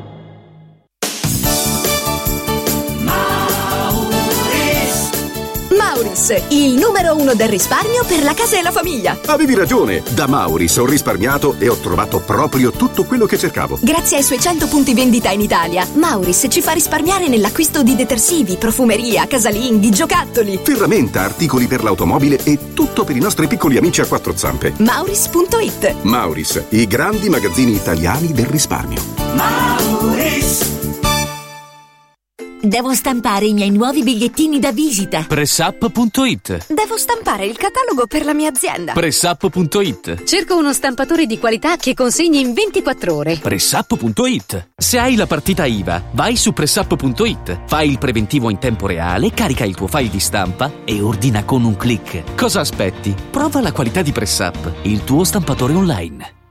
Voglio raccontarti una storia. Erano gli anni 60. C'era una bottega a Roma in cui si facevano i materassi a mano. Ogni volta che ci passavo mi fermavo a guardarli lavorare e pensa, oggi su uno dei loro materassi ci sei seduta sopra. Ruega Materassi Tradizione e Innovazione per il tuo comfort. Materassi selezionati dei migliori marchi e decine di letti personalizzabili perfetti per ogni esigenza e stile. Scopri i nostri 5 negozi e come contattarci su ruegamaterassi.com. Posso saltare un po'? Da Stosa Store Capena è il periodo delle grandi occasioni. Con l'acquisto di una cucina Stosa completa di elettrodomestici, in omaggio un televisore maxi schermo 55 pollici. Crea la cucina su misura per te tra un vasto assortimento di stili e modelli. Da Stosa Store Capena, progettazione e rilievo misure gratuiti. A Capena, in via Tiberina 34. E nello Stosa Point a Borgo Quinzio, presso Luzzi Home Arredamenti, puoi arredare tutta la casa. Scopri lo spazio espositivo completamente rinnovato.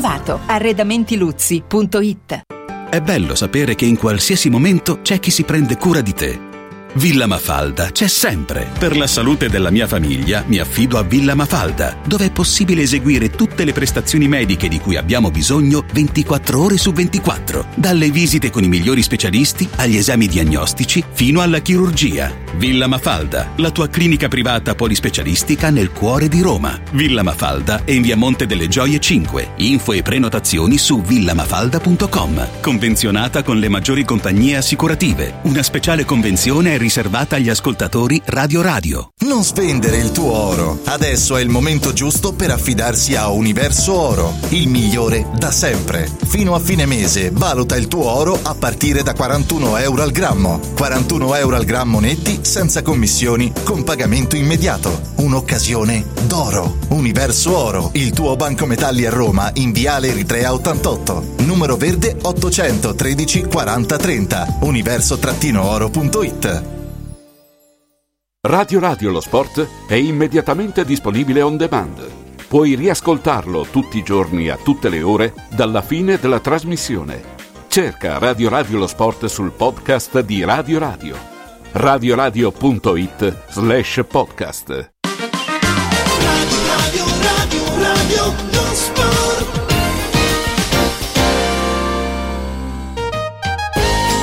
Sport. Radio Radio Lo Sport, torniamo, torniamo in diretta, abbiamo ascoltato le parole eh, del DS Sogliano, nonché la risposta di eh, Inzaghi per quanto riguarda il match discusso di oggi, il lunch match tra Inter e Verona terminato 2-1 per i nerazzurri, domani alle 15 il Napoli è impegnato in un match altrettanto impegnativo contro il Toro in casa dei eh, Granata, il Napoli al momento è ottavo in classifica, quota 28 punti, distante 5 punti dalla Fiorentina quarta che sarà impegnata contro il Sassuolo, tante le domande poste a Mazzarri, tra cui chiaramente quelle di mercato, arriveranno dei rinforzi con i 60 milioni a disposizione, Samargic è uno di questi, dovrebbe esserci a breve la fumata azzurra e quindi noi ci andiamo adesso ad ascoltare le parole di eh, Mazzarri dopo di noi, Giada Di Miceli e poi il calcio torna domattina, cogliamo l'occasione per augurare a tutti buona Epifania. Buongiorno Mazzarri, magari sarà banale però le chiedo che cosa vuole da questo 2024. Eh, bella domanda, vorrei che si invertisse la rotta prima possibile da un punto di vista soprattutto dei risultati perché al di là delle, del, secondo me sul campo, valutando la prestazione, è stata un'ottima o buona, buonissima prestazione col Monza, ma purtroppo è venuto solo un punto. Questa è l'ultima partita, l'ultimo dato, eh, siamo un po' in emergenza, però confido che nel prossimo anno si possa fare meglio di quello che si è fatto in questo scorcio di campionato prima de, della fine dell'anno. Nella casa della Befana ha trovato Mazzocchi, no? e ci diceva qualche tempo fa, eh, quando le chiedevamo se poteva essere, ci poteva essere qualche cambiamento tattico, se è l'uomo giusto, cosa pensa di lui e, rispetto a questo acquisto. No, intanto un ragazzo eccezionale, anche ci ho parlato, non lo conoscevo, è proprio motivatissimo, è, di, è nato qua, ha una carica, proprio una voglia di, di, di spaccare il mondo e questo per me quando arriva un giocatore nuovo è la cosa migliore, fondamentale, che chi viene qua deve essere non motivato di più, deve dare anche carica a quelli che magari dopo due, tre, quattro anni che sono in un posto magari a volte inconsciamente si, si addormentano un po'. Quindi il ragazzo mi piace sia tecnicamente da tutti i lati e è chiaro che voi sapete che il ruolo è venuto perché a questi livelli, con tante partite, Di Lorenzo non aveva un doppio ruolo, no? Di... Però, siccome ci ho parlato e ho capito e può fare anche altre cose, sono ben contento che sia anche un jolly su... in certi ruoli, ecco. E quindi bene così, sono contento. Repubblica. Sì, ciao, buongiorno, eccomi, buongiorno. sono qua. Eh, vorrei chiederti, hai parlato di emergenza. Eh, come si supera questa emergenza continua insomma, con cui devi fronteggiare e ti chiedo se nell'emergenza c'è anche Juan Jesus in vista di domani. Grazie. Questa è la domanda più, più bella e più che mi fa un pochino preoccupare perché effettivamente da quando sono arrivato a Bergamo siamo partiti benissimo, da lì ne successe tante, no? di infortuni, di cose, di mancate e quindi insomma eh, da questo punto di vista speravo che il 2024 iniziasse meglio no? da, da, un punto di vista di, di, queste cose. Effettivamente sono un po' preoccupato perché sono tante le assenze domani e quindi ora devo ancora fare l'allenamento, Jesus eh, ci parleremo fra un po', vediamo se lo recuperiamo e poi a parte Jesus credo che miei, insomma, le persone della comunicazione abbiano informato che siamo, siamo in tanti a mancare di giocatori. Insomma. Corriere dello Sport. È anche in dubbio perché Gaetano proverà oggi, non, non, so, non, so, se io non guardo i giornali ultimamente perché non ho tempo, però ci sono stati dei, dei giocatori che proveranno oggi. Insomma. Nel, nell'immediato è ipotizzabile un cambiamento tattico o ciò che si è visto contro il Monza apparteneva a un momento, cioè una fase emergenziale in cui sei stato costretto a regolarti di conseguenza con la difesa a 5 in fase di non possesso? Ma insomma, ora io non sono tanto d'accordo sulla difesa a 5 perché i meccanismi erano gli stessi, si è giocato, mi sembra molto bene, si è fatto 6, 7, 8 palle gol e il meccanismo era lo stesso. Io avevo detto che se le cose non fossero andate ci eravamo preparati a giocare a 5. Si è finito la gara col Monza 4-2-4 con Gaetano che è un trequartista rifinitore, mediano insieme a Anghis. No, no, fermo. No, no, no, no, invece questo è un aspetto che voglio chiarire perché ho sentite tante in questa settimana, per amor di Dio, e sarebbe bene, infatti non volevo parlare perché sono, sapete domani sarò squalificato, quindi mi hanno detto bene tu parli, forse era meglio se parlavo subito anche dopo la partita, perché le cose vanno viste come sono, perché io faccio l'allenatore, almeno quello, concedetemelo. Noi si è giocato molto bene col Monza, abbiamo concesso una- un mezzo contropiede e abbiamo creato 6-7 palle gol. Abbiamo concluso la partita, vi faccio notare, con un 4-2-4 dove i due mediani erano Anghissà e Gaetano, gli esterni Listrom, attaccante, Quara, attaccante, Simeone Raspadori, attaccanti. Quindi era un 4-2-4 il finale di gara. Quindi volevo dire, eh, lo sforzo per vincere, l'occasione di Gaetano era come quando si vincevano le partite all'ultimo minuto con Cavani, Lavezzi, Mascara, Lucarelli. Era un'occasione clamorosa creata proprio da Simeone appena entrato che ha messo la palla per Gaetano. Se voi andate a... Io siccome le partite purtroppo faccio questo mestiere o per fortuna lo faccio, le riguardo e se voi andate a vedere gli assist sono stati fatti per Quara da, da Raspadori e Simeone appena entrato come speravo di vincere negli ultimi minuti ha messo l'assist a Gaetano che era a tre metri dalla porta poi in questo momento va tutto storto la palla non entra mai e ragazzi però gli ho detto avete giocato bene se continuerete a giocare così vedrete ne vinceremo tante. Ora spero che continuino a, a giocare come col Monza e creare 6, 7, 8 palle a partita clamorose, vedrete fra un pochino e, e fioccheranno anche qualche gol. Questo era il senso. Se si parla di modulo, il modulo è finito. La partita è finita 4-2-4, addirittura Anghissà ho levato...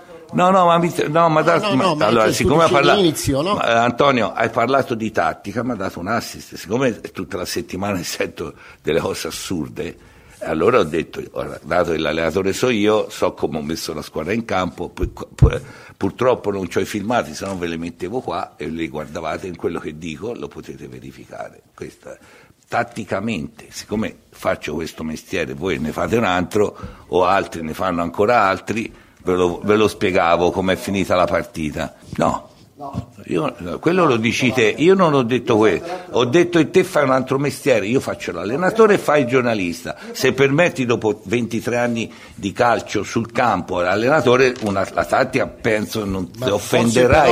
No, aspetta un attimo, penso che non ti offenderai che tatticamente io so cosa ho fatto, no? Penso dopo 23 anni. Ok? Ecco. Mm, ma non c'è mai stato un momento che avete giocato a 5? No, non c'è Mai? stato mai. Se poi i meccanismi tu le vedi o me le vuoi. Io parlo di Allora ti spiego, ma allora parla, allora te lo Ho spiego. Zerbi, solamente- Zerbi è un'ala destra che faceva l'attaccante come se io fa- poi se volete io mi metto qui col video e ve le faccio No, no, vedere. tutto Aspetta, allora, no, no, non ti è chiaro perché se continui a dirlo non ti è chiaro.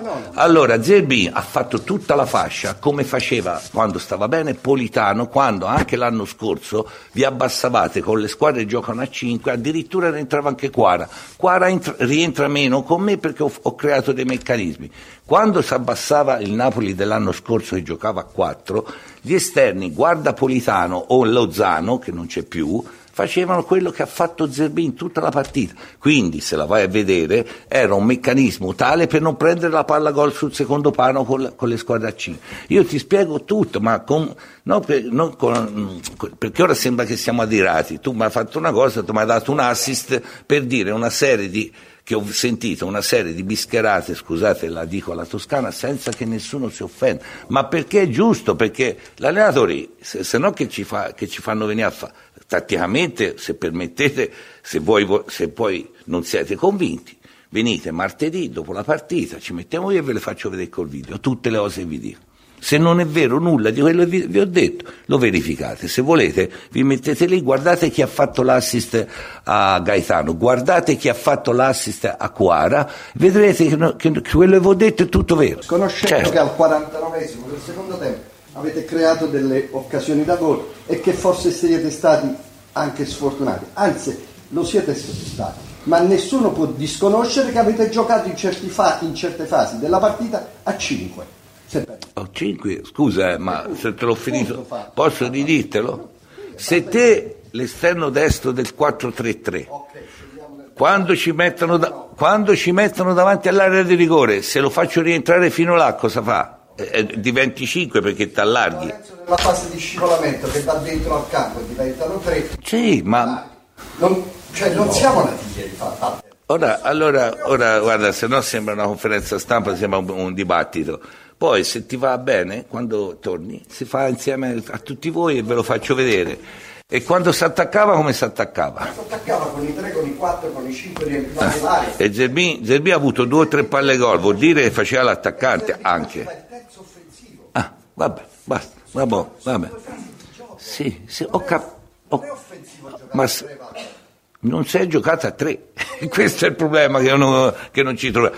Ci siamo abbassati a 5 perché, lo- te lo posso spiegare, se siamo a 4 davanti all'area di rigore, quando ci attaccano tanti, e l'esterno alto, che era Lozano l'anno scorso, si abbassa insieme alla linea, Di Lorenzo entra dentro, diventa, te li vedi a 3, ma sono a 5 in quel modo, perché dall'altra parte Mario Rui prende il quinto di loro, che è un meccanismo che fanno in tanti, perché te sai che l'Atalanta di Gasperini, tutti quelli che giocano, anche domenica, domani rischieremo se non stiamo attenti a quello, perché quando sono a 5 e ti attaccano sulla parte opposta, se te sei a 4 c'è un buco. E lì era un meccanismo, ragazzi, se no io non è che voglio fare una discussione, è la verità, tranquilla. Via, andiamo avanti. Sono prego. qua. Buon anno innanzitutto. Le Grazie. chiedo, il Torino è una squadra all'identità tattica definita, ne stava parlando proprio adesso, la quarta difesa del campionato. Ultimamente create tanto ma avete difficoltà a far gol. Le chiedo domani cosa chiede alla squadra su questo e se Simeone può trovare più spazio per cercare di fare più gol. Allora, eh, Torino è una signora squadra, questo è vero, soprattutto dopo che c'aveva Sanabria, ha preso Zapata, ha fatto tutti gli acquisti che ha fatto, è una signora squadra. Poi in altre cose non entro, se loro prendono pochi gol, eh, noi dovremmo essere bra- bravi se se lo vogliamo fare a metterli in difficoltà con le nostre armi, sperando di fare come gioco parlo la partita che abbiamo fatto col Monza, perché loro giocano simile al Monza come atteggiamento tattico. Poi l'altra domanda qual era? Ragazzi, da- dopo quello che ho sentito, io vi dico che se volete Simeone l'anno scorso, dato il riferimento dell'anno scorso, una partita ha fatto dall'inizio un campionato Napoli-Milan 4-0. Allora, Simeone è un grande giocatore, un, un- un signor giocatore che ha caratteristiche diverse da Raspadori, che è un altro centravanti, è un centravanti di manovra, come gioca in nazionale italiana. Simeone, in base a quello, questo è il nuovo allenatore sarei io rispetto all'anno scorso.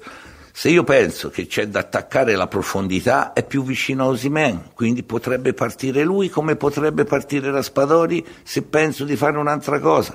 Sono due centravanti con caratteristiche diverse e tutte e due molto forti. E io ho l'imbarazzo della scelta. Vedrò, vedo fino all'ultimo, e sarebbe oggi l'ultimo allenamento, chi mi, mi- mi sembra più adatto a partire, partirà. Punto. Questo sempre, finché non tornerà Osimè. Poi, se partirà uno, probabilmente, dato il calcio che facciamo è dispendioso, a partita in corso dovrà entrare l'altro. Quando lo deciderò in base a quello che vedo in quel momento. Gli va bene ora questa? Perché questa me la so preparata. Ok? Sì. Sì, salve, buona- buongiorno. La media punti degli ultimi giorni, delle ultime settimane con lei si è notevolmente abbassata rispetto a- all'inizio della stagione. Il gruppo come sta reagendo e secondo lei che cosa bisogna adesso far capire a questi campioni d'Italia in un momento del genere, ottavo posto in classifica, zona Champions, distante? Qual è il lavoro che va fatto in questo momento? Allora, intanto la media punti, io mi creda, non la, non la guardo mai, né quando mi va bene a me, né quando, per- perché il calcio non è che si può confrontare un periodo con un altro periodo, le partite, se giochi o la prima classifica o col Real Madrid, credo sia un po' diverso che se giochi con l'Empoli, però insomma sarebbero cose da valutare e non voglio entrare in questi meccanismi. Io purtroppo, per fortuna, come diceva Antonio, faccio l'allenatore e cerco di guarda- lavorare sulla prestazione. La prestazione cosa ho visto? Che la squadra subisce meno contropiedi, meno palle gol, è più compatta, secondo me gioca molto bene, schiacciava anche da quando sono arrivato spesso l'avversario, anche con l'Inter il primo tempo aveva fatto molto bene ma gli mancava la finalizzazione. Ora, col Monza siamo arrivati davanti alla porta 6, 5, 6 volte e tre clamorose davanti al portiere.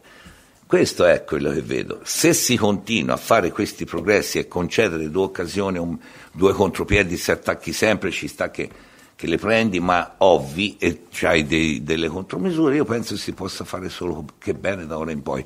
È chiaro che se succede come in questo momento, ne mancano 8-7 titolari, è un momento che bisogna stringere i denti e non essere così pignoli se qualche cosa non funziona. Questo è un po' il senso.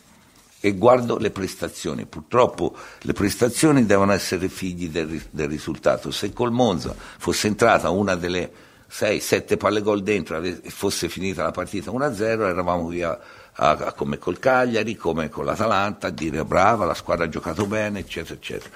Il pareggio fa in modo tale che i giudizi cambiano eh, e lo dobbiamo accettare, questo è il calcio, va bene così. Una statistica certifica che il Napoli è la squadra più bassa del campionato. Eh, quanto bassa d'altezza, altezza d'alt- certamente insomma, più, con meno centimetri va per capirci mister. volevo sapere quanto secondo lei eh, il discorso fisico sta incidendo sul rendimento della squadra. Insomma a- a- al di là della fase acrobatica parliamo anche di volumi mh, insomma è una squadra che, che- che soffre sotto questo punto No, di vista. Io ora dico la- l'unica verità che purtroppo se i piazzati oggi nel calcio, al di là di giocare bene, giocare male, fare gol su azione, sulle manovre, si, fa, si sbloccano, si vincono, si perdono le partite anche sui piazzati. E lì magari bisogna essere bravi noi, si sta facendo degli accorgimenti rispetto agli altri, la stazza fisica può incidere. Per il resto il Napoli è strutturato per giocare a calcio. Eh, L'altezza quando giochi palla a terra e giochi bene come hanno fatto l'anno scorso eh, non si vede perché c'entri con la manovra, fai gol come avremmo potuto farli tre col Monza minimo, tre col Monza davanti al portiere, con l'1-2 che, è bellissimo questo calcio. Quindi da un punto di vista tecnico, in quel senso, l'altezza non conta nulla, ma mi, mi piace giocare così, come stiamo giocando anche noi in certi momenti delle gare. E lì bisogna stare un pochino più attenti quando ci sono i piazzati contro. Questo è vero e magari a favore su- sugli angoli, se non siamo tanto strutturati eh, o ci inventiamo qualche schema nuovo oppure è un po' più difficile fare gol. Volevo chiederle, ha parlato di un Mazzocchi motivato, la stessa motivazione l'ha vista anche nel Ciolito Simeone dopo i 5 minuti giocati con il Monza o l'ha visto un po' battuto? Simone sta benissimo, oltretutto è uno di quelli ragazzi più, più carichi, più allegri, quelli che eh, ho detto dovrebbero essere tutti come lui, anche gioca, non gioca, è sempre uguale, si vede che è anche figlio di un allenatore, eh, oltretutto. Quindi si vede un ragazzo prezioso per la... Radio, radio, radio, radio, non sport.